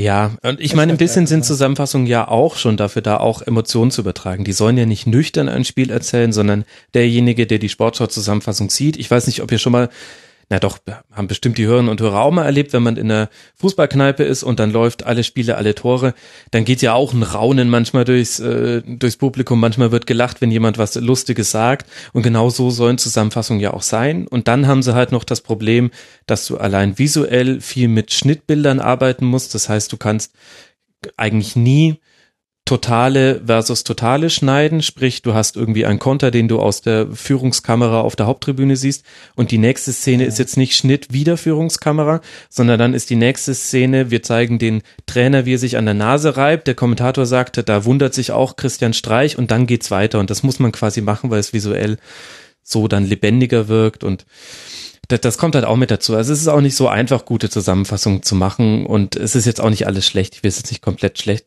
machen, aber äh, wenn man viele Zusammenfassungen guckt, dann fallen auch manchmal einem auch Tendenzen auf und gerade die Dinge, die manchmal fehlen, sind wirklich ärgerlich und und manchmal ist es, also manchmal fehlen auch ganz wesentliche Teile des Spiels und das ist dann ätzend. Da hat dann einfach irgendeiner der Redakteure ein bisschen gepennt oder vielleicht in dem Moment auch eine andere Meinung zum Spiel gehabt, sagen wir es mal. So. Andere Prioritäten, ja. Ja. Genau. Gut, ähm, also auch von uns leider keine Lösung Nee, ähm, leider. für das Bis Zusammenfassungsproblem. wir uns die Sebastian- TV-Rechte leisten können. Ja, genau. Ab dann wird alles besser, Dann wird alles anders. Dann wird alles viel besser. Der Sebastian wünscht uns dann noch äh, frohe Weihnachten und einen guten Rutsch. Die wünschen wir dir natürlich auch, Sebastian. Ähm, und jetzt kommen wir noch zu der Frage, die jetzt so ein bisschen anders geartet ist, die CK3 noch angesetzt hat. Wann gibt's Rasenfunk-T-Shirts? Tja, wie viel wollen wir dazu eigentlich sagen, Frank? Wir haben, ich finde das aber eigentlich gut, dass wir nicht vorher alles vorbesprechen. Es sollte hier ja ein bisschen spontan sein. Naja, Also ich würde sagen, wir, wir könnten äh, mal erzählen, dass wir ein, eine kleine Menge Merch hatten. ja, das stimmt. Darüber haben wir, glaube ich, an anderer Stelle sogar schon mal gesprochen. Beziehungsweise du ja sowieso in den Schlusskonferenzen schon. Genau, und ich Oder? habe es bei Instagram, da kriegt man ja immer ganz gute Einblicke. Da habe ich es auch dokumentiert. Genau, wir hatten Merch, den haben wir geschenkt bekommen, tollerweise. Mhm. Vom lieben Olbi. Grüße an dieser Und Stelle. vielen Dank nochmal. Und vielen Dank. Ähm, genau, da hatten wir ein paar Poloshirts, äh, Caps etc. Und äh, da haben wir uns länger überlegt, was wir damit machen, weil ähm, ja die die Anzahl eben begrenzt war und nur so ein paar Größen und so. Ähm, wir jetzt da nicht, nicht großartig äh, die Trommel rühren wollten und einen Verkauf starten, weil wir noch nicht klar waren, wie wollen wir selber irgendwann mit mit Merch weitermachen und haben uns dann dazu entschlossen, das äh, an unsere Supporter zu geben ähm, und haben es verlost. Genau. Schlicht und einfach, genau. Und äh, da hat der Max äh, einiges äh, verpackt und zur Post gebracht. Ja, ich habe noch nie so viel für Porto ausgegeben. Ich habe am Dienstag tatsächlich, habe ich dir noch gar nicht erzählt, habe ich gleichzeitig all unseren Merch verschickt und auch zwei Headsets für den Rasenfunk Royal. Und ja, ich habe noch nie so viel für Porto ausgegeben auf der Post wie an diesem Dienstag. Aber es ist alles unterwegs und die ersten Dinge sind auch schon angekommen. Schön. Wunderbar. Genau, und irgendwann wird's äh, da sicher wieder was geben. Aber wie der Max schon gesagt hat, wir haben es äh, noch nicht wirklich, also A, die Frage nicht besprochen vorher und auch tatsächlich dazu noch nichts besprochen. Ähm, da laufen noch ein paar andere Dinge im Hintergrund, die noch vorher erledigt werden müssen, bevor wir uns Gedanken über T-Shirts machen können. Genau. Also wir machen uns schon viele Gedanken, aber vor dem Gedanken, wie soll das T-Shirt aussehen, stehen gerade noch andere Fragen, die wir vorher beantworten Genau. müssen. Da wird sich noch einiges tun beim Rasenfunk. Genau. Im neuen Jahr. Das Ja. spannend. Ja, ich hoffe, dass das jetzt nicht so eine BER-Sache wird, dass wir das neue Jahr ankündigen und dann im nächsten Jahr kündigen wir dann an, ja, kommt dann im, nee. Ich bin Also in, optimistisch. in einem neuen Jahr, ob es schon im Ja, nächsten ist, genau. sehen wir dann. In und ob einem wir das anderen chinesische Jahr gemeint haben oder ob wir gerade von Hundejahren sprechen, das ist ja, also, das kann Genau. ja niemand Wir- wissen. Auf jeden. Fall arbeiten, arbeiten wir schon sehr, sehr lange eigentlich an dem Thema, ehrlich gesagt. Ach, jetzt habe ich wieder gesagt. Meine Güte. Zehn. Äh, ich mache einfach mal weiter mit den Fragen. Ich bin so Okay. frei. Ja. Äh, der CK3 hat auch gefragt und das haben wir so ein bisschen unterschlagen. Äh, und gehst du auch hin und wieder ins Stadion? Und Ja. der Cortex erweitert jetzt die Frage und sagt, Äh, da der Max ja manchmal sagt, dass er ein Spiel der Bayern im Stadion gesehen hat, würde ich die Frage gerne erweitern. Wie viele Spiele seht ihr, äh, du und Frank, im Stadion, zu Hause und auswärts und schaut ihr ausschließlich Spiele eures Lieblingsvereins oder auch mal andere? Ja. Also ich muss, wenn ich jetzt die Frage beantworte, ich kann die schnell beantworten. Quasi keine wäre die Antwort. Ich überlege gerade, was mein letztes Spiel im Stadion war und ich glaube tatsächlich, das war das, was wir gemeinsam gesehen haben. Nein, das Korn-Neuer-Spiel? DFB-Pokal Äh, gegen Schalke? Nee, nee, wir waren danach nochmal in einem Bundesligaspiel. Ehrlich? Oder war das vorher? Wir waren äh, in einem Bundesligaspiel gegen Hannover. In der Allianz Arena Ah, zusammen. 13-0. Da hattest du irgendwie von einem Bekannten zwei Dauerkarten bekommen und Ah, ja, ja, ja, ja. hatte ich mich angerufen, ob ich mitkommen will. Und ich glaube, das war danach. Und das Korn-Neuer-Spiel gegen Schalke war das letzte davor. ja Also da stand so wir, viel, so viel dazu. wir standen sogar in der Südkurve, in der die Korn-Neuer-Schilder hochgehalten wurden, aber wir beide haben es nicht hochgehalten. Das weiß ich noch ganz Nee, genau. und ich glaube, wir haben es auch gar nicht so. Haben, wir- haben wir das da schon mitbekommen? So Doch, doch. richtig? Also ich weiß noch, dass ich Ja. äh, von hinten habe ich noch ein Foto davon gemacht, um nochmal zu gucken, ob ich es richtig entziffert hatte, weil wir es sehr spiegelverkehrt gesehen haben. Und wir haben nämlich schon drüber diskutiert, wie wir das jetzt finden und ob das irgendwas machen wird mit dem Verein, also mit der Entscheidung, Neuer zu holen. Ja, ja. Und das Ja, war ja ja. dieses, äh, dieses DFB-Pokalspiel, was Raoul nach einer Ecke mit Mhm. 1 zu 0 für Schalke 04 gewann. Unter Felix Magath, genau. Meine Güte, das ist echt schon lange her, Frank. Ja, ist verdammt lang her, genau. Und, und danach war das Hannover-Spiel und ich meine, das waren 5-0 zu Hause oder so. 5-0 Also irgendein Ah, okay. ziemlich deutlicher Sieg, glaube ich. Ja, ich hatte Und das müsste aber auch mindestens drei Jahre her sein, oder? Ich glaube, das war noch vor dem Rasenfunk. Äh, Genau, ich glaube auch, dass es den Rasenfunk da noch nicht gab. Da bin ich mir ziemlich sicher. Das war noch. Verrückt. Ja, das ist echt verrückt. Ich war schon ziemlich lange nicht mehr im Stadion, glaube ich. könntest du mal was dran Ich- ändern. Ich hatte es hin und wieder mal vor und dann doch. Also ich bin, ich muss dazu sagen, ich bin einfach A zu bequem. B ist der Eventfaktor Stadion ist für mich nicht so viel wert. Ich sehe, also es gibt ja immer so die, diese, diese ständig währende Diskussion, wo, wo sieht man ein Fußballspiel eigentlich besser, im Stadion oder zu Hause? Und einige sagen halt, ja, im Stadion hat man viel besser den Gesamtüberblick. Ähm, äh, am, am Fernseher sieht man viel besser die Situation im Detail, weil es auch wieder wiederholt werden und was auch immer.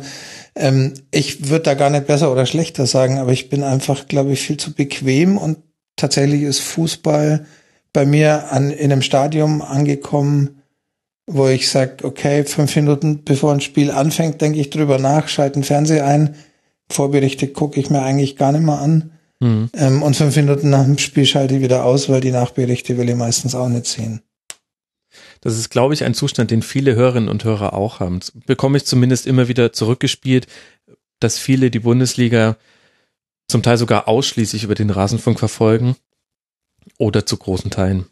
Bei mir ist es also bei der Bundesliga im Allgemeinen tatsächlich so, dass ich durch die Schlusskonferenzen am meisten mitbekomme. Ich gucke in der Regel samstags äh, die Konferenz und die anderen Spiele laufen auch so nebenher, wenn überhaupt.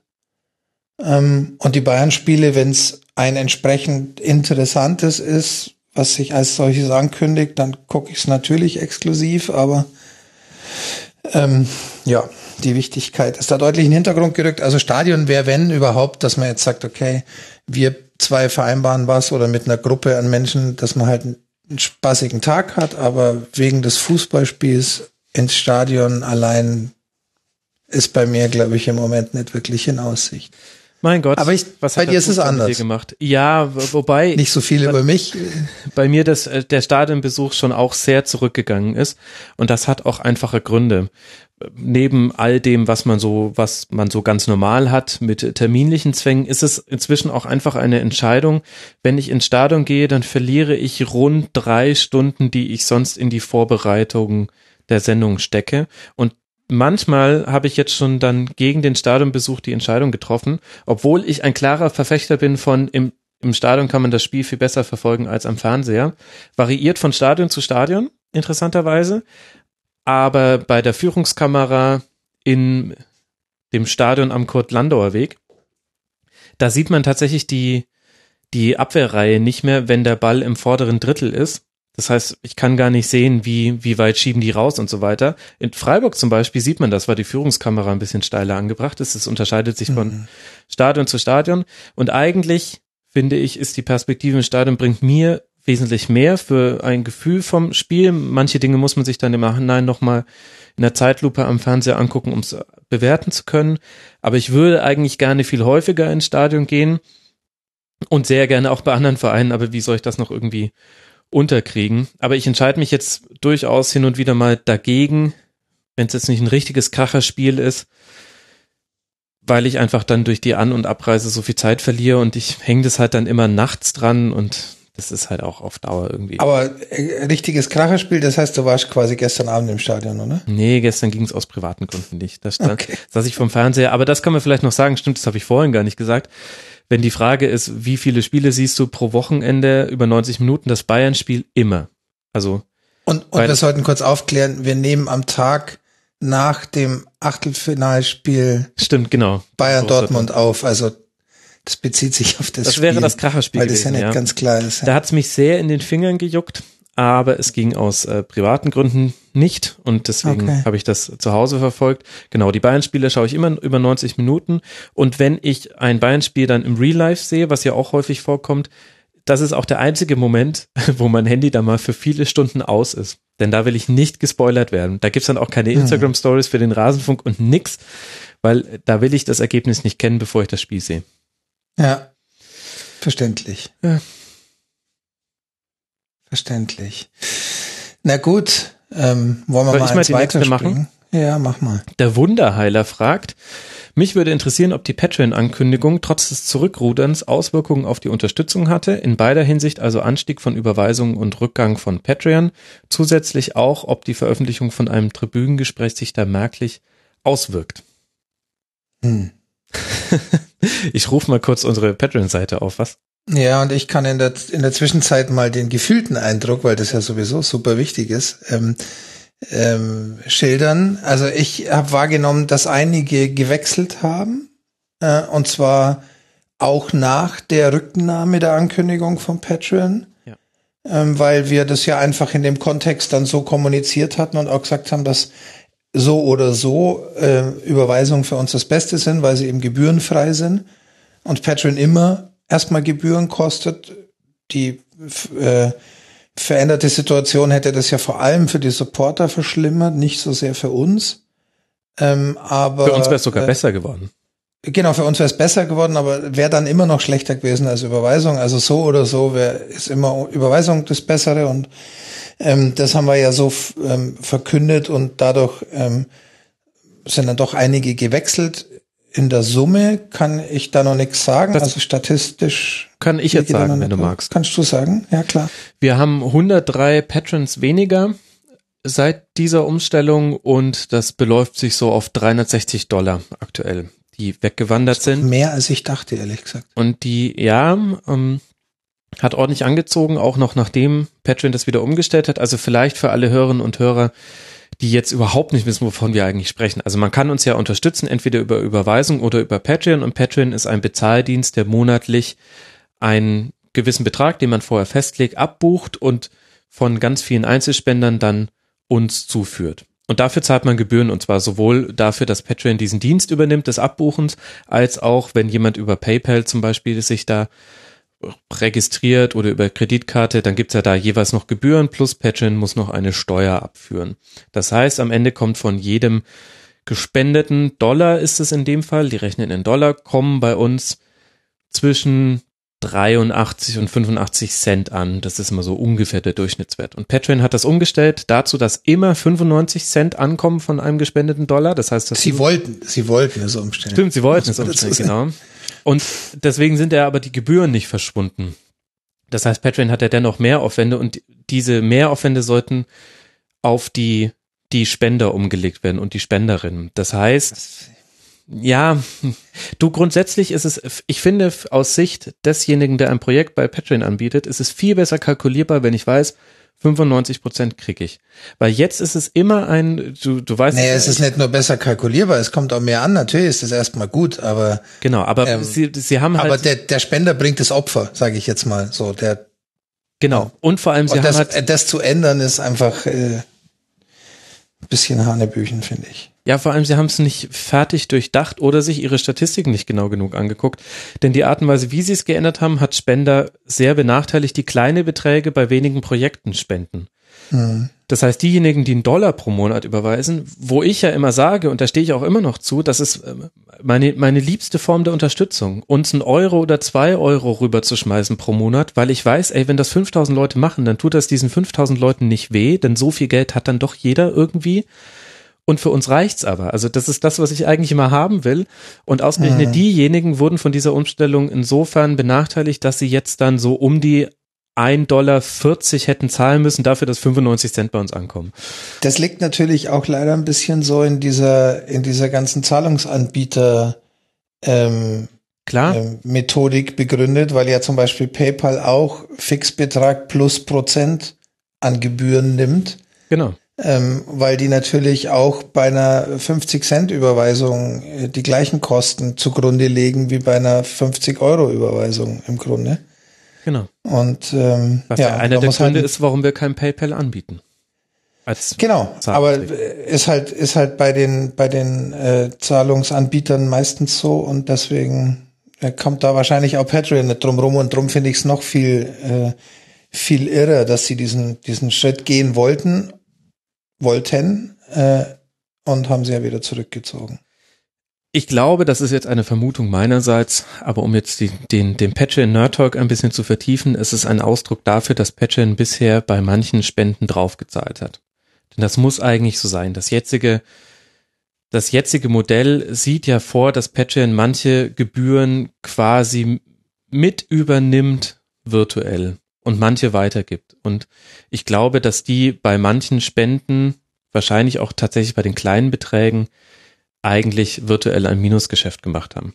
Und deswegen mussten die vielleicht auch umstellen. Das ist so ein, ein Gefühl meinerseits, denn sonst hätten sie diesen radikalen Schritt nicht gemacht. Jetzt haben sie zurückgerudert.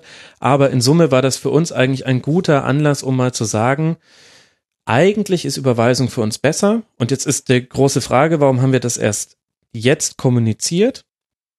Weil wir vorher noch nicht die Möglichkeit hatten, mit unseren Supportern und Supporterinnen Kontakt aufzunehmen. Und das ist uns aber ganz wichtig, denn wir wollen schon, wie auch immer, jetzt zum Beispiel durch das verloste Merchandise, immer mal wieder uns bedanken oder euch teilhaben lassen an der Entwicklung des Rasenfunk. Und das ist bei Überweisungen schwierig, weil da habe ich ja, habe ich eine IBAN. Das heißt, ich könnte euch einen Cent überweisen und den Betreff dann meine Nachricht schreiben. Das ist ein bisschen schwierig. Aber jetzt gibt es ja die Möglichkeit, sich zu registrieren. Das heißt, letztlich geht es da vor allem darum, uns eine E-Mail-Adresse dazulassen und uns zu sagen, hey, ich bin Spender XY. Ihr könnt gucken, ähm, ob ich schon mal was überwiesen habe und dann kommt ihr quasi in die Liste der Rasenfunk-Supporter und Supporterinnen und jetzt können wir euch dann über E-Mail kontaktieren. Unter rasenfunk.de slash rsc kann man sich registrieren und damit ist eigentlich der wesentliche Vorteil, den Patreon für uns hatte, nämlich diese Kontaktmöglichkeit zu den Supportern und Supporterinnen, den haben wir jetzt eigentlich uns selbst auch geschaffen und deswegen ist Überweisung plus Registrierung für uns eigentlich gerade das beste Modell.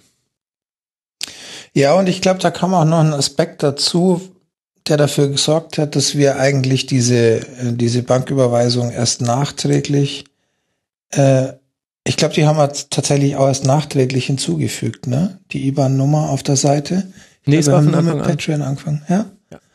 Ähm, ich war nicht mehr ganz sicher, ob, ob sich's nicht überschnitten hat, aber ich glaube tatsächlich, ähm, dass auch mit ein Grund war, dass wir uns erhofft haben, dadurch, dass Patreon ein, ja nicht nur ein Anbieter ist wie jetzt PayPal oder so, sondern eben auch so eine Kampagnenseite bietet, ähm, äh, das transparent direkt automatisch nach außen anzeigt, wie viel wird gespendet, ähm, auch anzeigt, wie viele gibt's, äh, diese Pakete, diese, naja, so ein bisschen eine kleine Community quasi so auf die Art und Weise. Man hat direkt einen Kommunikationskanal über diesen Patreon-Kampagnen-Blog und so.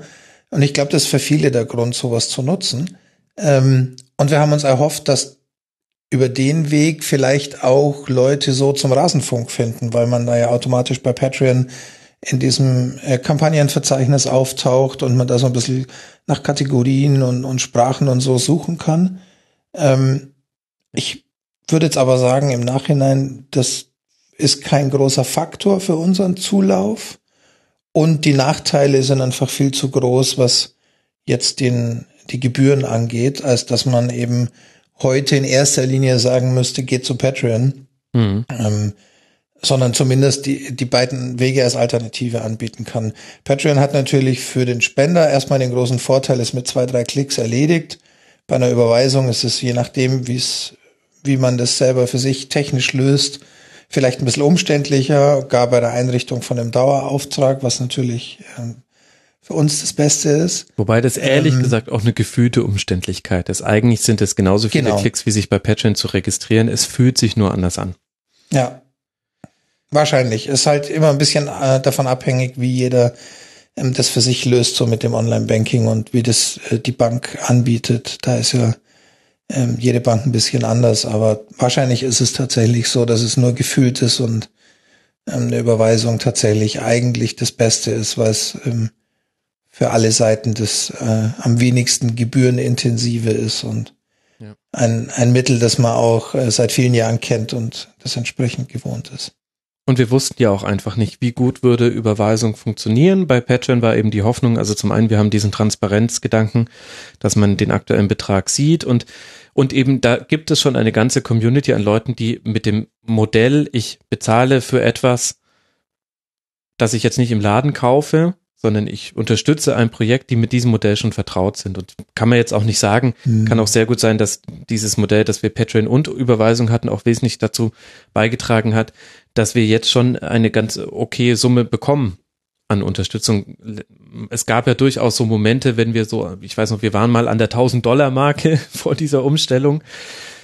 Das war dann schon ein ganz guter Anlass, mal bei Twitter zu sagen, hey Leute, noch 40 Dollar, vielleicht schaffen wir es noch in diesem Monat. Das machen wir mhm. jetzt nicht so häufig, weil wir jetzt die Leute auch nicht nerven wollen.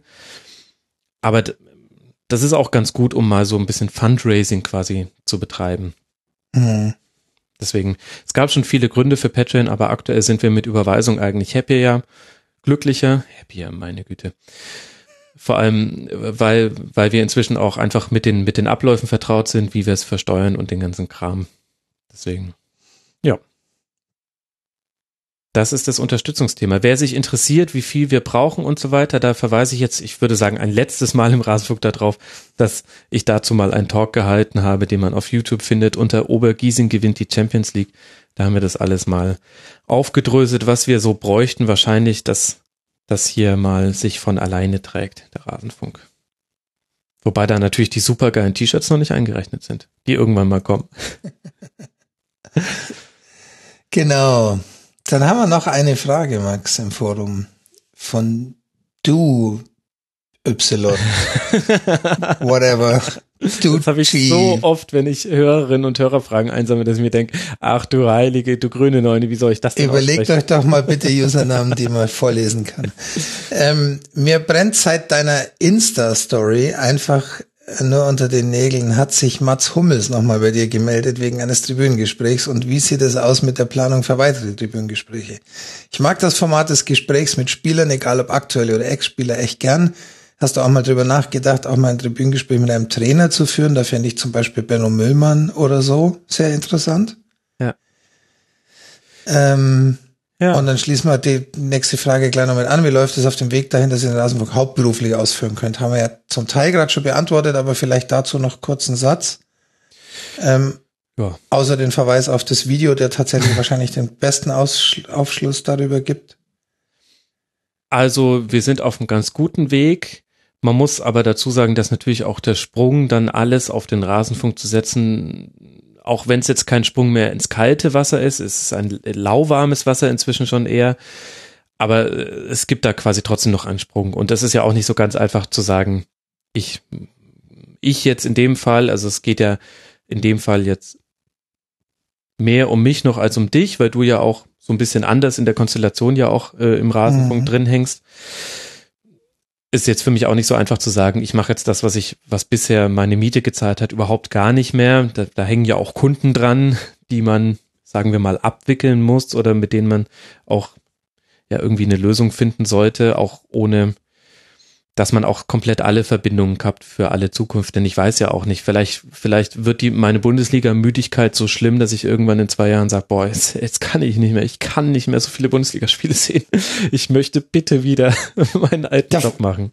Der Vorteil ist da ja sicherlich, dass du das ja selbstständig, schrägstrich freiberuflich machst. Das heißt, genau. das lässt sich ja auch ein Stück weit reduzieren und also das muss jetzt nicht so ein, so ein so ein Cut, so ein finaler Cut sein, äh, an dem er quasi sagt, ich kündige jetzt meinen Job und äh, heuer jetzt beim Rasenfunk an, sondern ähm, da gibt's auch eine Übergangs, äh, da gibt's auch Übergangsmöglichkeiten, die das, die das eröffnet und das macht's vielleicht ein bisschen, ein bisschen leichter, aber da ist trotzdem, glaube ich, noch ein ganz, ganz gutes Stück hin. Ja, ich würde sagen, wir stehen so ungefähr bei 50 Prozent.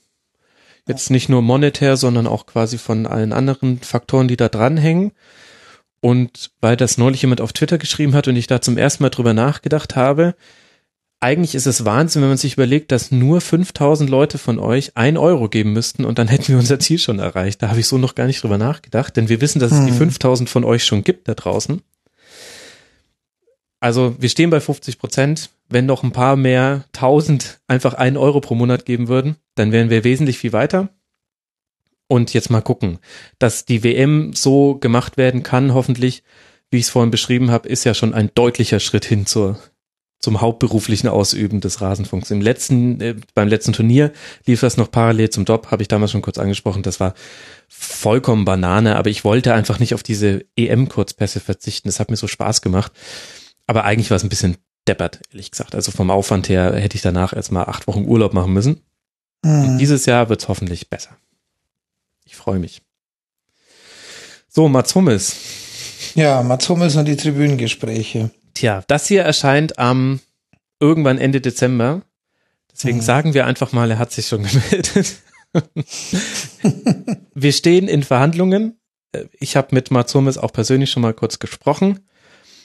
Aber logischerweise ist das für gerade für jemanden, der so in der Öffentlichkeit steht, jetzt auch nichts Triviales und es geht auch dann eigentlich nicht darum, ob er den Rasenfunk toll oder total doof findet. Wenn er ihn total doof fände, dann hätten wir, glaube ich, nicht miteinander gesprochen. Wir müssen mal gucken. Ich will euch da nichts versprechen und ich will auch öffentlich jetzt auch gar nicht so sehr immer wieder Druck aufbauen, denn das finde ich dann auch dem Matsumis gegenüber eigentlich nicht fair, weil ich will ihn da jetzt auch nicht unter Zugzwang setzen. Also vielleicht klappt das. Wir sind da dran. Ich bin selber sehr gespannt auf die Antwort auf diese Frage. Du ja auch. Mehr ist das, ja. Ja, und ich sag mal so, es ist nicht so, dass er von Anfang an gesagt hat, auf gar keinen Fall. Aber es hängen halt viele Dinge bei einem so bekannten Profi wie Matsumis dran, die auch gar nicht so viel mit uns zu tun haben.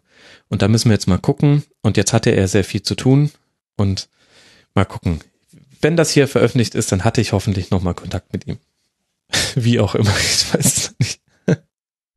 Da, da, da, möchte ich auch gleich noch ähm, anschließen, weil das ja die Frage sich generell an die Tribünengespräche er, erwähnt hier nochmal äh, äh, explizit die Ex-Spieler, aber ähm, da an dieser Stelle ändert sich tatsächlich meine Faszination für Fußball wieder komplett, denn das ist ja auch ein, mit ein Grund, warum ich bei einigen Tribünengesprächen selber dabei bin, ähm, weil das dann einfach meistens Themen sind, für die ich mich grundsätzlich wieder total begeistern kann. Also sowohl eben die Geschichten von Menschen rund um den Fußball, als auch jetzt Gespräche über Doping, über äh, Dinge, die rund um den Fußball, wir hatten das äh, Tribünengespräch über die, über die Fernsehrechte. Ähm, in, das ist eine Ebene, auf der mich der Fußball wieder total begeistert, wie er mich immer begeistert hat. Ähm, komischerweise. Ähm, und viel mehr tut als das Tagesgeschehen, das man macht. Und darum finde ich es auch so wertvoll, dass wir die Tribünengespräche haben, weil die, glaube ich, nochmal eine ganz, ja. ähm, eine ganz andere Emotion oder einen ganz anderen äh, Bereich an Fans, nicht nur andere Zielgruppe, sondern eben einfach auch so einen anderen einen anderen Ansatz bieten, über Fußball nachzudenken und zu sprechen und sich Dinge anzuhören. Ja, ich glaube, wenn es nach uns beiden ginge, dann würden wir viel mehr Tribünengespräche machen. Vielleicht sogar mal auf eine Schlusskonferenz verzichten, denn das ist ehrlich gesagt schon auch ein Problem beim Planen und Vorbereiten von Tribünengesprächen. dass die Wochenenden und oft dann auch noch der Montag irgendwie für die Schlusskonferenzen weg sind. Dann wird die Woche schon ziemlich kurz. Vor allem, wenn man aktuell noch einen Job nebenher zu machen hat. Mhm. Aber wir planen auf jeden Fall weitere Tribünengespräche. Wir haben da ganz, ganz viele Ideen. Der Frank, Der Themenpool ist quasi endlos. Ja. Also, du dürftest es ja immer mal wieder sehen, wenn ich bei uns im Google Drive da wieder ein neues Dokument erstelle oder es gibt ja auch das Themendokument, wobei da die Hälfte der neuen Ideen, die ich im Kopf habe, schon gar nicht mehr drinstehen, muss ich mal wieder auf Stand bringen. Also wir haben sehr viele Ideen und auch in alle Richtungen. Also ja, sehr gerne auch mal mit einem Trainer, mit einem ehemaligen, mit einem aktuellen Trainer, sehr gerne auch mit einem Spieler, mit einem aktuellen oder einem Ex-Spieler. Es soll aber nicht nur sowas werden. Also so schön äh, solche Sendungen sind, es soll auch immer auch um andere Themen gehen, wie eben Depressionen im Fußball und andere Dinge, die einem da einfallen, auch, auch leichtere Themen. Also komm, das kann ich jetzt einfach schon mal verraten. Aber ich hoffe, dass ich 2018 endlich meinen Wunsch umsetzen kann, dass ich mal mit einem Greenkeeper über seinen Job sprechen kann, dass der Rasenfunk auch wirklich mal seinem Namen alle Ehre macht. Da habe ich so Lust drauf und ich versuche jetzt aber schon rauszufinden, welche Greenkeeper besonders lange im Amt sind, denn ich will eigentlich von denen auch hören, wie war es denn damals in den 70ern? Was, was hatte man da zu tun? Und wie ist es jetzt mit dem geilen Hybridrad? ja, und gib doch zu, das verzögert sich nur deshalb so, weil du die Sendung gern zusammen mit Lothar Matthäus machen würdest. ja, der alte Gag, er funktioniert einfach immer noch. Ja, also vielleicht können die Hörerinnen und Hörer da draußen mir auch helfen, wenn ihr wisst, dass bei dem Verein eures Herzens oder auch einfach dem Verein, bei dem ihr den Kenntnisstand habt, jemand arbeitet, der schon sehr lange im Geschäft ist und der auch aktuell auch unter den modernen Umständen mit Kunstrasenplätzen und dem ganzen Kram auch als Greenkeeper aktiv ist, dann lasst mir das mal zukommen, dann versuche ich über den Verein an zu jemandem ranzukommen. Das wäre auch eine Folge, die würde ich auf jeden Fall auch gerne vor Ort machen. Ich will in so einem Schuppen stehen und mir die Geräte zeigen lassen, mir erklären lassen, was die machen. Und ich will wissen, warum die mit kleinen Rasenmähern nach Schlusspfiff über den Platz gehen und was dieses Hybridrasengehype soll und Ach, ich, ja, da habe ich, also ich hoffe, dass das 2018 hinhaut. Da hätte ich große Lust drauf. Und noch ein paar andere Dinge auch noch. Schauen wir mal. Also da kommt noch viel und hoffentlich kriegen wir da auch immer bessere Zugänge zu Spielern, Trainern und so weiter. Das ist halt, da haben wir halt noch so ein bisschen das, was wir am Anfang bei der Schlusskonferenz hatten. Man sagt den Leuten, hätten sie mal Lust mit uns zu sprechen? Eine Stunde. Und dann sagen die, bitte Mhm. was? Also eine Viertelstunde hätte ich. Also das, wir hätten schon viele halbstündige Tribünengespräche machen können. So viel kann ich verraten. Und da habe aber dann Mhm. jeweils haben wir dann gesagt, nee, also da sind dann die Hörerinnen und Hörer enttäuscht und dann bringt es ehrlich gesagt demjenigen, der uns, jetzt habe ich schon wieder gesagt, demjenigen, der uns zugesagt hat, auch nicht so viel. Deswegen haben wir da manche Gelegenheit auch schon verstreichen lassen, weil wir gesagt haben, nee, also wenn dann bitte ein bisschen länger, damit es auch so ist, wie es die Hörerinnen gewohnt sind und wie es, wie wir auch glauben, dass es eigentlich den Gesprächspartnern gefallen müsste. Die kennen das halt bloß noch nicht. Naja, und die, die Idee des Tribünengesprächs ist ja auch tatsächlich über ein Thema zu reden, so lange bis alles Wichtige darüber gesagt Genau, ein Thema und, Und- jede Menge Nachspielzeit.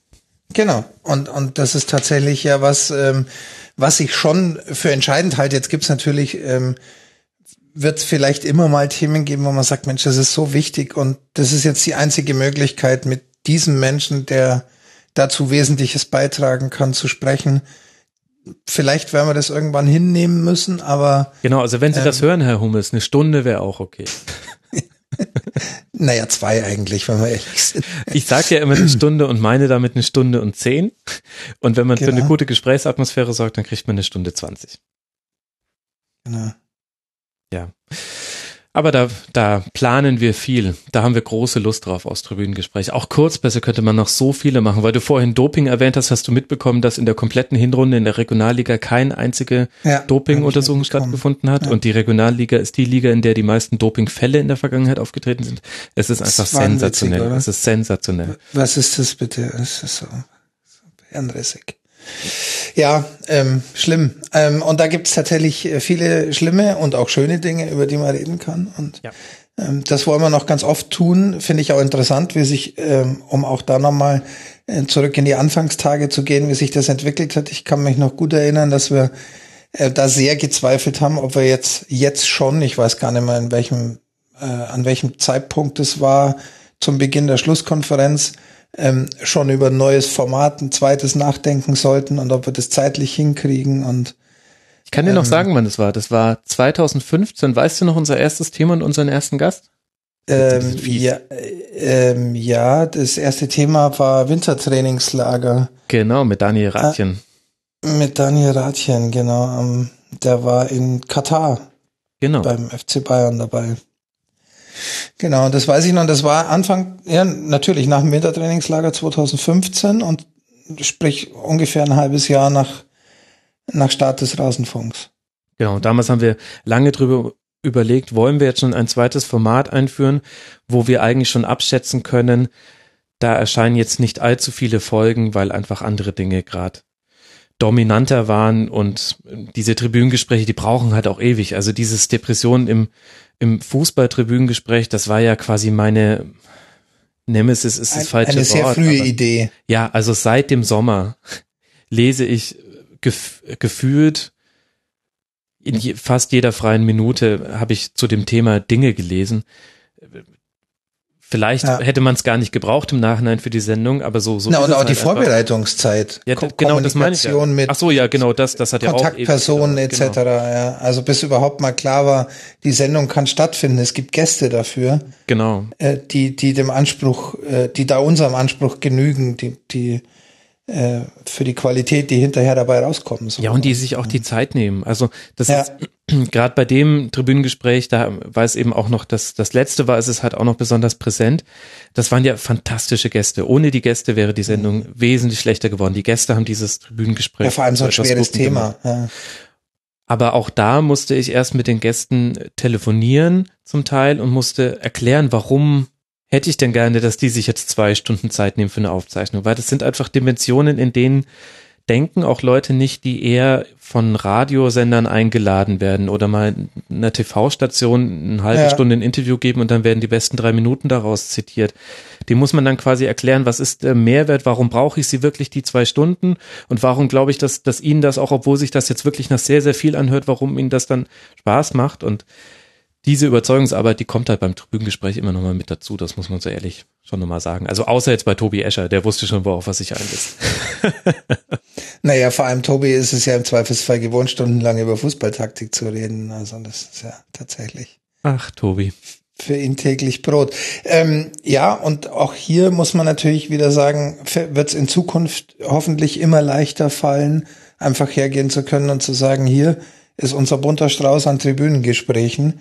Äh, such dir aus, ob du dir jetzt lieber fünf Stunden über Fußballtaktik anhören möchtest oder ähm, äh, zweieinhalb oder wie viel es waren, äh, darüber, wie blinde Menschen in, Mhm. in einem Stadion Fußball konsumieren äh, oder Fußballdoping oder TV-Rechte oder Depressionen.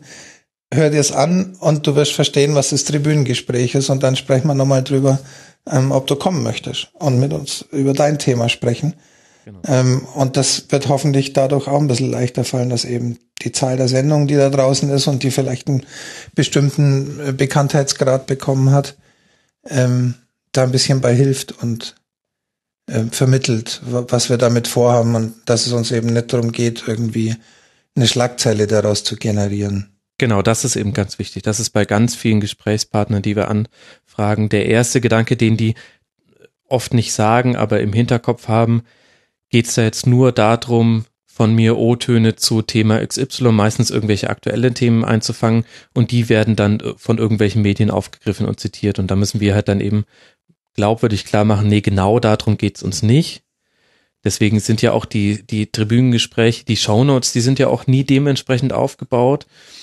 Und da braucht man aber Referenzsendungen. Jetzt haben wir schon ein paar Referenzsendungen. Ich habe jetzt auch mal mit einem aktuellen Profi gesprochen, mit einem ehemaligen Profi oder wir, Entschuldigung. Und äh, das, das kann man jetzt natürlich dann auch mal zeigen, wenn man sagt, gucken Sie mal, so in die Richtung könnte das gehen. Und, und mich interessiert nicht, was Sie privat machen, außer Sie wollen drüber reden. Dann, aber ansonsten ist mir das völlig egal. Uns geht's um die Sache. Genau. Jetzt gucken wir mal. Also Tribünengespräche kommen hoffentlich sehr viele schöne. Es gibt schon wieder das nächste Mammutprojekt, das habe ich jetzt die ganze Zeit zurückgehalten wegen dem Depressionstribünengespräch. Jetzt glaube ich, ist die Zeit gekommen, dass ich das nächste angehe. Sage ich dir nach der Aufzeichnung, welches ich damit meine. da sehe ich ehrlich gesagt realistischerweise auch schon wieder eine halbe bis ein Dreivierteljahr in, ins Land gehen, bis das klappt. Da liegt es aber dann Aber- we weniger an der Vorbereitung, sondern eher an Gästen. Ich, ich glaube, wir können auf jeden Fall dem, deinem Aufruf von vorhin an die Greenkeeper und äh, äh, Freunde von Freunden von Greenkeepern äh, noch anhängen, dass es grundsätzlich für uns super interessant ist, mit Menschen zu sprechen, die in irgendeiner Form professionell dem Fußball sich widmen. Ähm, die Trainer wurden ja hier schon erwähnt. Ähm, aber mit Sicherheit gibt's viele, ganz viele andere Rollen, an die wir jetzt vielleicht auch gar nicht denken, die rund um den Fußball stattfinden mhm. und wo es super interessant wäre, mal mit Menschen zu sprechen, die, die diesen Job ausüben und die so ein bisschen aus dem Nähkästchen plaudern, nicht im Sinne von ähm, irgendwelche Geheimnisse verraten, nee, wie, genau. wie die Fußballprofis sich die Schuhe binden, das interessiert andere Medien, sondern aber vielleicht wie so ein Job eines Teammanagers aussieht oder ähm, eines, äh, keine Ahnung, jemanden, der in einem Stadion in der Verwaltung tätig ist Genau, und dort genau. wichtige Dinge zu tun hat. Also wenn ihr da jemanden kennt oder jemanden kennt, der jemanden kennt oder selber derjenige seid, meldet euch gern. Genau. Sehr, sehr, sehr gerne melden. Zum Beispiel auch eine Reihe, die ich die ganze Zeit schon im Kopf habe. Ich glaube, wir haben auch schon mal drüber gesprochen, aber es dürfte auch schon zwei Jahre her sein. Ich würde eigentlich gerne mal eine Reihe machen über Leute, die im Stadion arbeiten, aber das Spiel nicht sehen. Also ich würde gerne mal mit dem Ordner sprechen, der schon Der seit mit dem Rücken 20 zum Jahren mit dem Rücken zum Spielfeld steht, neben dem Spielertunnel. Mit dem, Der ist ja der Klassiker. Hm. das wird dann kein Zwei-Stunden-Gespräch wahrscheinlich, aber da will ich einfach mal hören, wie ist das? Interessiert sich so jemand eigentlich für Fußball? Ist das schlimm? Was hat er vielleicht auch schon erlebt? Was macht es eigentlich mit einem, wenn man die ganze Zeit tausend Leuten ins Gesicht glotzen muss und von denen zum Teil ja auch angeglotzt wird, je nachdem wie das Spiel ist? Oder wie ist es mit der Bratwurstverkäuferin oder mit dem Bierboten? So nenne ich ihn jetzt einfach mal. Genau, also solche Dinge, da haben wir große Lust drauf. Schickt uns, gerade wenn ihr Kontakt herstellen könnt zu Leuten, sind wir sehr dankbar, weil Themen haben wir ehrlich gesagt, ah, haben wir ganz, ganz viele. Es ist fürchterlich. Qua quasi unendlich. ja. Ich hätte es halt auch nicht sagen dürfen, jetzt fällt es allen noch mehr auf. Naja, gut. Mir ist es jetzt äh, beim vorhin schon nicht aufgefallen, als du es wieder erwähnt hast und jetzt wäre es mir auch nicht aufgefallen. Also Ja gut, es zeigt schon, dass ich den Trigger wenigstens schon richtig bei mir gesetzt du habe. hast den super gesetzt bei dir, ja. Mhm. Ja, jetzt kann ich es aber verraten. Es gibt zu diesem Zeitpunkt des Rasenfunk Royals schon ein Teil, den ich aufgenommen habe. Da habe ich es geschafft, es innerhalb von zehn Sekunden dreimal zu sagen. Und mir ist es beim, beim Rausmuten des Gastes aufgefallen. Und dann habe ich zum ersten Mal überlegt, ob ich wirklich schneide. Aber wir haben ja eigentlich eine no Und der, der als erster den Timecode über Twitter nennt, bekommt was? Ein Pfaff von mir. Mehr, mehr gibt's für sowas nicht. Okay. Ja, also, aber ihr könnt uns sehr Wenn er gerne. das jetzt hier hört, muss er ohnehin ziemlich weit zurückspulen, um den Timecode nochmal rauszufinden. Ja, lass mal kurz überlegen. Ja, ein bisschen muss jetzt schon zurückspulen. Das stimmt.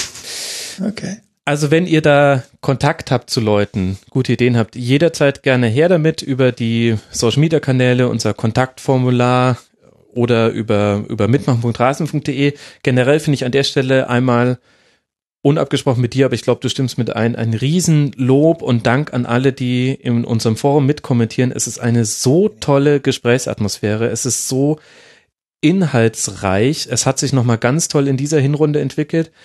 An der Stelle möchte ich mich kurz dafür entschuldigen, dass ich unter den, ausgerechnet unter den Feedback-Threads meistens gar nicht mehr mitkommentiere. Das ist eine reine Zeitfrage. Ich lese alles, ich denke mir auch viel dazu. Manchmal finde ich es aber auch besser, wenn die, wenn ihr miteinander diskutiert, weil ich habe schon zweieinhalb Stunden lang meinen Senf zu einem Spieltag abgegeben. Da muss ich nicht auch noch in meinem Feedback-Thread irgendwie dann auch noch den, den Typen spielen, dem jetzt alle zuhören, beziehungsweise den sie lesen sollen. Aber Aber du kannst ja zumindest das Herzchen anklicken im Forum, dann wissen die auch, dass du es gelesen hast. Genau, also gelesen habe ich generell sowieso immer alles. Also davon kann man ausgehen. Du bist ja auch viel im Forum unterwegs. Und großen Dank, das macht sehr, sehr viel Spaß mit euch da zu diskutieren. Auch Wahnsinn, wie viel Arbeit sich manche Leute machen. Ich habe jetzt gerade, das hast du vielleicht auch schon gesehen, dass wir übers Kontaktformular eine lange Mail bekommen haben. Da hat jemand die Frage beantwortet nach der statistischen Wahrscheinlichkeit der Treffer nach Ecken, die Tobi Escher und Martin Schneider aufgeworfen haben in der Schluss. Ich saß heute Vormittag, heute früh dran und habe diese, diese Mail da gesehen und war total begeistert. Das ist, ah, das ist einfach unglaublich. Also In einer, in einer Länge und Ausführlichkeit äh, sich dem Thema da gewidmet. Sehr großartig. Das ist mega cool. Das macht richtig Spaß und vielen Dank dafür. Und an, so, an dieser Stelle könnt ihr eben auch immer Themen abladen, Fragen stellen und ihr kriegt dann auch immer eine Antwort. Ja. So, haben wir noch irgendwas, Frank? Ähm, Im Forum war es die letzte Frage. Wenn ich mich nicht täusche, von du J, äh, du Y, was auch immer. Ja, nee, Ui. eigentlich äh, wüsste ich auch nichts mehr, was wir. Mehr müssen wir jetzt auch nicht verraten, also ich- was wir, was Nee. wir so machen. Also Ja. ka- es sollte sich einiges tun noch beim Rasenfunk.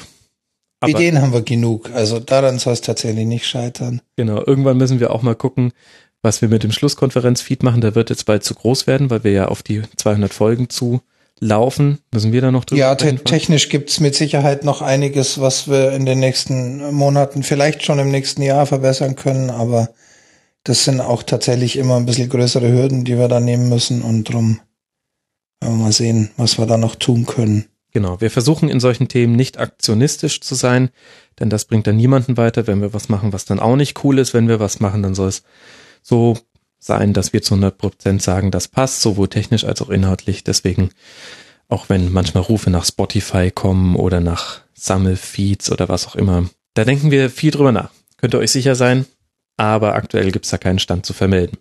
Kein Nachdenkstand. Genau. Ja gut, wollen wir den Rasenfunk Royal dann gemeinsam zuschließen, abschließen?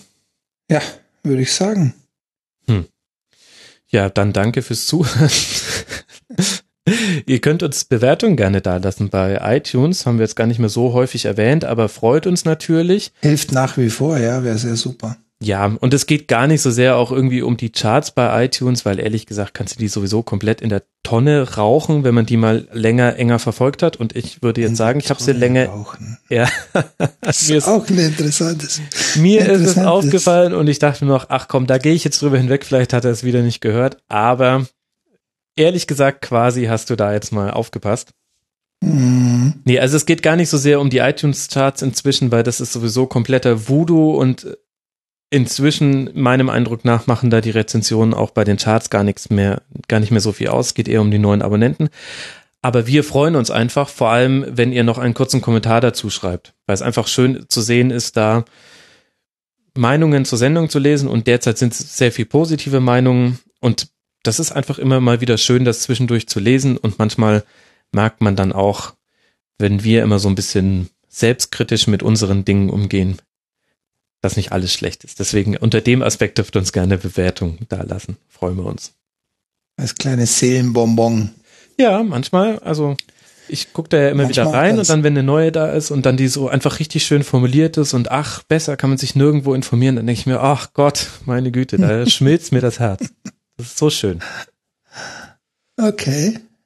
Ja, Na gut, Max, lass uns zumachen an der Stelle. lass uns zumachen. Danke fürs Vielen- Zuhören, liebe Hörerinnen und Hörer. Für das ganze Jahr ja quasi. Ja, absolut. Ich werde irgendwann noch ausrechnen, wie viele Stunden wir produziert haben in diesem Jahr. Unglaublich. An der Stelle auch danke an Ultraschall und Studiolink. Beste Software, die wo gibt. Und unzählig viele Gäste. Und unzählig viele Gäste, das stimmt. Frank, danke dir auch. Ich danke dir, Max, fürs äh, so fleißig sein und immer wieder produzieren und unaufhaltsam machen. Macht's gut, liebe Hörer. Ciao. Bis bald. Ciao. Das war die Rasenfunk-Schlusskonferenz. Wir gehen nun zurück in die angeschlossenen Funkhäuser.